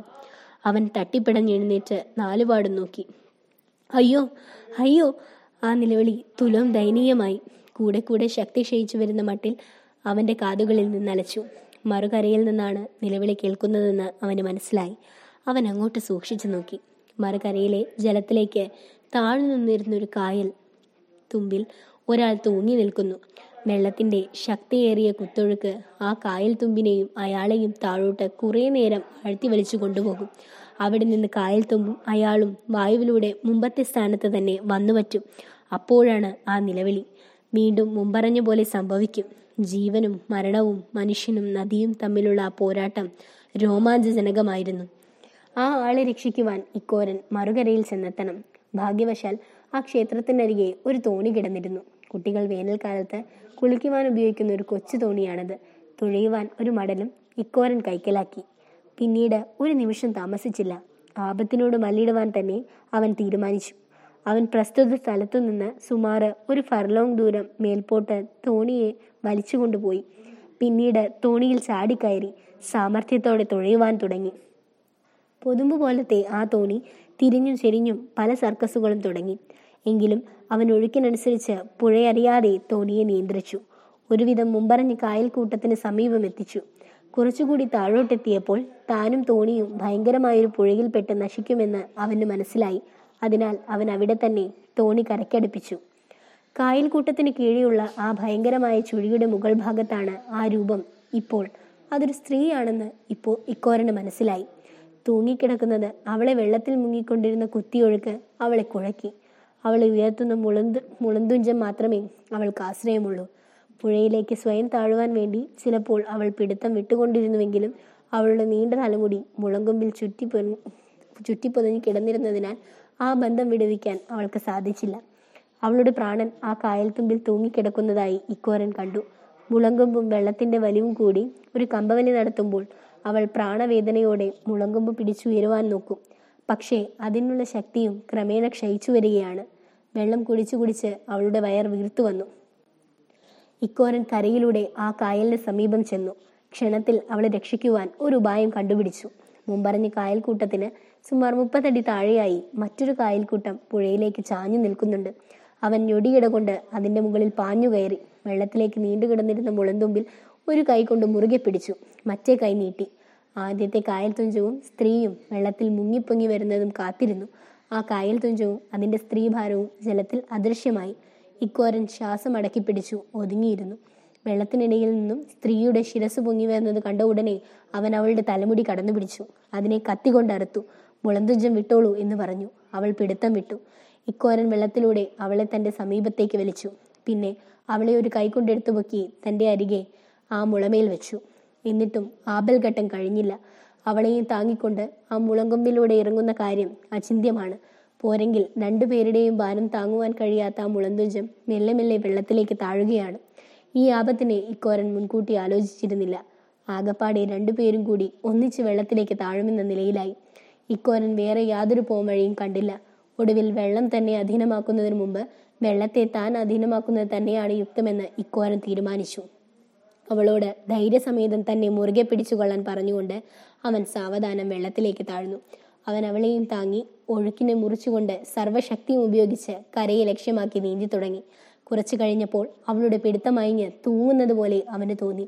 നോക്കിയപ്പോൾ അവൾ ബോധം കെട്ട് വെള്ളത്തിലേക്ക് താഴുവാൻ ഭാവിക്കുന്നതായി കണ്ടു. ഉടനെ ഒരു കൈകൊണ്ട് അവളെ ചുറ്റിപ്പിടിച്ച് മറ്റേ കൈകൊണ്ട് ശക്തിയോടെ തുഴഞ്ഞു. ജലശക്തിയോട് ഗുസ്തി പിടിച്ചുകൊണ്ട് ഒരുവിധം ആപത്ത് കൂടാതെ കരയിലെത്തി. പിന്നെ അവൻ അവളെ കരയിലെ പുൽത്തകിടിമേൽ കൊണ്ടുപോയി കിടത്തി. അവളെ മുറുകെ ബന്ധിച്ചിരുന്ന വസ്ത്രങ്ങൾ അഴിച്ച് തനിക്കറിയാവുന്ന ചില പ്രഥമ ശുശ്രൂഷകൾ ചെയ്തു. കാൽമണിക്കൂർ കഴിഞ്ഞപ്പോൾ അവൾക്ക് ബോധം വന്നു. അവൾ കണ്ണുമിഴിച്ച് നാലുപാടും നോക്കി. മുമ്പിൽ നിൽക്കുന്ന ഇക്കോരനെ കണ്ട് ഭയന്നടിച്ചുകൊണ്ട് ചോദിച്ചു, എന്ത്, ഞാൻ മരിച്ചിട്ടില്ലേ? ഇക്കോരൻ പറഞ്ഞു, അങ്ങനെയാ പെണ്ണെ തോന്നുന്നത്. അവൾ എഴുന്നേറ്റിരുന്നു. ഇക്കോരൻ തുടർന്നുകൊണ്ട് ചോദിച്ചു, അതെല്ലാം പോകട്ടെ മാളൂ, നീ വെള്ളത്തിൽ ചാടി മരിക്കാൻ ഒരുങ്ങിയതിൻ്റെ കാരണം എന്താണെന്ന് പറയൂ. അവൾ തേങ്ങിക്കരയുവാൻ തുടങ്ങിയതല്ലാതെ ആദ്യം യാതൊരു ഉത്തരവും പറഞ്ഞില്ല. ഇക്കോരൻ വീണ്ടും നിർബന്ധിച്ചു ചോദിച്ചു, ഏതായാലും വന്നതോ വന്നു, ഈ സംഭവം ആരും കണ്ടിട്ടുമില്ല. ഈ പറയുന്ന വർത്തമാനം യാതൊരാളോടും ഞാൻ മിണ്ടുകയില്ല. ഇനി കാരണം പറഞ്ഞു തന്നുകൂടെ? ഞാൻ ജീവിച്ചിരുന്നിട്ട് യാതൊരു ബലവുമില്ല, അതുകൊണ്ട് തന്നെ. അതിൻ്റെ കാരണം മാനക്കേട്. അവൾ ഒരപരാധിയെ പോലെ തല താഴ്ത്തി നിന്നു. അപ്പോൾ നിനക്ക്? അവൾ നിശബ്ദമായി കുറ്റം സമ്മതിച്ചു. എല്ലാം ഞാൻ പറഞ്ഞു തരാം. ഇന്ന് സന്ധ്യയ്ക്ക് ആ ഭഗവതി ക്ഷേത്രത്തിൽ വന്നാൽ മതി. അവൾ ബന്ധപ്പെട്ട് കാൽനാഴിക താഴെയുള്ള തൻ്റെ വീട്ടിലേക്ക് പോയി. ഇക്കോരൻ തൻ്റെ കൊച്ചു തോണിയിലെ വെള്ളം മുക്കിയൊഴിച്ചു. അതിൽ തന്നെ കയറിയിരുന്ന് തുഴഞ്ഞ് മറുകര പറ്റി. പറഞ്ഞതുപോലെ തന്നെ അന്ന് വൈകുന്നേരം ആ ജീർണിച്ച ഭഗവതി ക്ഷേത്രത്തിൽ അവർ കണ്ടെത്തി. അവിടെ വെച്ച് മാളു യാതൊന്നും ഒളിച്ചു വെക്കാതെ തൻ്റെ ജീവിതകഥ മുഴുവൻ ഹൃദയസ്പൃക്കാകും വണ്ണം ഇക്കോരനെ പറഞ്ഞു കേൾപ്പിച്ചു. ഇക്കോരനെല്ലാം ശ്രദ്ധിച്ചു കേട്ടു. ആശ്ചര്യവും അനുകമ്പയും ഹാസവും ക്രോധവും എല്ലാം അവൻ്റെ മുഖത്ത് കഥയുടെ ഓരോ ദശയിലും മാറി മാറി സ്ഫുരിച്ചുകൊണ്ടിരുന്നു. മാളു എല്ലാം പറഞ്ഞു കഴിഞ്ഞപ്പോൾ ഇക്കോരൻ പറഞ്ഞു, ഞാൻ അന്നേ നിനക്ക് പാട്ടുപാടി തന്നതല്ലേ ആ കോട്ടും കുപ്പായക്കാരനെ നീ നമ്പരുതെന്ന്. നീ അത് പൊരുളിച്ചില്ല. അതിൻ്റെ അനുഭവമാണിതെല്ലാം. നീ മണ്ണും ചാണകവും തിരിച്ചറിയാൻ കഴിയാത്തൊരു പൊണ്ണത്തി പെണ്ണായി. ആ പത്രാസുകാരനോ ഒരു കാട്ടുകള്ളൻ. അവൻ്റെ പട്ടുകുപ്പായവും പുകയും മണവും കണ്ട് നീ ഭ്രമിച്ചുപോയി. ഇനി അവനെ തിരി കത്തിച്ചു നോക്കിയാൽ കാണില്ല. നിന്റെ മുഖത്തോട് മുഖം വെച്ച് മുട്ടിയാൽ തന്നെ അവൻ സത്യം ചെയ്തു പറയും, നിന്നെ ഈ ഭൂമിയിൽ മുമ്പെങ്ങും കണ്ടിട്ടേയില്ലെന്ന്. ഇനി നീ എന്താണ് ചെയ്യാൻ പോകുന്നത്? മാളു ഒന്നും മിണ്ടാതെ നിന്ന് ഒടുവിൽ പറഞ്ഞു, എനിക്കിനിയും മരിക്കണമെന്നാണ് ആഗ്രഹം. പക്ഷേ എൻ്റെ വയറ്റിൽ ജീവനുള്ളൊരു കുഞ്ഞില്ലേ, അതിനെ കൊല്ലുവാൻ ഇനി ഞാൻ വിചാരിക്കുന്നില്ല. അത് ജീവിക്കാനുള്ളതാണ്. അതാണ് എനിക്ക് മരിക്കുവാൻ കഴിയാഞ്ഞത്. അതെന്നെ അമ്മേ എന്ന് ഒന്ന് വിളിച്ചു കേൾക്കുവാനെങ്കിലും ഞാൻ ജീവിക്കണം. പക്ഷേ എൻ്റെ കുലത്തിനും കുടുംബത്തിനും മാനക്കേട് വരുത്താൻ ഞാൻ ഇവിടെയെങ്ങും നിൽക്കില്ല. ഏതെങ്കിലും ഒടുങ്ങിയ രാജ്യത്ത് പോയി ഞാൻ പിച്ചയെടുത്ത് കഴിയൂ. അതായിരിക്കും എൻ്റെ തലയിലെഴുത്ത്. അവൾ വീണ്ടും വിങ്ങിക്കരയുവാൻ തുടങ്ങി. ഇക്കോരൻ അവളുടെ സമീപത്തേക്ക് കുറെ കൂടി നീങ്ങിച്ചെന്നു. ഒരിടറിയ സ്വരത്തിൽ ചോദിച്ചു, മാളു, നിനക്ക് എന്നെ കല്യാണം കഴിക്കുന്നതിൽ വിരോധമുണ്ടോ?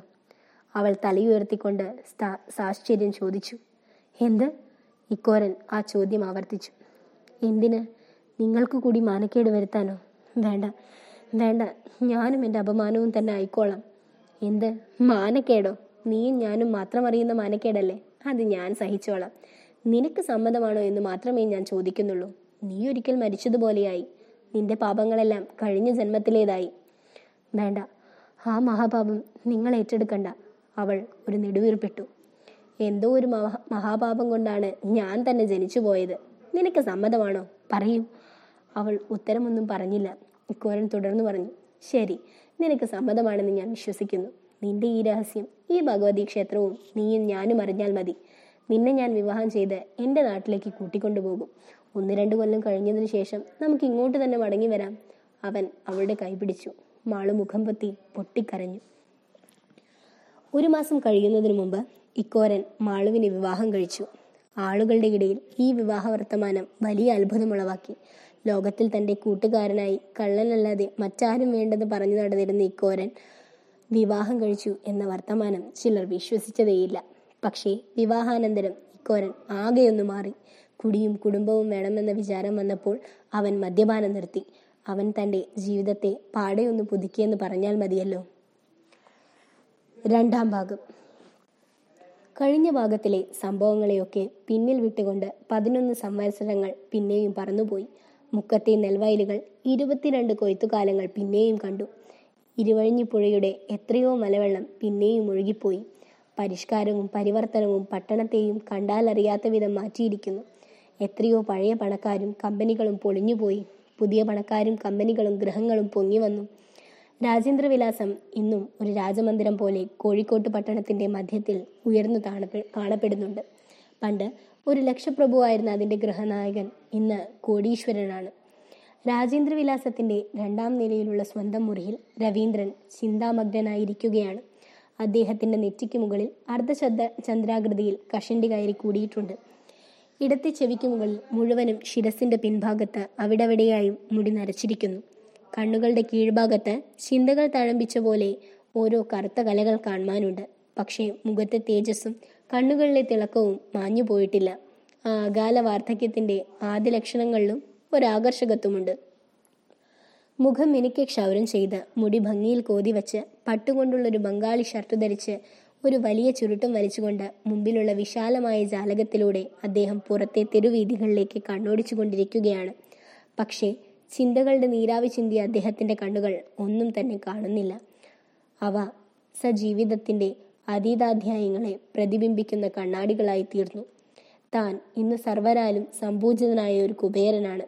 ചെറുപ്പം മുതൽക്കേ ദുഃഖം എന്താണെന്ന് തനിക്ക് അറിയേണ്ടി വന്നിട്ടില്ല.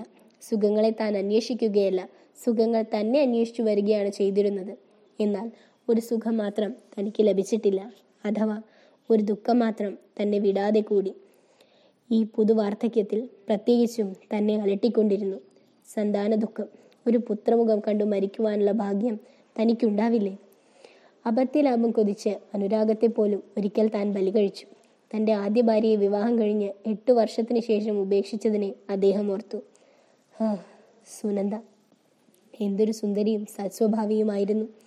തങ്ങളുടെ ദാമ്പത്യകാലത്തെ പ്രേമപുഷ്കലമായ ഓരോ ദിനത്തെയും അദ്ദേഹം അനുസ്മരിച്ചു നോക്കി. ഇപ്പോൾ പത്മിനി വിവാഹം കഴിച്ചിട്ട് 3 വർഷമായി. അവളും ആരെയും ആകർഷിക്കുന്ന സൗന്ദര്യവും ഏത് കർക്കശ ബുദ്ധിയെയും വശീകരിക്കുന്ന സ്വഭാവ ഗുണവും തികഞ്ഞ ഒരു ചെറുപ്പക്കാരിയാണ്. പക്ഷേ അവൾക്കും തൻ്റെ ആഗ്രഹം സാധിച്ചു തരുവാൻ കഴിവുണ്ടെന്ന് തോന്നുന്നില്ല. ഇല്ലെങ്കിൽ താൻ അവരെയെല്ലാം എന്തിനു കുറ്റപ്പെടുത്തുന്നു? ഇതിൻ്റെ കാരണം താൻ തന്നെ ആയിക്കൂടുന്നില്ലല്ലോ. ഒരു പിതാവായി തീരാനുള്ള ഭാഗ്യം തൻ്റെ ജാതകത്തിലില്ലെങ്കിൽ നിരപരാധികളായ തരുണികളെ താൻ എന്തിനു പഴിക്കുന്നു? പുറത്ത് തെരുവിൽ നിന്നൊരു ബഹളം. അദ്ദേഹം അങ്ങോട്ട് ദൃഷ്ടി പതിപ്പിച്ചു. തെരുവിൻ്റെ ഒരു മൂലയിൽ വളർന്നു നിൽക്കുന്ന ഒരു പുളിമരത്തിൻ്റെ ചുവട്ടിൽ ഒരു സംഘം പിച്ചക്കാർ വൈകുന്നേരത്തെ ഭക്ഷണം പാകം ചെയ്യുകയാണ്. അവരിൽ 5 വയസ്സായ ഒരു കുട്ടിയുടെ കയ്യിൽ നിന്ന് ഒരു കഷ്ണം ഉണക്കമീൻ തട്ടിപ്പറിച്ച് 10 വയസ്സായ ഏട്ടൻ ഓടിക്കളഞ്ഞതിനെ തുടർന്ന് കൊച്ചിൻ്റെ അട്ടഹാസമാണ് ആ കേട്ടത്. ഉടനെ കഷ്ടിച്ച് അരമാത്രം മറയ്ക്കുന്ന ഒരു കഷ്ണം മുണ്ടുചുറ്റിയ പൂർണ്ണ ഗർഭിണിയായ ഒരു വൃത്തികെട്ട പിച്ചക്കാരി ഒരു വിറകുകൊള്ളിയെടുത്ത് ആ തട്ടിപ്പറിക്കാരൻ്റെ കൈപിടിച്ച്, "എടാ, നീ കുരുപ്പ് പൊന്തി ചത്ത് പണ്ടാറ കെട്ടിപ്പോയില്ലെങ്കിൽ എത്ര നന്നായിരുന്നു" എന്നലറിക്കൊണ്ട് അവൻ്റെ മൂർധാവിൽ ഒരടി കൊടുത്തു. ആ ചെക്കൻ്റെ തലയിൽ നിന്ന് ഒരു വലിയ ചോരച്ചാട്ടമുണ്ടായി. പകുതി കടിച്ച ഉണക്ക മത്സ്യം താഴെ തുപ്പിയിട്ട് ആ നഗ്നനായ ചെറുക്കൻ പ്രാണവേദനയോടെ തുള്ളിക്കൊണ്ട് പരക്കം പാച്ചിൽ തുടങ്ങി. രവീന്ദ്രൻ്റെ കണ്ണുകളിൽ ജലം നിറഞ്ഞു. കഷ്ടം, അദ്ദേഹം വിചാരിക്കുകയാണ്. ആർക്കും വേണ്ടാതെ കുപ്പക്കുഴിയിൽ ഫലങ്ങൾ തനിയെ ഉണ്ടാകുന്നു. സ്വർണം വിളയുന്ന ഖനികളിൽ ഖനികളെ കണി കാണാൻ പോലും കിട്ടുന്നില്ല. അദ്ദേഹത്തിൻ്റെ ചുമലിൽ ഒരു കരസ്പർശമുണ്ടായി. അദ്ദേഹം മുഖം തിരിച്ചു നോക്കി. പത്മിനി പുഞ്ചിരി തൂകിക്കൊണ്ട് പിറകിൽ നിൽക്കുന്നു. രവീന്ദ്രൻ തൻ്റെ മുഖവികാരങ്ങളെ പണിപ്പെട്ട് മറയ്ക്കുവാൻ നോക്കി. എന്നാലും ഭർത്താവ് എന്തോ ചിന്തയിൽ ലയിച്ചിരിക്കുകയാണെന്ന് പത്മിനി മനസ്സിലാക്കാതിരുന്നില്ല. എന്താണ് ആലോചിച്ചുകൊണ്ടിരിക്കുന്നത്? പത്മിനി നിഷ്കളങ്കമായൊരു പുഞ്ചിരിയിട്ടുകൊണ്ട് ചോദിച്ചു. രവീന്ദ്രൻ ദയനീയമായി പത്മിനിയുടെ മുഖത്തേക്ക് നോക്കി. ആ നോട്ടത്തിൽ അദ്ദേഹത്തിൻ്റെ അന്തരാത്മാവിൻ്റെ ദയനീയമായ ഒരു ആഹ്വാനം ഉൾക്കൊണ്ടിരുന്നു. പത്മിനി, നിന്റെ മാറിൽ കരഞ്ഞു ചായുന്നൊരു ചോരക്കുഞ്ഞിനെ കാണുവാനുള്ള ഭാഗ്യം എനിക്കുണ്ടായിരുന്നെങ്കിൽ.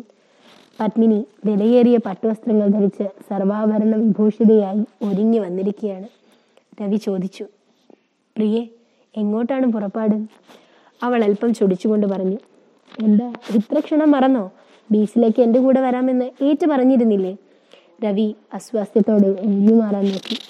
അദ്ദേഹം അവളുടെ കണ്ഠാഭരണങ്ങൾ നേരെയാക്കി ഗ്ലൗസിൻ്റെ അഗ്രഭാഗം തെല്ലൊന്ന് പിടിച്ചു വലിച്ചുകൊണ്ട് പറഞ്ഞു, "പ്രിയേ, എനിക്ക് മനസ്സിന് നല്ല സുഖമില്ല. ചന്ദ്രശേഖരനെയും കൂട്ടിക്കൊണ്ട് പോയിക്കോളും." "മനസ്സിന് സുഖമില്ലെങ്കിൽ ബീച്ചിൽ പോയാൽ സുഖം കിട്ടും. വരൂ." അവൾ രവിയുടെ ഷർട്ട് പിടിച്ചു വലിച്ചു. "ഞാൻ ഇന്ന് തനിച്ചിരുന്ന് വായിക്കുവാനാണ് ഇഷ്ടപ്പെടുന്നത്. പത്മിനി കാറ്റുകൊള്ളാൻ പോകും." അദ്ദേഹം അവളെ ആലിംഗനം ചെയ്തുകൊണ്ട് അവളുടെ വലത്തെ കവിളിൽ ഒന്ന് ചുംബിച്ചു. ഒരു കൊച്ചുകുട്ടിയെ ചുംബിക്കും പോലെ നിർവികാരമായൊരു ചുംബനമായിരുന്നു അത്. അവൾ അല്പം നൈരാശ്യത്തോടെ മുറിയിൽ നിന്ന് പുറത്തേക്ക് പോയി. രവി വീണ്ടും ചിന്താപരതന്ത്രനായി അവിടെ തന്നെയിരുന്നു. എൻ്റെ സമ്പത്തെല്ലാം അവകാശപ്പെട്ട് അനുഭവിക്കുന്നതിന് ഒരൊറ്റ ചെറു പൈതൽ പോലുമില്ലാതെ ഞാൻ മരിക്കുകയാണെങ്കിൽ ഈ ജന്മത്തിൻ്റെ പുണ്യക്ഷേത്രം സന്ദർശിച്ച് മടങ്ങുമ്പോൾ എൻ്റെ സന്ദർശനത്തിൻ്റെ സ്മാരകമായി ഒരു പുത്രമുഖമാകുന്ന പൂജാപുഷ്പം പോലും അർപ്പിക്കുവാൻ സാധിക്കാതെ പോകാനിടവരികയാണെങ്കിൽ എൻ്റെ ഈ കുബേരത്വം കൊണ്ട് എന്തൊരു കാര്യമാണ്. ദൈവമേ, എൻ്റെ സമസ്ത സമ്പത്തും സ്വർണമാക്കി മാറ്റി ഒരു പിണ്ണമായി അങ്ങയുടെ മുമ്പിൽ വെച്ച് തരാം. അങ്ങൊന്ന് തിരികെ എടുത്തോളൂ. പകരം എനിക്ക് ജീവനുള്ള ഒരു മാംസക്കട്ടിയെ ഒരു ചോരക്കുഞ്ഞിന് നൽകിയാൽ മതി. അന്ന് രാത്രിയും അദ്ദേഹത്തിന് തീരെ ഉറക്കം വന്നില്ല. അർദ്ധരാത്രി കഴിഞ്ഞപ്പോൾ അദ്ദേഹം എഴുന്നേറ്റിരുന്നു. പിന്നെയും ഓരോന്ന് ചിന്തിച്ചു കൊണ്ടിരുന്നു. രാത്രി 2 മണിയായപ്പോൾ അദ്ദേഹം പ്രച്ഛന്ന വേഷത്തോടെ പുറത്തേക്കിറങ്ങി. തെരുവുകളെല്ലാം ഉറങ്ങിക്കിടപ്പായി.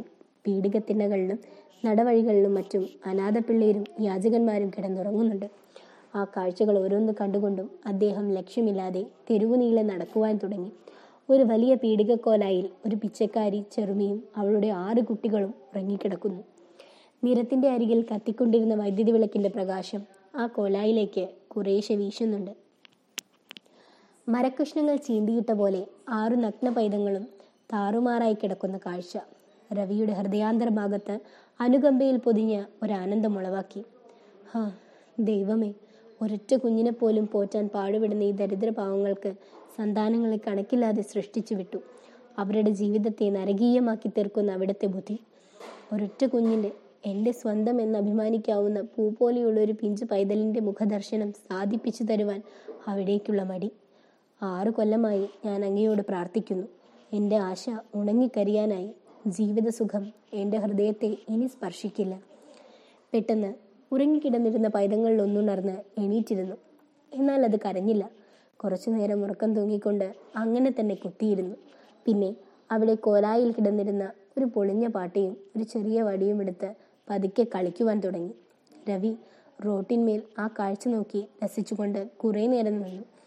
ആ കുഞ്ഞ് രവിയെ കണ്ടപ്പോൾ സന്തോഷത്തോടെ ചിരിക്കുവാൻ തുടങ്ങി. പിന്നെ തൻ്റെ കൂടെ കളിക്കാൻ ക്ഷണിക്കുവാനോ എന്ന് തോന്നുമാറ് ആ പാട്ട രവിയുടെ നേർക്ക് വെച്ചു കാട്ടി തലയാട്ടി പിടിച്ചു.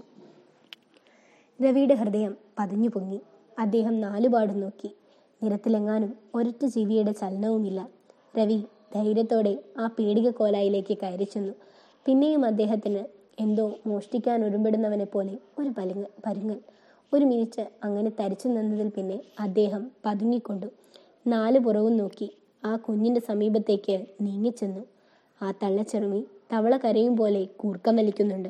കുഞ്ഞുങ്ങളിൽ 2 എണ്ണം നീർനായ്ക്കളെ പോലെ തള്ളിയുടെ മാറിൽ മുല കുടിച്ചുറങ്ങിക്കിടക്കുന്നു. ബാക്കി 3 എണ്ണം ചെരിഞ്ഞും തലതിരിഞ്ഞും പല പ്രകാരത്തിൽ ശയിക്കുകയാണ്. രവി ആ കുഞ്ഞിനെ വാരിയെടുത്ത് ആശ്ലേഷിച്ചു. അതിൻ്റെ മുഖത്തും മാറത്തും തെരുതെര ചുംബിച്ചു.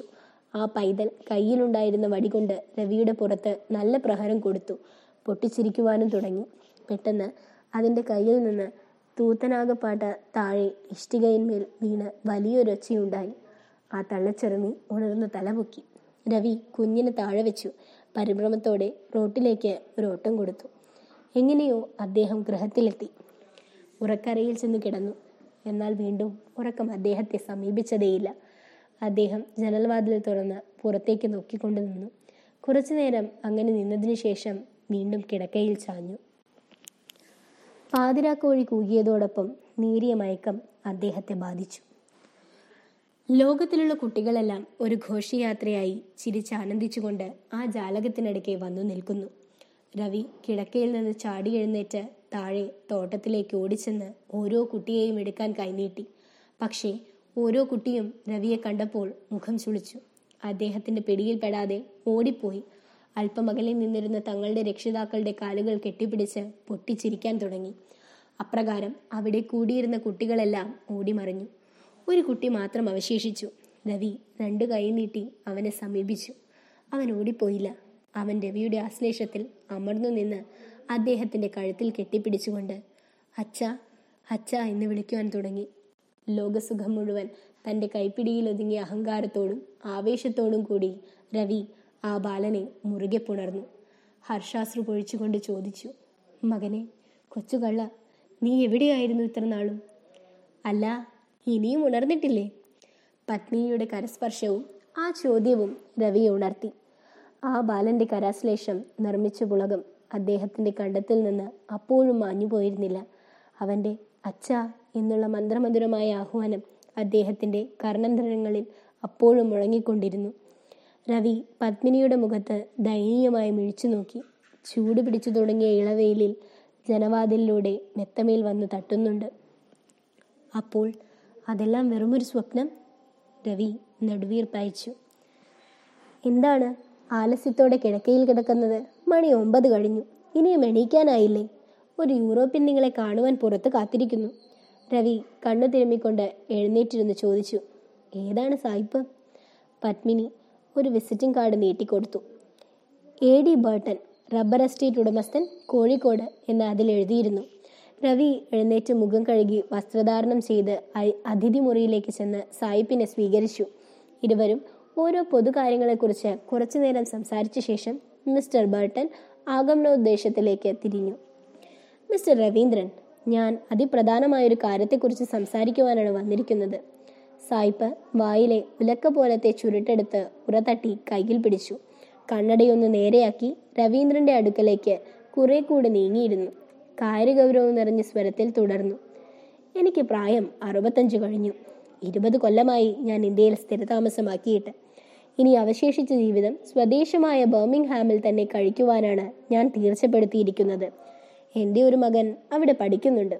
അവൻ്റെ ഉത്കർഷത്തിനും എൻ്റെ സാന്നിധ്യം ആവശ്യമായിരിക്കും. സ്ഥിതിഗതികൾ അങ്ങനെയിരിക്കെ ഇന്ത്യയുമായുള്ള എല്ലാ ബന്ധങ്ങളും വിടുവാൻ ഞാൻ ആഗ്രഹിക്കുന്നു. കൂടാതെ മേലാൽ വെള്ളക്കാർക്ക് ഇന്ത്യയിൽ നിന്ന് എന്തെങ്കിലും ഗുണം പ്രതീക്ഷിക്കുവാനും പ്രയാസമായിട്ടാണ് പരിസ്ഥിതികൾ കാണപ്പെടുന്നത്. അതുകൊണ്ട് ഞാൻ എൻ്റെ വലിയ റബ്ബർ തോട്ടം വിൽക്കുവാൻ തീർച്ചപ്പെടുത്തിയിരിക്കുന്നു. ഒരു നാട്ടുകാരനെ തോട്ടം ഏറ്റെടുത്ത് നടത്തിയാൽ അതിൽ നിന്ന് വലിയ ലാഭം പ്രതീക്ഷിക്കാം. എൻ്റെ തോട്ടം വിലയ്ക്ക് വാങ്ങത്തക്ക യോഗ്യതയുള്ള ഒരു നാട്ടുകാരനായി ഞാൻ നിങ്ങൾ മാത്രമേ കാണുന്നുള്ളൂ. നിങ്ങൾ എൻ്റെ തോട്ടം വാങ്ങണം. മിസ്റ്റർ ബർട്ടന്റെ വാക്കുകൾ കേട്ട് രവി വളരെ നേരം ചിന്താമഗ്നനായിരുന്നു. പിന്നീട് ഒരു ശാന്തഗംഭീര സ്വരത്തിൽ പറഞ്ഞു, മിസ്റ്റർ ബർട്ടൻ, ഇത് വളരെ അവധാനപൂർവ്വം ചിന്തിച്ച് മറുപടി പറയേണ്ടുന്ന ഒരു കാര്യമാണ്. കറവ് പറ്റിയൊരു പശുവിനെ വിലയ്ക്ക് വാങ്ങുവാൻ പറയുന്നത് പോലെയാണിത്. മിസ്റ്റർ ബർട്ടൻ ഒരു കൃത്രിമ ചിരിച്ചിരിച്ചു. ഒരിക്കലുമില്ല മിസ്റ്റർ രവീന്ദ്രൻ. കഴിഞ്ഞ 4 വർഷത്തിനിടയ്ക്ക് ഞാൻ സിംഗപ്പൂരിൽ നിന്നും നല്ല ജാതി വിലയേറിയ റബ്ബർ തൈകൾ വരുത്തി പിടിപ്പിച്ചിട്ടുണ്ട്. അവയിൽ നിന്നുള്ള അനുഭവം എടുക്കാൻ കഴിയുന്നതിനു മുമ്പാണ് ഞാൻ അവയെ അന്യന് ഏൽപ്പിച്ചു കൊടുക്കാൻ പോകുന്നത്. ഇപ്പോൾ എൻ്റെ എസ്റ്റേറ്റിന്റെ വലിപ്പം 1100 ഏക്കറാണ്. 1,70,000 റബ്ബർ മരങ്ങളുണ്ട്. കഴിഞ്ഞ വർഷത്തിൽ എനിക്ക് എല്ലാ ചെലവും കഴിച്ച് 1,00,000 ഉറുപ്പിക ലാഭവും കിട്ടിയിട്ടുണ്ട്. സകല കണക്കുകളും അവിടെ വന്നാൽ ഞാൻ കാണിച്ചു തരാം, രവീന്ദ്രൻ പറഞ്ഞു. ഇപ്പോൾ യാതൊരു മറുപടിയും പറയാൻ നിവൃത്തിയില്ല.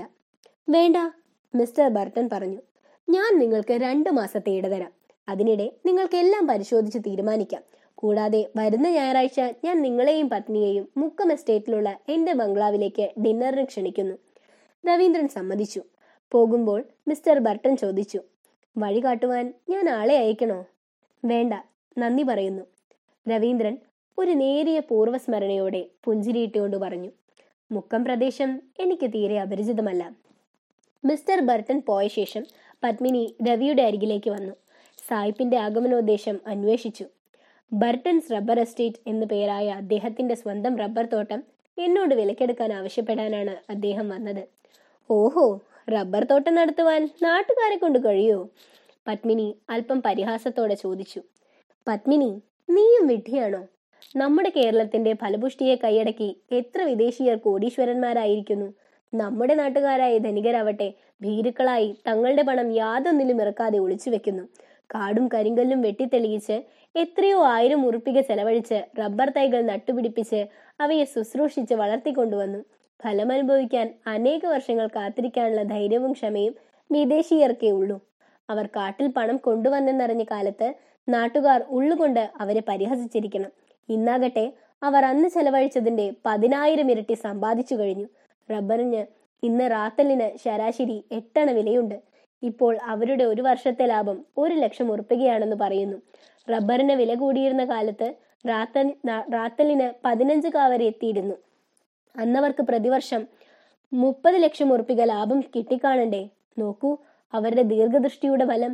ലുബ്ധത കൊണ്ട് പണം സമ്പാദിക്കുവാൻ കഴിയുകയില്ല. അഥവാ അതല്ല ശരിയായ മാർഗം. ബിസിനസ്സിൽ ധൈര്യമാണ് ആവശ്യം. അപ്പോൾ നിങ്ങൾ ഈ റബ്ബർ തോട്ടം വാങ്ങുവാൻ തന്നെ തീരുമാനിച്ചോ? തീരുമാനിച്ചില്ല. അങ്ങനെ ഒരു ഉദ്ദേശം ഇല്ലാതെയുമില്ല. പക്ഷേ അവിടെ ചെന്ന് എല്ലാം നേരിട്ട് കണ്ട് പരിശോധിച്ചതിന് ശേഷം മാത്രമേ ഖണ്ഡിതമായി അഭിപ്രായം പറഞ്ഞുകൂടൂ. അതിനിടയ്ക്ക് സായിപ്പ് നമ്മെ രണ്ടുപേരെയും വരുന്ന ഞായറാഴ്ച ഒരു ഡിന്നറിന് ക്ഷണിച്ചിട്ടുണ്ട്. എന്താ, പത്മിനി വരില്ലേ? എന്നാൽ അടുത്ത ഞായറാഴ്ച നമുക്ക് പോകാം. ഒരുങ്ങിയിരുന്നോളൂ. 2. മുക്കം ഗ്രാമത്തെ മഞ്ഞവെയിലിൽ ആറാടിക്കുന്ന മേടമാസത്തിലെ ഒരു മൂവന്തി. ഗ്രാമീണ വനിതകൾ വസ്ത്രങ്ങൾ തിരുമ്മി കുട്ടികളെ കുളിപ്പിച്ചു. തങ്ങളുടെ കുളിയും കഴിച്ചു. ആറ്റിൽ നിന്ന് മടങ്ങിപ്പോകാൻ തുടങ്ങി. താഴെ കടവിൽ നിന്ന് കോണകം മാത്രം ധരിച്ച് 2-3 പുരുഷന്മാർ സ്നാനം ചെയ്യുന്നുണ്ട്. പെട്ടെന്ന് ഒരു മോട്ടോർ കാറിന്റെ ഹോറൺ ശബ്ദം അവിടം മുഖരിതമാക്കി. ഒരു കാർ കടവിൽ നിന്ന് കുറെ വാരകലെ നിരത്തിന്റെ അറ്റത്തായി വന്നു നിന്നു. അതിൽ നിന്ന് ഒരു സ്ത്രീയും പുരുഷനും പുറത്തിറങ്ങി. ഗ്രാമീണരും നഗ്നരായ ഗ്രാമീണ ബാലന്മാരും കൗതുകത്തോടെ കാറിന് ചുറ്റും കൂടി. ആ സ്ത്രീ ധരിച്ച ആഭരണങ്ങളിൽ പതിച്ച രത്നങ്ങളുടെ ശോഭ അവിടെ കൂടിയവരുടെ കണ്ണുകളെ മഞ്ഞളിപ്പിച്ചു.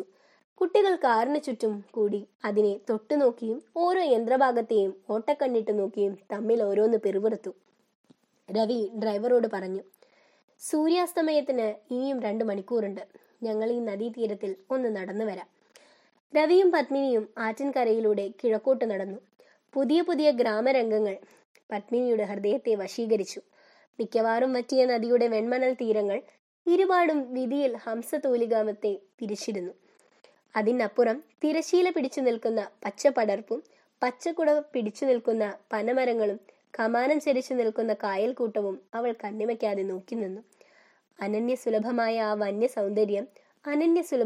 ആ വന്യസൗന്ദര്യത്തിലും അനുന്യ നിശ്ചിന്തിതമായ ആ പരമശാന്തിയിലും സർവസംസ്പർശിയായ ആ സംശുദ്ധിയിലും അവൾ അറിയാതെ മുഴുകിപ്പോയി. പക്ഷേ രവി ആ കാഴ്ചകളൊന്നും കാണുന്നുണ്ടായിരുന്നില്ല. തന്റെ മുമ്പിൽ കിടക്കുന്ന രംഗങ്ങളെ മറയ്ക്കത്തക്കവണ്ണം ചില പൂർവ്വസ്മരണകൾ ചിറകുവിരുത്തി പറന്നു വന്നു. 12 സംവത്സരത്തിനു മുമ്പ് ആ പ്രദേശത്ത് വെച്ച്, അതേ നദീതീരത്ത് വെച്ച് അഭിനയിക്കപ്പെട്ട ഒരു പ്രേമനാടകത്തിലെ പ്രധാന നടനായിരുന്നു താൻ. അന്നു കഴിഞ്ഞ ഓരോ സംഭവവും, അന്ന് താൻ ചെയ്ത ഓരോ കർമ്മവും അദ്ദേഹത്തിന്റെ മനസ്സിലേക്ക് മാദകമായൊരു മാധുരിയോടെ പുളഞ്ഞുകയറി. എങ്കിലും അതിനെ തുടർന്ന് അജ്ഞാതമായൊരു വേദന, അകാരണമായൊരു ആത്മനിന്ദ, അവാജ്യമായൊരു പശ്ചാത്താപം, അപ്രമേയമായൊരു അസ്വസ്ഥത, ഒരു ലജ്ജ, ഭീതി, പരിഭ്രമം ഇവയെല്ലാം രവിക്ക് അനുഭവപ്പെട്ടു. ഒരു ഭീരുവെ പോലെ അക്കാലത്തെക്കുറിച്ച് സ്മരിക്കുവാൻ അദ്ദേഹം മടിച്ചു. അന്നു കഴിഞ്ഞതെല്ലാം മറക്കുവാൻ ശ്രമിച്ചു നോക്കി. പക്ഷേ ആ പരിസരത്തിൽ നിന്നുകൊണ്ട് അവയെ സ്മരിക്കാതിരിക്കുക അസാധ്യമായി തോന്നി. ഓരോ മരച്ചില്ലയിലും ഓരോ പുൽക്കൊടിയും തന്നെ നോക്കി ഞാൻ നിങ്ങളെ അറിയും എന്ന് പറയുന്നത് പോലെ അദ്ദേഹത്തിന് തോന്നി. ക്രമേണ ആ തിക്കിത്തിരക്കുന്ന ചിന്തകളുടെയും തത്തിക്കളിക്കുന്ന സ്മരണകളുടെയും നടുവിൽ നിന്ന് അന്തിമേഘങ്ങളുടെ പൂന്തിങ്ങളെന്ന പോലെ ഒരു പെൺകുട്ടിയുടെ നിഷ്കളങ്കവും നിസ്തുല സുന്ദരവുമായ മുഖം ഉയർന്നു വന്നു. അതിൽ പുഞ്ചിരിയും കരച്ചിലും മാറി മാറി സ്ഫുരിച്ചുകൊണ്ടിരുന്നു. നിർമ്മല പ്രേമം, വിശ്വസിക്കുന്ന ആ കറുത്ത വിരിഞ്ഞ കണ്ണുകളിൽ നിറഞ്ഞു നിറഞ്ഞു വരുന്ന വലിയ കണ്ണുനീർത്തുള്ളിയും നവ്യതയുടെ സൗരഭ്യവും യുവത്വത്തിന്റെ പീയൂഷവും തുളുമ്പുന്ന അതരപുടത്തിൽ വിരിഞ്ഞു വിരിഞ്ഞു വരുന്ന പുഞ്ചിരിയും, 10 ഇരട്ടി വലുപ്പത്തിൽ ഒരു സിനിമാ തിരശീലയിലെന്ന പോലെ ആ പച്ചക്കാടിന്റെ പശ്ചാത്തലത്തിൽ അദ്ദേഹം ദർശിച്ചു. നിങ്ങൾ എന്നെ വിട്ടുപോവുകയാണല്ലേ? ഇനി എന്നാണ്? അദ്ദേഹത്തിന്റെ തലച്ചോറിന്റെ കോണിലെങ്ങോ അതേവരെ മൂർച്ഛിച്ചു കിടന്നിരുന്ന ആ പഴയ പദങ്ങൾ പെട്ടെന്ന് ഒരു വൈദ്യുത പ്രവാഹം തട്ടിയതുപോലെ എണീറ്റോടി ഓരോ സിരകളിലും ചെന്നുമുട്ടി. അവൾ എവിടെ? അവൾക്കെന്ത് സംഭവിച്ചു? ഒരു കുറ്റവാളിയുടെ മനഃശാബല്യത്തോടെ അദ്ദേഹം വീണ്ടും വീണ്ടും ആ ചോദ്യം തന്നോട് തന്നെ ചോദിച്ചു. ക്യോ ക്യോ ക്യോ എന്ന് ശബ്ദിച്ചുകൊണ്ട് ഒരു കിളി കിഴക്കോട്ട് പറന്നുപോയി. ഒരു കാളയുടെ കഴുത്തിലെ കൊടമണി അടുത്തുനിന്ന് മുഴങ്ങി. നോക്കൂ, ആ മുളക്കൂട്ടം മരതകപ്പൊടി വിതറിയ പോലെയുണ്ട്. ഒരു കൂട്ടം തത്തകൾ അതാ പറന്നു പോകുന്നു. എന്തൊരു ചന്തമുണ്ട് കാണാൻ! ആ കാട്ടിന്റെ കോണിൽ എന്തൊരു പ്രകൃതി ഭംഗി! ഇത് കണ്ടുവോ, ഒരു മുസ്ലിം ബാലിക ആടുകളെ മേച്ച് നടങ്ങുന്നത്? ആ തോണിയിൽ കയറ്റിയത് റബ്ബർ പെട്ടികളാണോ? അങ്ങനെ ഓരോന്ന് പറഞ്ഞും ചോദിച്ചും കൊണ്ട് പത്മിനി മുമ്പേ നടക്കുന്നുണ്ട്. പക്ഷേ ചിന്താമഗ്നമായ രവി അവളുടെ സംശയങ്ങൾക്കും പ്രശ്നങ്ങൾക്കുമെല്ലാം ഇടയ്ക്കിടെ ഒന്ന് മൂളിയതല്ലാതെ തക്ക സമാധാനമൊന്നും കൊടുത്തിരുന്നില്ല. രവി ചിന്ത തുടർന്നു. അവളിപ്പോൾ ഏതു നിലയിലായിരിക്കും? വിവാഹിതയായിട്ടുണ്ടാവും, അതല്ല നിത്യകന്യകയായി ജീവിക്കുകയോ? ഹേ, ഒരു നാട്ടിൻ പുറത്തുകാരി പെൺകിടാവിന് ആ അവസ്ഥ സാധാരണമാണ്. അഥവാ പരിഷ്കാരികളായ വേറെ വല്ല സൗന്ദര്യ ആരാധകന്മാരും അവളെ തട്ടിക്കൊണ്ടു പോയിരിക്കുമോ? എന്നെ കാണുന്ന പക്ഷം അവൾ തിരിച്ചറിയുമോ? ഏതൊരു നിലയിലായിരിക്കും അവൾ എന്നെ സ്വീകരിക്കുക? പത്മിനിയോട് അവൾ എങ്ങനെ പെരുമാറും? ഹാ, എന്തൊരനീതിയാണ് ഞാനത് ചെയ്തത്! ആനന്ദ പുഷ്കലമായൊരു മധുവിധ തന്നെയായിരുന്നു അത്. അതിന് ഞാനെന്ത് പ്രത്യുപകാരം ചെയ്തു? അതിൽ പിന്നെ അവളെപ്പറ്റി ഒന്ന് അന്വേഷിക്കുക പോലും ചെയ്തില്ല. എൻ്റെ ജീവിതം മുഴുവൻ അങ്ങനെ ആനന്ദ സമ്പൂർണമാണെന്ന് യുവത്വത്തിൻ്റെ പ്രഥമ ലഹരിയിൽ ഞാൻ തെറ്റിദ്ധരിച്ചു പോയി. വിധി പലവിധം പുഷ്പങ്ങൾ നിറഞ്ഞൊരു ഉദ്യാനത്തിലേക്ക് ഓടി വന്ന ഒരു വികൃതിക്കുട്ടി. ആ പുഷ്പങ്ങൾ മുഴുവനും കൈക്കലാക്കണമെന്ന മോഹത്തിൽ പത്തപ്പാടിൽ എത്രയോ പുഷ്പങ്ങളെ ഞാൻ ചവിട്ടി ഞെരിച്ചു. സുഖത്തെ മാത്രം നായാടുന്ന അവിമൃഷ്യകാരിയായ ഒരു ശിക്കാരിയായിരുന്നു അന്നു ഞാൻ. ഇന്നാകട്ടെ ഞാനൊരു തത്വചിന്തകനായി മാറിയിരിക്കുന്നു. പക്ഷേ ലോകപാഠങ്ങൾ പഠിച്ചു കഴിയുമ്പോഴേക്കും ഞാൻ പകുതിയും വൃദ്ധനായി തീർന്നു. ചെയ്തത് മറിച്ചു ചെയ്യുക ഇനി സാധ്യവുമല്ല. പശ്ചാത്താപം കൊണ്ടും പ്രയോജനമില്ല. അവൾ വിവാഹിതയായി ഭർത്താവിനോടും സന്താനങ്ങളോടും കൂടി സുഖമായി ജീവിക്കുന്നുണ്ടെന്ന് കേൾപ്പാൻ സംഗതി വരട്ടെ. ഇതാ ഇങ്ങോട്ട് നോക്കൂ, ഇതെന്തൊരു ജന്തു! അല്ലല്ല, ഒരു പക്ഷിയാണെന്ന് തോന്നുന്നു. എന്തൊരു വികൃത സത്വം! ഓരിമിറ്റേഷൻ ജഡായി തന്നെ. അതിതാ വല്ലാത്തൊരു ശബ്ദം പുറപ്പെടുവിച്ചുകൊണ്ട് ഈ കരിമ്പനയുടെ മുകളിൽ വീണിരിക്കുന്നു. അങ്ങനെ ഭർത്താവിനോട് വിളിച്ചു പറഞ്ഞുകൊണ്ട് പത്മിനി പനയുടെ മുകളിലേക്ക് പതിഞ്ഞു നോക്കി. രവിയും ഇവിടേക്ക് ദൃഷ്ടി പതിപ്പിച്ചുകൊണ്ട് പറഞ്ഞു, ഹാ, അതോ അതൊരു വേഴാമ്പൽ പക്ഷിയാണ്. വെള്ളം കുടിക്കാൻ മഴ വീഴുന്നതും കാത്ത് കരഞ്ഞുകൊണ്ടിരിക്കുന്ന ഒരു പക്ഷിയെപ്പറ്റി പത്മിനി കേട്ടിട്ടില്ലേ? ആ പക്ഷിയാണത്. അതിൻ്റെ ചെങ്കിൽ ദ്വാരമുണ്ടോ? അതിൻ്റെ ചെങ്കിലൊരു ദ്വാരവും തലയിൽ വലിയൊരു മരികയുമുണ്ട്. പത്മിനി ചിരിച്ചു. വേഴാമ്പലിൻ്റെ മൂർധാവിൽ കമിഴ്ത്തിയ മരികയെപ്പറ്റി പണ്ട് മാളു പറഞ്ഞു കൊടുത്ത കഥ രവിക്ക് ഓർമ്മ വന്നു. ആ കഥ അദ്ദേഹം പത്മിനിയെ പറഞ്ഞു കേൾപ്പിച്ചപ്പോൾ അവൾ പൊട്ടിച്ചിരിച്ചുപോയി. മുമ്പേ നടന്നിരുന്ന രവി കഥ പറഞ്ഞു തീരുന്നതിനു മുമ്പ് യാതൊരു മുന്നറിയിപ്പും കൂടാതെ ഒരു കള്ളക്കുഴിയിൽ ഇരിക്കക്കുത്തനെ ചെന്ന് പതിച്ചു. അതും നോക്കിക്കൊണ്ട് അടുത്തൊരു പടർപ്പിന്റെ പിന്നിൽ ഒളിച്ചിരുന്ന ഒരു കൂട്ടം വികൃതിക്കുട്ടികൾ കൂക്കി വിളിച്ചാർത്തു. ആ സംഘത്തിന്റെ തലവനായി ഒരു ചെറുക്കനുണ്ട്. അവൻ മുമ്പോട്ട് നടന്നു. ഒരു ഗൗരവ സ്വരത്തിൽ, ഹേ മൂപ്പരെ, ആ സ്ഥലം അങ്ങനെ ചീത്തയാക്കി പോകാൻ ഞങ്ങൾ സമ്മതിക്കൂല. രവി ലഭ്യനായി പത്മിനിയുടെ നേർക്ക് കൈനീട്ടി. പത്മിനിക്ക് വന്ന അസഹ്യമായ ചിരിയുടെ ശക്തിയിൽ അവളുടെ പകുതി ബലവും പോയിപ്പോയിരുന്നു. എങ്ങനെയോ അവൾ ഭർത്താവിനെ കൊണ്ടിൽ നിന്ന് പിടിച്ചു കയറ്റി. അതിനുശേഷം രവിയും ചിരിയിൽ പങ്കുകൊണ്ടു. 12 കൊല്ലം മുമ്പ് അങ്ങനെ മാളുവോടൊന്നിച്ച് നിലാവിൽ നടക്കുമ്പോൾ താൻ കള്ളക്കൊണ്ടിൽ വീണതായൊരു സംഭവം രവി സ്മരിച്ചു. അതുപോലുള്ള അനേകം രസകരമായ പൂർവ്വസ്മരണകളും ആ പരിസരങ്ങളുടെ പുനർദർശനവും അദ്ദേഹത്തിൽ ഉണർത്തിവിട്ടു. ആ തേക്കിൻകാട്, ആ കായൽക്കൂട്ടം, ആ കടവ്, അതിനടുത്തുള്ള ഇടിഞ്ഞുപൊളിഞ്ഞ ഭഗവതിക്കാവ്, നെറുകുത്തനെ ഒരു കുന്തം പോലെ നീണ്ടുപോയ ഒരു മരം, ഇവയെല്ലാം ഇന്നും അവിടെ നിലകൊള്ളുന്നു. 12 കൊല്ലം കഴിഞ്ഞിട്ടും ഇന്നും ഇരുവഴിഞ്ഞിപ്പുഴ അങ്ങനെ തന്നെ ഒഴുകുന്നു. അതിൻ്റെ തീരത്തിൽ വികൃതിക്കുട്ടികൾ അന്നത്തെ പോലെ ഇന്നും കള്ളക്കൊണ്ടുകൾ ഉണ്ടാക്കി വെച്ച് അതിൽ ആളുകൾ വീഴുന്നത് കണ്ടു രസിക്കുവാൻ കാത്തിരിക്കുന്നു. മനുഷ്യർക്കല്ലാതെ ആ പ്രദേശത്തിന്റെ പ്രകൃതിക്ക് യാതൊരു മാറ്റവും സംഭവിച്ചില്ല. പച്ചനെൽ ചെടികൾ അലതല്ലുന്ന കൊച്ചുപാടത്തിന്റെ പടിഞ്ഞാറ് ഭാഗത്ത് കുന്നിൻ മുകളിൽ അസ്തമായാദിത്യന്റെ തങ്കബിംബം തെല്ലിട തങ്ങി നിന്നുവെന്ന് തോന്നും. രവി കീശയിൽ നിന്ന് ഒരു സിഗരറ്റിന് തീ കൊളുത്തി പതുക്കെ പുകവിട്ടു തുടങ്ങി. അവളെ ഒന്ന് കാണുവാൻ എൻ്റെ കണ്ണുകൾ ഉഴറുന്നു. എവിടെ അന്വേഷിക്കും? കുറച്ചു ദൂരം പുഴവക്കിലെ മതിലിൽ തലപൊക്കി നിന്നിരുന്ന മനോഹരമായൊരു മേത്തോന്നിപ്പ് പറിപ്പിക്കുവാൻ പത്മിനി അങ്ങോട്ട് പോയി. രവി അവൾ വരുന്നതും കാത്തു. പുളകമണിയുന്ന പൂർവ്വസ്മരണകളിൽ മുഴുകി അവിടെ തന്നെ നിന്നു.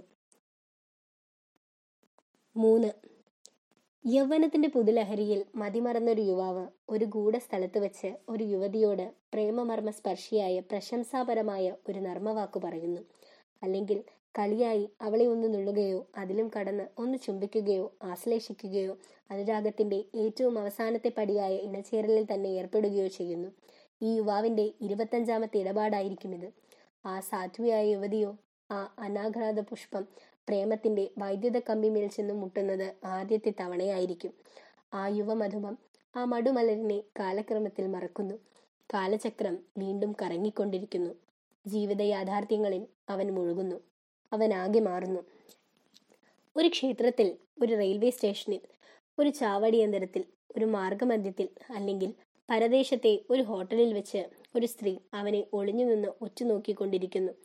അവൾ ഇപ്പോൾ കന്യകയോ ഉദ്യോഗസ്ഥയോ രോഗിണിയോ അല്ലെങ്കിൽ യാചകിയോ ആയിരിക്കാം. അവന് അവളിൽ ആ പണ്ടത്തെ മടുമലർ കുടികൊള്ളുന്നത് കണ്ടറിയാൻ കഴിയുന്നില്ല. പക്ഷേ അവളുടെ കണ്ണുകൾ അദ്ദേഹത്തെ കണ്ടുപിടിച്ചു കഴിഞ്ഞു. അവളുടെ മനസ്സിൽ പൂർവ്വസ്മരണകളുടെ ഒരു തടിപ്രവാഹം. കുന്നിൻ നിരകളിൽ തട്ടി തുടരെ തുടരെ പ്രതിധ്വനിക്കുന്ന ഇടിമുഴക്കം പോലെ ചില വാക്കുകൾ അവളുടെ ഹൃദയസിരകളിൽ തട്ടി മുഴങ്ങിക്കേൾക്കുന്നു. ഭാവനയിൽ അവൾ വീണ്ടും അന്നത്തെ കൊട്ടുപെണ്ണായി മാറുന്നു. സംഭവ സമ്പൂർണങ്ങളായ ഇടക്കാലങ്ങളെ പിന്നിട്ടുകൊണ്ട് അവളുടെ സ്മരണകൾ ഗൂഢമായൊരു താഴ്വാരത്തിലേക്ക് കുതിക്കുന്നു. ഒരു ഉൾപ്പുളകത്തിന്റെ വിപ്ലവത്തോടെ അവൾ അന്തരാമന്തസ്മിതം ചെയ്തുകൊണ്ട് സ്വയം പറയുന്നു: എന്റെ പ്രേമ പൂങ്കാവനത്തിൽ ആദ്യമായി കടന്നു കയ്യേറ്റം നടത്തിയ കൊച്ചുകള്ള, ഞാൻ നിന്നെ വീണ്ടും കണ്ടുപിടിച്ചു കഴിഞ്ഞു. നിന്റെ മോഷണ രീതിയെ ഞാൻ ഒരിക്കലും മറക്കില്ല. പക്ഷേ നീ എന്നെ കണ്ടറിയുന്നില്ല. അറിയരുതെന്നാണ് എൻ്റെയും ആഗ്രഹം. നമുക്കിങ്ങനെ പിരിയാം. കാലം മുഖത്തെ മാംസപേശികളിൽ എത്ര തന്നെ പുതിയ കൈവേലകൾ നടത്തിയാലും തന്നെ ഒന്നാമതായി ചുംബിച്ച പുരുഷനെ ഒരൊറ്റ നോട്ടത്തിൽ തിരിച്ചറിയുന്നതിന് സ്ത്രീക്ക് ജന്മസിദ്ധമായൊരു വാസനയുണ്ട്. പുഷ്പമറക്കാൻ പോയ പത്നിയെയും കാത്ത് ആ നദീതീരത്തിൽ നിൽക്കുന്ന രവീന്ദ്രനെ അടുത്തൊരു കുടിലിലെ കിളിവാതിലിനുള്ളിലൂടെ രണ്ട് കണ്ണുകൾ ഉറ്റുനോക്കിക്കൊണ്ടിരുന്നു. രവീന്ദ്രൻ തൻ്റെ ചിന്തകൾ തുടർന്നു. ജീവിതം എത്ര മനോഹരമായൊരു ഗൂഢാർത്ഥ കവനം! അതിൻ്റെ പരിണാമഗുപ്തിയും അജ്ഞേയതയുമാണ് അതിന് കൂടുതൽ ആരാധ്യവും മാദകവുമാക്കി തീർക്കുന്നത്. എൻ്റെ ജീവിത കവിതാ പുസ്തകത്തിലെ പഴയ ഏടുകൾ മറിച്ചു നോക്കുമ്പോൾ ഒരു പ്രേമഗാനത്തിൻ്റെ അവിടവിടെ മാഞ്ഞുപോയ ചില വരികൾ ഞാൻ കാണുന്നു. അസ്പഷ്ടങ്ങളായ ആ വരികൾ ഒരു കവിയുടെ മനോധർമ്മത്തോടെ വീണ്ടും ഇണക്കി ചേർക്കുമ്പോൾ ഇങ്ങനെ വായിക്കാം: ഇളകും വനവല്ലികൾക്കിടയിൽ പുളകും പുരളും കരളാർ നിഹഞ്ഞാൻ അവൾ തൻ അലസാഗമനോത്സുകനായി പതിവായി വരുമീ നദി തൻ കരയിൽ. കുളിശാരദ ചന്ദ്രികയുണർന്നൊഴുകും തെളിവൻ പുളിന തളിമത്തിലവൾ അമൃതം ചൊരിയും പുതുപുഞ്ചിരിയിട്ടമരും പൊഴുതെന്നകതാരലിയും. അടുത്തുനിന്ന് ഒരു സംസാരം കേട്ട് രവി പാട്ടു നിർത്തി. അങ്ങോട്ട് തിരിഞ്ഞു നോക്കി. പത്മിനി പൂ പറിച്ച് മടങ്ങി വരികയാണ്. കൂടെ ഒരു ബാലനുമുണ്ട്. അവൾ അവനോട് ചിരിച്ചുകൊണ്ട് അടുത്തെത്തി. ബാലന്റെ കയ്യിൽ നിറയെ മേന്തോന്നി പൂക്കൾ ഉണ്ടായിരുന്നു. പത്മിനി ആ കുട്ടിയുടെ കൈ പിടിച്ചു. രവിയുടെ അരികത്തേക്ക് വന്ന് ചോദിച്ചു: ഇവനെ നിങ്ങൾ അറിയുമോ? രവി അത്ഭുതത്തോടെ ആ ബാലന്റെ മുഖത്തേക്ക് നോക്കിക്കൊണ്ട് ഒരു വല്ലായ്മയോടെ പറഞ്ഞു: ഇല്ല. പത്മിനി പറഞ്ഞു: ഇതാ നിങ്ങൾ തന്നെയാണിത്. അവൾ പൊട്ടിച്ചിരിച്ചുകൊണ്ട് തുടർന്നു: എന്തൊരു സാമ്യം! ഞാൻ ആദ്യം കണ്ടപ്പോൾ അത്ഭുതപ്പെട്ടുപോയി. നിങ്ങളുടെ 12ാം വയസ്സിലുള്ള ഒരു ഫോട്ടോ അന്ന് എനിക്ക് സമ്മാനിച്ചില്ലേ? ആ ഫോട്ടോ ജീവിച്ചെഴുന്നേറ്റ് വന്നതാണോ എന്നുകൂടി ഞാൻ സംശയിച്ചു പോയി. നോക്കൂ, അതേ കണ്ണ്, അതേ മൂക്ക്, അതേ മുഖഭാവം, അതേ നടത്ത രീതി. ഇങ്ങനെയെല്ലാം ഒത്തുവരുമോ? ഞാൻ പൂ പറിക്കാൻ ശ്രമിക്കുമ്പോൾ അവൻ ഓടി വന്ന് എന്നെ സഹായിച്ചു. ആ ഉയർന്ന വാതിലിന്മേൽ കയറി ഒരുപാട് പൂക്കൾ പറിച്ചു തന്നു. മിടുക്കൻ കുട്ടി. അവൾ ആ കുട്ടിയുടെ മുഖം പിടിച്ചുയർത്തി വാത്സല്യത്തോടെ ചോദിച്ചു: കുട്ടിയുടെ പേരെന്താണ്? അവൻ ഗൗരവത്തോടെ മുഖമുയർത്തി പറഞ്ഞു: രാഘവൻ. വലിയവരെല്ലാം എന്നെ ഇക്കോരഞ്ചക്കൻ എന്ന് വിളിക്കും. അമ്മയുടെ പേരോ? മാളു. അവനെ കണ്ണിമയ്ക്കാതെ നോക്കിക്കൊണ്ടിരുന്ന രവീന്ദ്രന്റെ നേർക്ക് ചൂണ്ടിക്കൊണ്ട് അവൻ പറഞ്ഞു: അതാ മൂപ്പരെ, സിഗരറ്റിന്റെ ഉറവീണ് നിങ്ങളുടെ ഷർട്ട് കത്തിക്കരിയുന്നു. ഒരു സ്വപ്നത്തിൽ നിന്നുണർന്ന പോലെ രവി ഒന്ന് ഞെട്ടി. തൻ്റെ ഷർട്ടിന്റെ കീഴ്ഭാഗത്തിൽ തട്ടി തീ കെടുത്തി. ഷർട്ട് ഒരു ഒരപ്പിക വട്ടത്തിൽ കത്തിക്കരിഞ്ഞിരുന്നു. പത്മിനി രവീന്ദ്രനെ സ്നേഹസ്വരത്തിൽ ശകാരിച്ചു: എന്തൊരു തൻ്റെടമില്ലായ്മയാണ് ഈ കാണിക്കുന്നത്! സിഗരറ്റിന് തീപ്പൊരി വീണതും ഇത്ര വട്ടത്തിൽ കത്തുന്നതും ഒന്നും അറിഞ്ഞില്ലെന്നോ? അവൾ കുട്ടിയെ പതുക്കെ ആശ്ലേഷിച്ചുകൊണ്ട് ചോദിച്ചു: രാഘവന് എത്ര വയസ്സായി? 12. അവൻ പുഷ്പങ്ങൾ അവളുടെ നേർക്ക് വെച്ച് കാണിച്ചു പറഞ്ഞു: ഇത് വാങ്ങൂ, എനിക്ക് പോണം. അച്ഛൻ തോട്ടത്തിൽ നിന്ന് വരാറായി.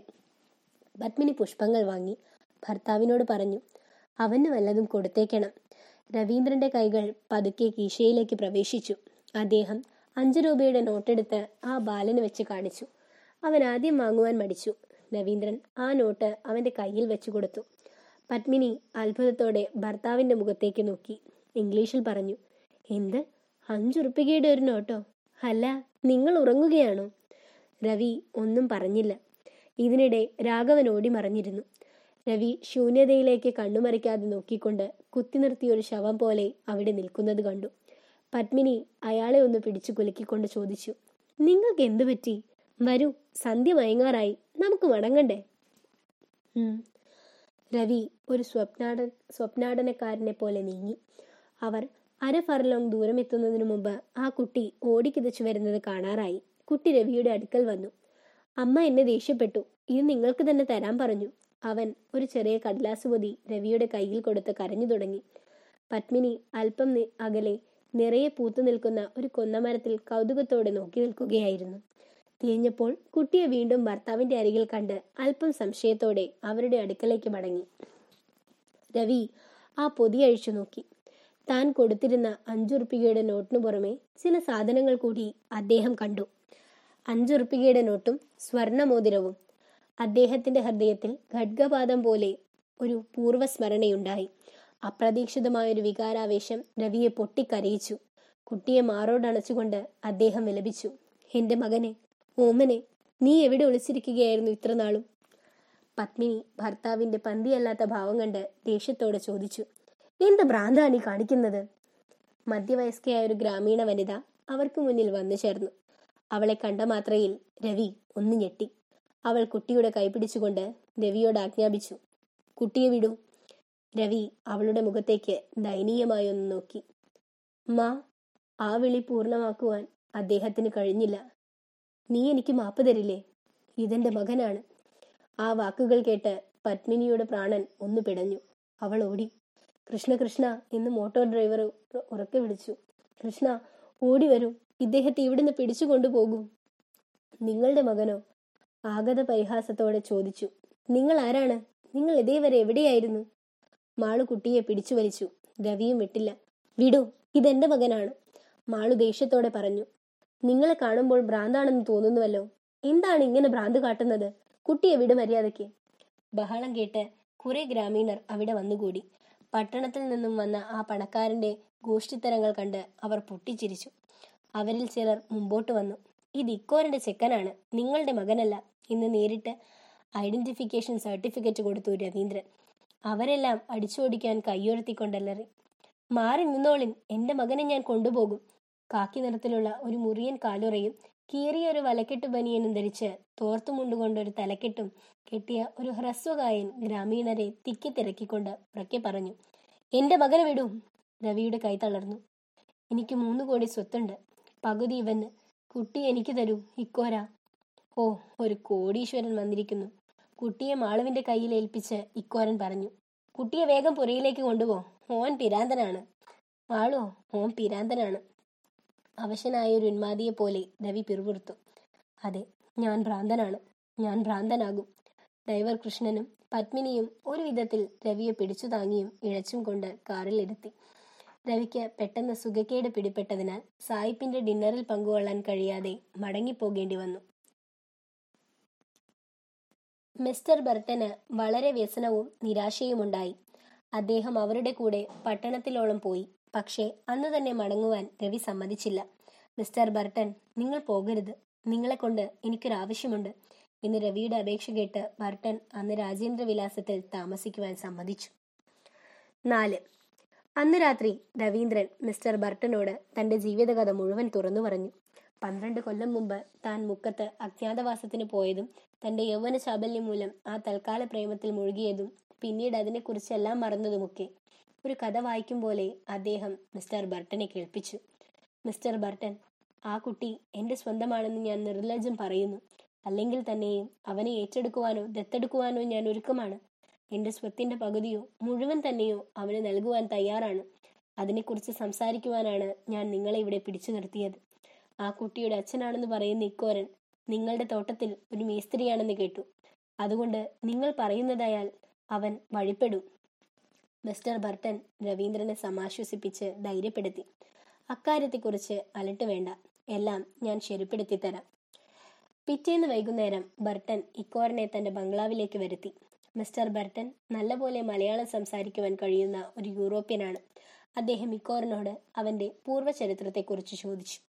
ഇക്കോരൻ എല്ലാം വിസ്തരിച്ചു പറഞ്ഞു. വിവാഹം വരെ എത്തി. അപ്പോൾ സായിപ്പ് പുഞ്ചിരിയിട്ടുകൊണ്ട് അർദ്ധഗർഭമായി ചോദിച്ചു, നീ മാളവെ തന്നെ വിവാഹം കഴിക്കുവാൻ കാരണം? ഇക്കോരൻ ഒരു കൂസലും കൂടാതെ മറുപടി പറഞ്ഞു, സായിപ്പേ, ഞങ്ങളുടെ ശാസ്ത്രത്തിൽ ഒരു ചൊല്ലുണ്ട്, ഒരുത്തനായാൽ അവനരികെ ശുശ്രൂഷിപ്പാൻ ഒരുത്തി വേണം എന്ന്. എനിക്കൊരു പെണ്ണ് വേണ്ടി വന്നു, ഞാൻ അവളെ വിവാഹം ചെയ്തു, അതിലെന്താണൊരു പുതുമ? സായിപ്പിന് പിന്നെ ചോദ്യം മുട്ടി.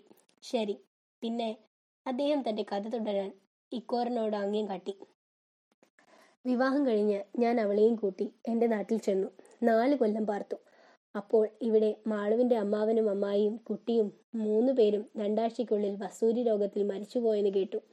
അവൾക്ക് വേറെ അവകാശികൾ ആരും ഉണ്ടായിരുന്നില്ല. അതിനാൽ ഞങ്ങൾ ഇങ്ങോട്ട് മടങ്ങി വന്നു. അവരുടെ പുരയും പറവും ഏറ്റെടുത്ത് ഇവിടെ സ്ഥിരതാമസമാക്കി. അടുത്തു വന്ന സായിപ്പിൻ്റെ തോട്ടത്തിൽ ഒരു റബ്ബർ ചെന്നെത്തുന്ന കൂലിക്കാരനായി എന്നെ എടുത്തു. 8 കൊല്ലം കഴിഞ്ഞു. ഇപ്പോൾ ഞാൻ മേസ്ത്രിയായി. ഇതാണെൻ്റെ കഥ. സായിപ്പ് കുറെ നേരം ചിന്താമഗ്നനായി. പിന്നെ ചോദിച്ചു, നീ മാളുവെ നല്ലവണ്ണം സ്നേഹിക്കുന്നുണ്ടോ? അവൾ നല്ലൊരുത്തിയാണ്. കുട്ടിയോ? എൻ്റെ ജീവനാണ് രാഘവൻ. ഞാൻ നല്ലൊരു സന്തോഷ വർത്തമാനം പറയുവാനാണ് നിന്നെ വരുത്തിയത്. കോഴിക്കോട് രവീന്ദ്രൻ എന്നൊരു ഊക്കൻ പണക്കാരനെ നീ കേട്ടിട്ടില്ലേ? അയാൾക്ക് കുട്ടികളൊന്നുമില്ല. ഇന്നാൾ അയാൾ ഇവിടെ വന്നപ്പോൾ നിന്റെ മകനെ കണ്ടു. എന്തോ അയാൾക്ക് നിന്റെ മകനോട് ഒരിഷ്ടം തോന്നിപ്പോയി. നിന്റെ ഭാഗ്യം തന്നെ. ഇക്കോര, അവനെ അയാൾ വാങ്ങിക്കൊള്ളാമെന്ന് എന്നെ അറിയിച്ചിരിക്കുന്നു. നിങ്ങൾക്ക് വലിയൊരു സംഖ്യ വില തരും. എന്താ ഇക്കോര? ഇക്കോരൻ അധോമുഖനായി നിന്നതല്ലാതെ ഒന്നും ഉത്തരം പറഞ്ഞില്ല. എന്താ, പൊരുത്ത ഭാഗ്യമല്ലേ ഇക്കോരൻ മേസ്തിരി? സായിപ്പ് ചിരിച്ചുകൊണ്ട് ഇക്കോരൻ്റെ ചുമലിൽ തട്ടി. പക്ഷേ ഇക്കോരൻ്റെ മുഖത്ത് പ്രസാദം ലവലേശം ഉണ്ടായിരുന്നില്ല. സ്വല്പം വെറുപ്പും ഒരു ദൃഢപ്രതിജ്ഞയും കലർന്ന സ്വരത്തിൽ അവൻ മറുപടി പറഞ്ഞു, ഇത് പറയാൻ വേണ്ടിയാണ് സായിപ്പ് ഇപ്പോൾ എന്നെ വിളിച്ചു വരുത്തിയതെങ്കിൽ ഞാൻ വ്യസനിക്കുന്നു. എൻ്റെ പൊന്നും മകനെ വിറ്റ പണം കൊണ്ട് ഞങ്ങൾക്ക് സുഖിക്കേണ്ട. ആ സുഖം ഒരിക്കലും എൻ്റെ മകനെ നാളിക്കുന്ന സുഖം തരില്ല. ദൈവകൃപയാൽ ഇന്ന് ഞങ്ങൾ 3 പേരും സുഖമായി കഴിഞ്ഞുകൂടുന്നുണ്ട്. മരിക്കുന്നതുവരെ അങ്ങനെ കഴിഞ്ഞാൽ മതി ഞങ്ങൾക്ക്. സായിപ്പ് സ്തബ്ധനായിപ്പോയി. ദരിദ്രനായൊരു ഗ്രാമീണൻ വച്ചുകാട്ടുന്ന ഒരു നിധിയെ തട്ടിക്കളയുകയോ? മിസ്റ്റർ ബർട്ടൻ ഇക്കോരൻ്റെ മുഖത്തേക്ക് സൂക്ഷിച്ചു നോക്കി. അവിടെ യാതൊരു ഭാവഭേദവുമില്ല. കുറച്ചുനേരം ചിന്താമഗ്നനായി മിണ്ടാതിരുന്നാൽ പിന്നെ അദ്ദേഹം ശാന്തഗംഭീരമായൊരു സ്വരത്തിൽ തുടർന്നു, ഇങ്ങനെയൊരു ഉത്തരം ഇക്കോരൻ പറയുമെന്ന് ഞാൻ ഒരിക്കലും കരുതിയിരുന്നില്ല. നിന്റെ മകനെ വിലക്കി വിൽക്കണമെന്ന് മാത്രമാണ് ഞാൻ പറയുന്നതെന്ന് നീ തെറ്റിദ്ധരിച്ചിരിക്കുന്നു. സായിപ്പ് മറ്റൊരു വാദത്തിൽ തിരിഞ്ഞു. കോഴിക്കോട്ടെ ആ കോടീശ്വരൻ്റെ മക്കളില്ല. നിന്റെ മകനെ കണ്ടപ്പോൾ അദ്ദേഹത്തിന് ഒരു സ്നേഹം തോന്നിപ്പോയി. നിങ്ങളുടെ ഹിന്ദുമതത്തിലെ മുജ്ജന്മ ബന്ധം പോലുള്ള ഒരു സ്നേഹം. സായിപ്പ് താൻ ഉപയോഗിച്ച ഉപമയുടെ സാരസ്യം സ്വയം അഭിനന്ദിച്ചുകൊണ്ട് ഒന്ന് പുഞ്ചിരിച്ചു. പിന്നെ തുടർന്നു, നിന്റെ മകനെ അദ്ദേഹത്തിന്റെ അടുക്കലേക്ക് അയക്കുകയെന്നാൽ അദ്ദേഹം അവനെ ഒരു രാജകുമാരനെ പോലെ വളർത്തും. ഉയർന്ന വിദ്യാഭ്യാസം കൊടുക്കും. ഒരു സമയം ബിലാത്തിയിലേക്ക് തന്നെ പറഞ്ഞയച്ച് പഠിപ്പിക്കും. നിന്റെ മകൻ ഈ ഇടുങ്ങിയ നാട്ടിനപ്പുറത്തെ വളർന്നാൽ ആരും വിലവെക്കാത്തൊരു കൃഷിക്കാരനോ കൂലിക്കാരനോ ആയി തീരാനേ ഇടയുള്ളൂ. അതുകൊണ്ട് നിന്റെ മകനെ പറഞ്ഞയക്കണമെന്നാണ് ഞാൻ ഉപദേശിക്കുന്നത്. നിങ്ങൾക്ക് സുഖമായി കഴിഞ്ഞുകൂടാൻ കുറേ പണവും കിട്ടും. 1000ഉം 2000ഉമല്ല, ഒരു 10000 തന്നെ വേണമെങ്കിൽ ഞാൻ വാങ്ങിത്തരാം. എന്താ, നിന്റെ മകനെ പ്രമാണിയും പണക്കാരനുമായൊരു ഉദ്യോഗസ്ഥനോ മുതലാളിയോ ആയി കാണുവാൻ ഇക്കോരൻ മേസ്ത്രിക്ക് ആഗ്രഹമില്ലേ? ഇക്കോരൻ ഒന്നും പറയാതെ താഴോട്ട് നോക്കി നിന്നു.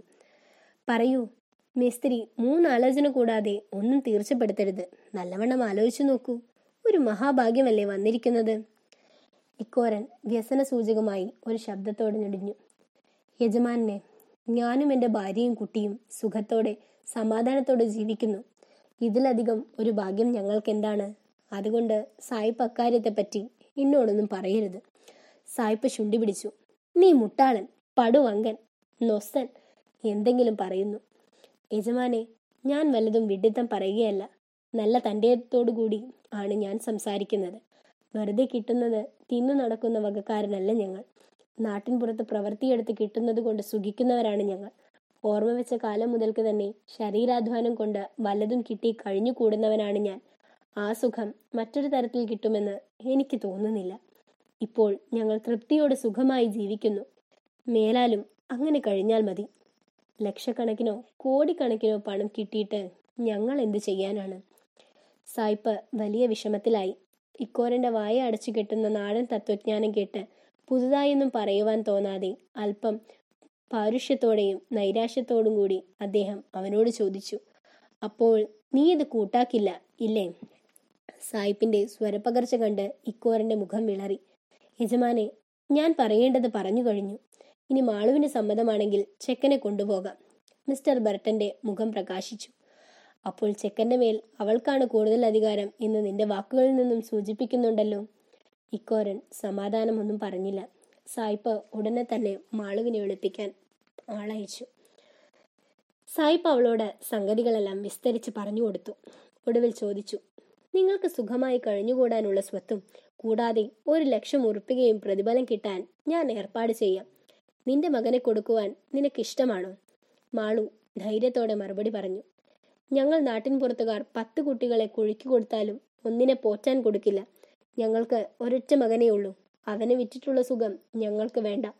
ഇപ്പോൾ ഞങ്ങൾക്ക് യാതൊരു സുഖക്കുറവുമില്ല. കൊയ്യാൻ 2 കണ്ടവും 2 മുറിയും ഞങ്ങൾക്കുണ്ട്. പോരെങ്കിൽ കുഞ്ഞിൻ്റെ അച്ഛന് പണിയുമുണ്ട്. ഇതിലധികം ഞങ്ങൾ ഒന്നും കൊതിക്കുന്നില്ല.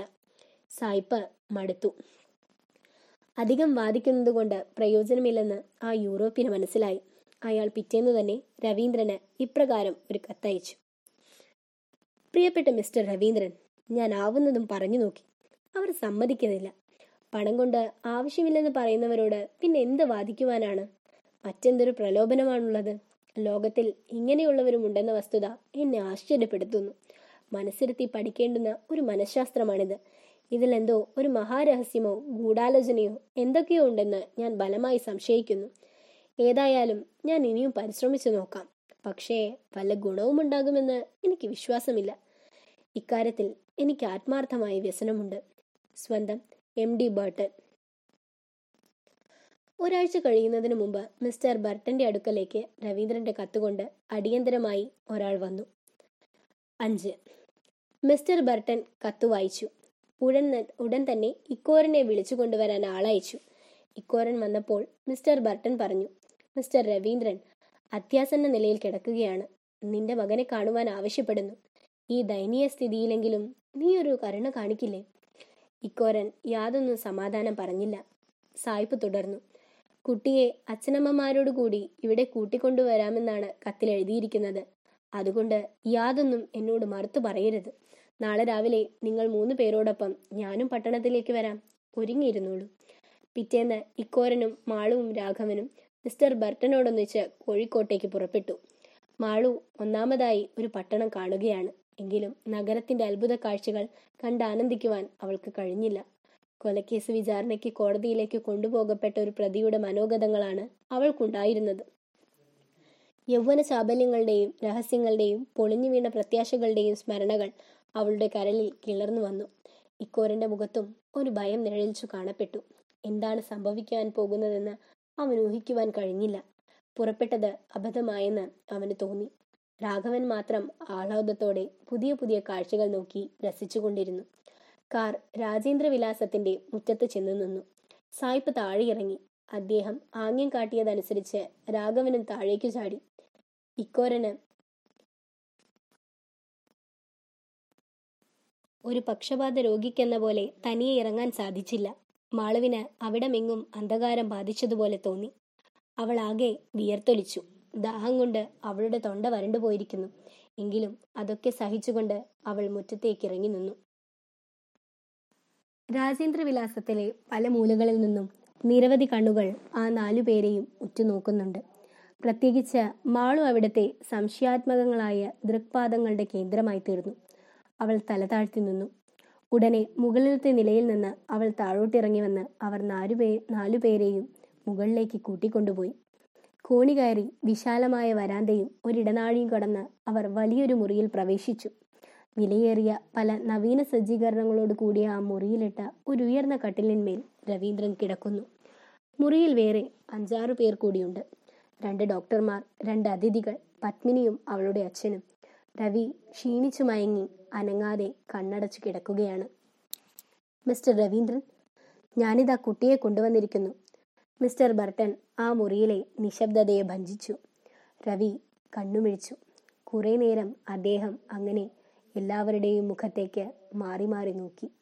ഒടുവിൽ രാഘവനെ കണ്ടപ്പോൾ അദ്ദേഹത്തിൻ്റെ മുഖത്തെ മാംസപേശികൾ ചുരുങ്ങി വികസിച്ചു. അവനെ പിടിക്കുവാൻ അദ്ദേഹം പിടഞ്ഞെഴുന്നേറ്റപ്പോൾ സായിപ്പ് രാഘവനെ കിടക്കയുടെ അടുത്തേക്ക് കൊണ്ടുചെന്ന് നിർത്തി. രവീന്ദ്രൻ രാഘവനെ കെട്ടിപ്പിടിച്ചു മാറോടണച്ചു. കുറേ നേരം അങ്ങനെ അനങ്ങാതെയിരുന്നു. അദ്ദേഹത്തിൻ്റെ കവിളിലൂടെ കണ്ണുനീർ നീർച്ചാലുപോലെ ഒഴുകിത്തുടങ്ങി. അദ്ദേഹം എന്തോ സംസാരിക്കുവാൻ ശ്രമിച്ചു, പക്ഷേ വാക്കുകൾ വ്യക്തമായില്ല. പെട്ടെന്ന് നിധി കിട്ടിയ പോലെ അദ്ദേഹം ചില ഗോഷ്ഠികൾ കാണിച്ചു. മാളു അധോമുഖിയായി നിൽക്കുക കാരണം അവിടെ നടക്കുന്ന വികാരണങ്ങളുടെ വിക്രിയങ്ങളൊന്നും കണ്ടിരുന്നില്ല. ഇക്കോരനാകട്ടെ രവീന്ദ്രന്റെ മുഖത്തെ ഓരോ നാഡീചലനത്തെയും ഉറ്റുനോക്കി നിന്നു. ഒരു 15 മിനിറ്റ് കഴിഞ്ഞപ്പോൾ രവീന്ദ്രന് സംസാരിപ്പാനുള്ള ശക്തി വീണ്ടും കിട്ടി.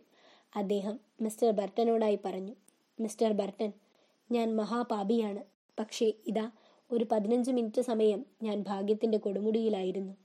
പിന്നെ രാഘവന്റെ താടി പിടിച്ചുയർത്തി അവൻ്റെ മുഖത്തേക്ക് വികാരാധിക്യത്താൽ വിങ്ങുന്ന ഹൃദയത്തോട് നോക്കിക്കൊണ്ട് തുടർന്നു. എൻ്റെ പൊന്നുംകട്ടെ, നിന്നെ എൻ്റെ മകനെന്ന് പറയുവാൻ എനിക്ക് അനുവാദമില്ലെങ്കിൽ, അവകാശമില്ലെങ്കിൽ, ഭാഗ്യമില്ലെങ്കിൽ ഞാനിനി ജീവിച്ചിരുന്നിട്ട് യാതൊരു പ്രയോജനവുമില്ല. എനിക്ക് ചിത്തഭ്രമമാണെന്ന് ഇവർ പറയുന്നു. നോക്കൂ, എൻ്റെ ഈ ശരീരം എൻ്റേതല്ലെന്നും ഇതിന്മേൽ എനിക്ക് യാതൊരു അധികാരവുമില്ലെന്നും എല്ലാവരും എന്നോട് പറയുകയാണെങ്കിൽ എനിക്കെങ്ങനെ ഭ്രാന്ത് പിടിക്കാതിരിക്കും? ഇക്കഴിഞ്ഞ കുറേ ദിവസത്തിനിടയിൽ ഞാൻ അനുഭവിച്ച വേദന ഒരു നരകത്തിലേക്കും നൽകുവാനാവാത്ത വിധം കഠിനമാണ്. എൻ്റെ പദവിയോ ധനമോ ഒന്നും ഉപകാരപ്പെടാതായിരിക്കുന്നു. അതുകൊണ്ട് മിസ്റ്റർ ബർട്ടൻ, ഒരുപക്ഷെ എൻ്റെ അവസാനത്തെ അപേക്ഷയായിരിക്കാൻ മതി ഇത്. അല്ലെങ്കിൽ ഞാൻ പുത്രദർശനം അനുഭവിക്കാൻ വേണ്ടി മാത്രം ഇനിയും കുറേ കാലം കൂടി ജീവിച്ചു എന്നും വരാം. അതെല്ലാം ഇപ്പോൾ ഇവിടെ നടക്കുവാൻ പോകുന്ന വിചാരണയെയും തീർപ്പിനെയും അനുസരിച്ചിരിക്കും. മിസ്റ്റർ ബർട്ടൻ, നിങ്ങൾ കുറച്ചുകൂടി മുന്നോട്ട് വരൂ. ശരി, ഇതൊരു രോഗിയുടെ മുറിയാണെന്നുള്ളതെന്ന് മറക്കുക. നമുക്കിതിനെ ഒരു കോടതിയാക്കി മാറ്റാം. മിസ്റ്റർ ബർട്ടൻ, നിങ്ങൾ തന്നെയാവട്ടെ ജഡ്ജി. കുറ്റക്കാരൻ ഞാൻ തന്നെ. 12 കൊല്ലത്തിനു മുമ്പ് ഞാനൊരു കുറ്റം, ഒരു കൊലപാതകം തന്നെ എന്ന് പറയാം, ചെയ്തു. ഒരു പരിശുദ്ധ ഗ്രാമീണ കന്യകയുടെ കന്യകാത്വത്തെ കൊല ചെയ്തു. സുഖം നേടുവാനുള്ള സ്വാർത്ഥം കൊണ്ടും യൗവനത്തിന്റെ ചോരത്തിളപ്പ് കൊണ്ടും ആ കൊലപാതകം ഞാൻ നടത്തി. ആ വസ്തുത അങ്ങനെ തന്നെ മറക്കുകയും ചെയ്തു. പക്ഷേ ഇക്കഴിഞ്ഞ 12 കൊല്ലവും ഞാൻ അതിൻ്റെ ശിക്ഷ അനുഭവിച്ചു കൊണ്ടിരിക്കുകയാണെന്ന് ഈയിടെയാണ് ഞാൻ അറിഞ്ഞത്. ഇപ്പോൾ ആ ശിക്ഷയ്ക്ക് കാഠിന്യം കൂടിയിരിക്കുന്നു. ഓരോ നിമിഷവും ഞാൻ തൂക്കുമരത്തിൻ്റെ സ്വാദനുഭവിക്കുകയാണ്. ഇതിൽ നിന്നും രക്ഷ നേടാൻ ഞാൻ ഒരൊറ്റ മാർഗമേ കാണുന്നുള്ളൂ, മാപ്പിരക്കുക. അന്ന് ഞാൻ വഞ്ചിച്ച എൻ്റെ മനസാക്ഷിയെ മാപ്പുസാക്ഷിയാക്കി നിങ്ങൾക്ക് വിചാരണ ചെയ്യാം. അതുകൊണ്ട് ഞാൻ അന്ന് കുറ്റം ചെയ്ത ആളോട് ഒരടിമയെപ്പോലെ ഞാനിതാ മാപ്പിരക്കുന്നു.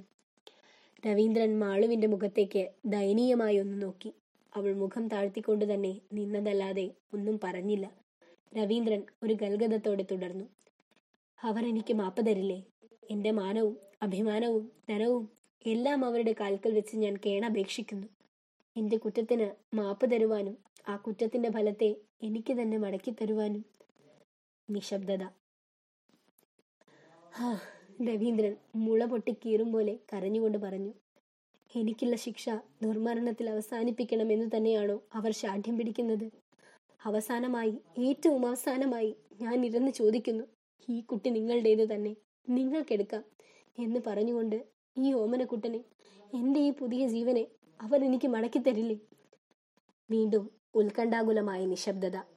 പെട്ടെന്ന് ഒരു തേങ്ങിക്കരച്ചിൽ. എല്ലാവരുടെയും ദൃഷ്ടി അങ്ങോട്ട് തിരിഞ്ഞു. ഇക്കോരൻ അവൻ വികാരം സഹിക്കാതെ തോർത്തുമുണ്ടുകൊണ്ട് മുഖം പൊത്തി പൊട്ടിക്കരഞ്ഞുപോയി. അവൻ പതുക്കെ രവിയുടെ സമീപം ചെന്നു നിന്ന് പറഞ്ഞു, എടുത്തോളൂ ഇവനെ, ഇവൻ നിങ്ങളുടെ കുട്ടി തന്നെയാണ്, സാക്ഷി ഞാൻ തന്നെ. ആ വാക്കുകൾ മുഴുവൻ അവൻ്റെ വായിൽ നിന്ന് വീഴുന്നതിന് മുമ്പ് മാളു തൊണ്ടയിടറിക്കൊണ്ട് ഇക്കോരനോട് പറഞ്ഞു, നിങ്ങൾ എന്നെ ചതിച്ചു. പിന്നീട് അവിടെ നിൽക്കാൻ കഴിയാതെ അവൾ അർദ്ധപ്രജ്ഞയോടെ പുറത്തേക്കു കടന്നു. രവീന്ദ്രൻ അവാജ്യമായ കൃതജ്ഞതയോടും ആനന്ദത്തോടും കൂടി ഇക്കോരൻ്റെ മുഖത്തേക്ക് നോക്കി. എൻ്റെ മാന്യ സുഹൃത്തെ, 12 കൊല്ലം മുമ്പ് ഒരു വഞ്ചിതയായ പെൺകുട്ടിയെ നിങ്ങൾ രക്ഷിച്ചു. ഇന്ന് നിങ്ങൾ എൻ്റെ ജീവനെയും രക്ഷിച്ചു. നിങ്ങളെപ്പോലുള്ള പുരുഷന്മാർ ലോകത്തിൽ കുറെ കൂടി ജനിച്ചിരുന്നുവെങ്കിൽ. മിസ്റ്റർ ബർട്ടനും രവീന്ദ്രനും സ്വകാര്യമായി എന്തോ സംസാരിച്ചു. അവർ പുറപ്പെട്ടു. കൂടെ രാഘവനില്ല. മാളു ഒരു മരപ്പാവയെപ്പോലെ കാറിലിരുന്നു. ഇക്കോരനും കാറിന്റെ മുൻസീറ്റിന്മേൽ പിണച്ചുകൊണ്ട് കരവലയത്തിൽ തലതാഴ്ത്തി അനങ്ങാതിരുന്നു. മിസ്റ്റർ ബർട്ടൺ കാർ ഓടിച്ചു. കുറച്ചു ദൂരം ചെന്നപ്പോൾ അദ്ദേഹം കാർ നിർത്തി. പിൻസീറ്റിലിരിക്കുന്ന ഇക്കോറിന്റെ നേർക്ക് കൈനീട്ടിക്കൊണ്ട് പറഞ്ഞു, ഞാൻ നിങ്ങളെ അഭിനന്ദിക്കുന്നു. നിങ്ങളുടെ പേരിലാണ് മിസ്റ്റർ രവീന്ദ്രൻ എൻ്റെ റബ്ബർ തോട്ടം വാങ്ങുവാൻ പോകുന്നത്. ഇനി എൻ്റെ വലിയ റബ്ബർ തോട്ടത്തിൻ്റെ ഉടമസ്ഥന്മാർ നിങ്ങളായിരിക്കും. മറ്റേ രണ്ടുപേരും ആ വാക്കുകൾ കേട്ട ഭാവമേ നടിച്ചില്ല. 6. നേരം ഇരുട്ടി തുടങ്ങി. പക്ഷേ മാളു അതറിഞ്ഞില്ല. അവൾ ചിന്തയിൽ മുഴുകിയിരിക്കുകയാണ്. 12 വർഷത്തിനു മുമ്പ് ഇങ്ങനെയൊരു സന്ധ്യയിൽ അവളുടെ ചിന്തകൾ കൊടുമ്പിരി കൊള്ളുകയുണ്ടായിട്ടുണ്ട്. പക്ഷേ അവൾ അന്ന് ലോകഗതികൾ അറിഞ്ഞുകൂടാത്ത ഒരു കുഞ്ഞായിരുന്നു. അതിൽ പിന്നെ 12 കൊല്ലത്തെ ലോകപരിചയം ഒരു നാടൻ മട്ടിലാണെങ്കിലും അവളെ പരിപക്വമാക്കിയിട്ടുണ്ട്. ആ 12 കൊല്ലം കൊണ്ട് അവൾ പഠിച്ചു വശമാക്കിയത് പ്രധാനമായിട്ടൊന്നാണ്: അവൾ ആദ്യമായി സ്നേഹിച്ച ആ പുരുഷനെ മറക്കുവാനും വെറുക്കുവാനും. പക്ഷേ അന്നു രാവിലെ രാജേന്ദ്രവിലാസത്തിൽ വെച്ച് നടന്ന സംഭവങ്ങൾ ഓർക്കും തോറും അവൾക്ക് അത്ഭുതവും വ്യസനവുമാണ് വർദ്ധിച്ചു വന്നത്. രവീന്ദ്രന്റെ വാക്കുകൾ പലപ്പോഴും അവളുടെ ദൃഢപ്രതിജ്ഞയെ അടിമറിച്ചിടാൻ മതിയായിട്ടുണ്ട്. ആ ഹൃദയം പൊട്ടിയ കരച്ചിൽ കേട്ട് കരൾ വഴുതിപ്പോകാതിരിക്കാൻ വേണ്ടി അവൾ വളരെ പണിപ്പെട്ടിട്ടുണ്ട്. അദ്ദേഹത്തിന്റെ മുഖത്തേക്ക് അവൾ നോക്കിയിട്ടേയില്ല. നോക്കിയാൽ താനറിയാതെ ഏതോ പഴയ കുണ്ടിൽ ചെന്ന് ചാടുമെന്ന് അവൾക്കറിയാം. 1 മിനിറ്റ് കൂടി അവൾ അങ്ങനെ ആ വാക്കുകൾ കേട്ട് നിന്നിരുന്നുവെങ്കിൽ അവൾ തീർച്ചയായും അടിപ്പെട്ടു പോകുമായിരുന്നു. അതിനു മുമ്പ് ഇക്കോരൻ അവളെ വഞ്ചിച്ചു. അഥവാ അവനവളെ രക്ഷിക്കുകയല്ലേ ചെയ്തത്? ഏതായാലും 12 സംവത്സരം ഗൂഢമായി ആ ഭഗവതിക്കാവും അവർ രണ്ടുപേരും അടക്കി വെച്ച രഹസ്യം അന്ന് പുറത്തായി. 12 കാലം അവർ മാലോകരെ വഞ്ചിച്ചു ജീവിച്ചു. ഇപ്പോൾ ആ പഴകിയ രഹസ്യം പുറത്തായി. കുന്നോളം സ്വർണം കൊണ്ട് മൂടിയാലും അതിന്റെ ഗന്ധം മടക്കി വെക്കുക സാധ്യമല്ല. പോരെങ്കിൽ തൻ്റെ ഓമനപുത്രനും പോയി. എവിടേക്ക്? അവൻ്റെ അച്ഛൻ്റെ അടുക്കലേക്ക്. അവൻ്റെ അച്ഛൻ. അവൾക്കൊരു കോരിത്തെരിപ്പുണ്ടായി. 12 കൊല്ലത്തെ വെറുപ്പും മറക്കലും ഒരു ഞൊടിയിട കൊണ്ട് മാഞ്ഞുപോയി. ആ പ്രേമം, 12 കൊല്ലം മുമ്പുള്ള ആ പ്രേമം, 12 വർഷം മണ്ണിൽ കുഴിച്ചിട്ട മുന്തിരിച്ചാറിന്റെ മാദകമായ മാധുരിയോടെ അതവളെ വീണ്ടും പ്രലോഭിപ്പിക്കുകയാണോ? താൻ കുഴിച്ചുമൂടിയ സ്മരണകളെല്ലാം മുളച്ച് തളിരിട്ട് വളർന്ന് അവളെ വീണ്ടും വലയം ചെയ്യുന്നത് എന്തിനാണ്? അവൾക്ക് ധനം കിട്ടുവാൻ പോകുന്നത് പോലും. അവൾ അതുകൊണ്ട് എന്താണ് കാട്ടാൻ പോകുന്നത്? ഇക്കോരൻ രാഘവനെ അദ്ദേഹത്തിന് നൽകിയപ്പോൾ കൂടെ അവളെയും നൽകിയ പോലെ അവൾക്ക് തോന്നി. അദ്ദേഹം മാപ്പിരുന്നു അവളോട്. അദ്ദേഹത്തിന് എന്നേ അവൾ മാപ്പ് കൊടുത്തു കഴിഞ്ഞിരുന്നു. പക്ഷേ അവളോട് 12 വർഷം മുമ്പ് പ്രകടിപ്പിച്ച ആ പ്രേമം വീണ്ടും ഒരു കടുകുമണി തുമ്പോളമെങ്കിലും അവൾ നൽകാനൊരുങ്ങുമോ? അസാധ്യം. അവൾ ഉർവശി ചമഞ്ഞ് അദ്ദേഹത്തിന്റെ അരികിൽ നിന്നിരുന്ന പത്മിനിയെ ഓർത്തു. ഛീ, ഞാനൊരു വഞ്ചകയാണ്. ഒഴുക്കിൽപ്പെട്ട ഒരു തോണി പോലെ എൻ്റെ മനസ്സ് എങ്ങോട്ടൊക്കെ ഓടുന്നു. പക്ഷേ ഞാൻ ഒന്ന് തീർച്ചയാക്കിയിട്ടുണ്ട്. കോലായിൽ ഒരു കാലശ കേട്ട് അവൾ മുഖം തിരിച്ചു നോക്കി. ഇക്കോരൻ മുറിയിലേക്ക് വരികയാണ്. എന്താണ്, ഇനിയും വിളക്ക് കൊളുത്തിയിട്ടില്ലേ? അവൾ യാതൊന്നും മറുപടി പറഞ്ഞില്ല. ഇക്കോരനുമായി നയിച്ച ദാമ്പത്യത്തെപ്പറ്റി അവൾ സ്മരിച്ചു. അവൻ അവളുടെ ജീവനെയും മനത്തെയും 12 കൊല്ലത്തെ ജീവിതത്തെയും രക്ഷിച്ചിട്ടുണ്ട്. ആ ദാമ്പത്യത്തിൽ അവൾക്ക് ഒട്ടും പിറുപിറുക്കേണ്ടി വന്നിട്ടില്ല. പക്ഷേ അദ്ദേഹവുമായുള്ള 2 മാസത്തെ ജീവിതം, അതിൻ്റെ 10% സുഖം, സ്ത്രീകൾ അന്തര ആഗ്രഹിക്കുന്ന അജ്ഞാതമായ സുഖം, ഈ 12 കൊല്ലം കൊണ്ട് അവൾക്ക് കിട്ടിയിട്ടില്ല. ഇക്കോരനെ കാണുമ്പോഴും ഓർക്കുമ്പോഴും ഒരു ഭക്തിയും ബഹുമാനവുമാണ് അവളുടെ ഹൃദയത്തിൽ അങ്കുരിക്കുന്നത്. തീർത്താൽ തീരാത്തൊരു കടമ അവനോട് അവൾക്കുണ്ട്. പക്ഷേ രവീന്ദ്രനെ പറ്റി ചിന്തിക്കുമ്പോൾ അവൾ ആകെയൊന്ന് മാറിപ്പോകുന്നു. താൻ ഇക്കോരനെ വഞ്ചിക്കുന്നുണ്ടെന്ന വിചാരം അവളെ വേദനപ്പെടുത്തിയിരുന്നു. പുറമേ ആകാശത്തിൽ കാർമേഘങ്ങൾ നിറഞ്ഞു. മഴക്കാലത്തിലെ 1ാമത്തെ മഴ. തുടരെ തുടരെ ഇടിവാൾ മിന്നി. ഇക്കോരൻ അവളുടെ അരികിലേക്ക് ചെന്നു. ദീർഘമായി നിലനിന്ന ഒരു മിന്നൽ പിണറിന്റെ വെളിച്ചത്തിൽ അവളുടെ മുഖം നല്ലപോലെ കാണായി. അവളുടെ കണ്ണിലൂടെ കണ്ണീരൊഴുകുന്നുണ്ട്. ഇക്കോരൻ മാളുവിന്റെ ചുമലിൽ കൈവച്ചുകൊണ്ട് ചോദിച്ചു, മാളു, എന്തിനു കരയുന്നു? കുറേ നേരം അവൾ നിശബ്ദമായിരുന്നു. പിന്നെ ഒരു ഗൽഗത സ്വരത്തിൽ അവൾ പറഞ്ഞു, 12 കൊല്ലം മുമ്പ് നിങ്ങൾ എൻ്റെ ജീവൻ രക്ഷിച്ചു. ഇന്ന് നിങ്ങൾ എന്നെ ചതിക്കുകയും ചെയ്തു. ഇനി ആളുകളുടെ മുഖത്ത് എങ്ങനെ നോക്കും? ഇത്രകാലം മാലോകരെ വഞ്ചിച്ച കുറ്റവും അപമാനവും അവയാണ് നമ്മെ നാളെ കാത്തിരിക്കുന്നത്. എൻ്റെ ഓമന മകനും എനിക്ക് നഷ്ടപ്പെട്ടു. നിങ്ങൾ പണത്തിനു വേണ്ടി വിറ്റു. കൂട്ടത്തിൽ എന്നെയും വിൽക്കാമായിരുന്നില്ലേ? ശുദ്ധഹൃദയനായ ഇക്കോരൻ പശ്ചാത്താപം കൊണ്ട് പൊട്ടിക്കരഞ്ഞുപോയി. മാളു ഇത്രയൊന്നും ആലോചിച്ചില്ല. അദ്ദേഹത്തിന്റെ പ്രാണസങ്കടം കണ്ടപ്പോൾ എൻ്റെ കരളലിഞ്ഞു പോയി. ഞാനങ്ങ് പറഞ്ഞുപോയി.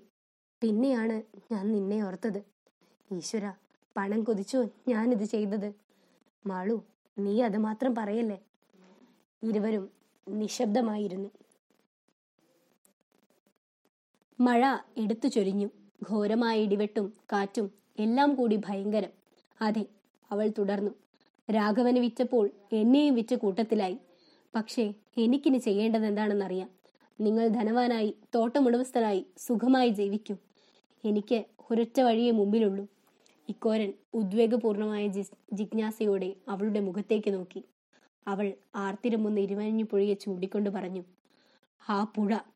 ഇക്കോരൻ അവളുടെ കൈ പിടിച്ചമർത്തിക്കൊണ്ട് ചോദിച്ചു, നീ തീർച്ചപ്പെടുത്തിയോ? തീർച്ചപ്പെടുത്തി. ശരി, എന്നാൽ ഞാനും വരാം. നമുക്ക് രണ്ടുപേർക്കും ഒന്നിച്ചു പോകാം. 7. മിസ്റ്റർ ബർട്ടനും ഇക്കോരനും മാളുവും പോയതിൽ പിന്നെ രവീന്ദ്രൻ പത്മിനിയെ അരികിൽ വിളിച്ചു. രാഘവനെ തൊട്ടുകൊണ്ട് പറഞ്ഞു, പത്മിനി, ഇവനെ എനിക്കാദ്യമായി തന്നത് നീയാണ്. ഇനി ഇവൻ നമ്മുടെ കുട്ടിയാണ്. പത്മിനിയുടെ മുഖത്ത് സന്തോഷമുണ്ടായില്ല. എങ്കിലും അവൾക്ക് രാഘവന്റെ പേരിൽ അന്തരാ ഒരു വാത്സല്യം ജനിച്ചിരുന്നു. അന്ന് പുഴക്കരയിൽ വെച്ച് ആദ്യമായി അവനെ കണ്ടപ്പോൾ അവൾക്കുണ്ടായ സ്നേഹവും ദയയും സംഭവങ്ങളുടെ അപ്രതീക്ഷിതമായ ഈ പരിണാമവേളയിലും അവൾക്ക് മായ്ക്കുവാൻ കഴിഞ്ഞില്ല. രാഘവനെ ആലിംഗനം ചെയ്തുകൊണ്ട് അദ്ദേഹം പറഞ്ഞു, നോക്കൂ, ഇവർ നിന്റെ അമ്മയാണ്.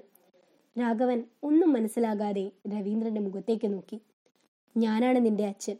നിനക്കെന്നെ അച്ഛാ എന്ന് വിളിക്കുന്നത് സമ്മതമല്ലേ? രവീന്ദ്രൻ അവന്റെ മൂർധാവിൽ ചുംബിച്ചുകൊണ്ട് ചോദിച്ചു. കുട്ടി ഒന്നും പറഞ്ഞില്ല. അന്ന് പുഴക്കരയിൽ വെച്ച് തനിക്ക് പണം തന്ന മുതൽക്ക് തന്നെ രവീന്ദ്രന്റെ പേരിൽ അവനും ഒരു പ്രത്യേക ബഹുമാനവും സ്നേഹവും ജനിച്ചിട്ടുണ്ട്. അതിനാൽ അവന് അശേഷം പരിഭ്രമമുണ്ടായില്ല. പക്ഷേ തൻ്റെ അച്ഛനന്മാരെ അവിടെ കാണാത്തതുകൊണ്ട് അവനൊരു വല്ലായ്മ തോന്നി. എവിടെ പോയി എൻ്റെ അച്ഛനും അമ്മയും? രാഘവൻ നാലു ഭാഗവും നോക്കിക്കൊണ്ട് ചോദിച്ചു. ഇതാ ഇവിടെയുണ്ട് ഞങ്ങൾ രണ്ടുപേരും. ഞാൻ നിന്റെ അച്ഛൻ, ഇവർ നിന്റെ അമ്മ. അല്ലല്ല, എനിക്കെൻ്റെ അച്ഛനെയും അമ്മയെയും കാണണം. നിനക്ക് എന്ത് വേണം? എല്ലാം തരാം. പിന്നെ എന്തിനാണ് അവരെ കാണുന്നത്? രവീന്ദ്രൻ തൻ്റെ കീശയിലുണ്ടായിരുന്ന രത്നം പതിച്ചൊരു സിഗരറ്റ് കൂട് രാഘവന്റെ കയ്യിൽ വെച്ച് കൊടുത്തു. രാഘവന്റെ മുഖം പ്രസന്നമായി. ഇതെനിക്ക് തരുമോ? രവീന്ദ്രൻ ചിരിച്ചുകൊണ്ട് അവന് മാറോടണച്ചു. ഇതോ? ഇതും എന്ത് വേണമെങ്കിലും എടുത്തോ. ഇതോ, ഇതും നിനക്കാണ്. രവീന്ദ്രൻ തൻ്റെ വജ്രമോതിരമൂരി അവന് കൊടുത്തു. ഇതും ഇതും ഇതും. രവീന്ദ്രൻ തൻ്റെ സ്വർണ്ണ റിസ്റ്റ് വാച്ചും രത്നക്കുടുക്കകളും ഫൗണ്ടൻ പേനയും അവന് കൊടുത്തു. രാഘവൻ സന്തോഷം കൊണ്ട് ചിരിച്ചു. എനിക്ക് കളിക്കാൻ ഒരു പന്ത് വാങ്ങിത്തരുമോ? രവീന്ദ്രൻ അല്പം ഗൗരവം നടിച്ചു പറഞ്ഞു, എനിക്ക് ഒരു പന്ത് വാങ്ങിത്തരൂ അച്ഛാ എന്ന് പറയൂ. എന്നാ ഞാൻ ഒരു പൊന്നിൻ പന്ത് വാങ്ങിത്തരാം. രാഘവൻ അല്പം സംശയിച്ചു. പിന്നെ അച്ഛാ, എനിക്കൊരു പന്ത് വാങ്ങിത്തരൂ അച്ഛാ എന്ന് സ്വകാര്യം പറയും പോലെ പറഞ്ഞു. രവീന്ദ്രന്റെ ഹൃദയത്തിൽ ഒരു പുളകം പരന്നു. അച്ഛൻ എന്ന മധുരമായ ആ വിളി, താൻ ഒരച്ഛനായി തീർന്നു എന്ന പരിപൂർണ ബോധം.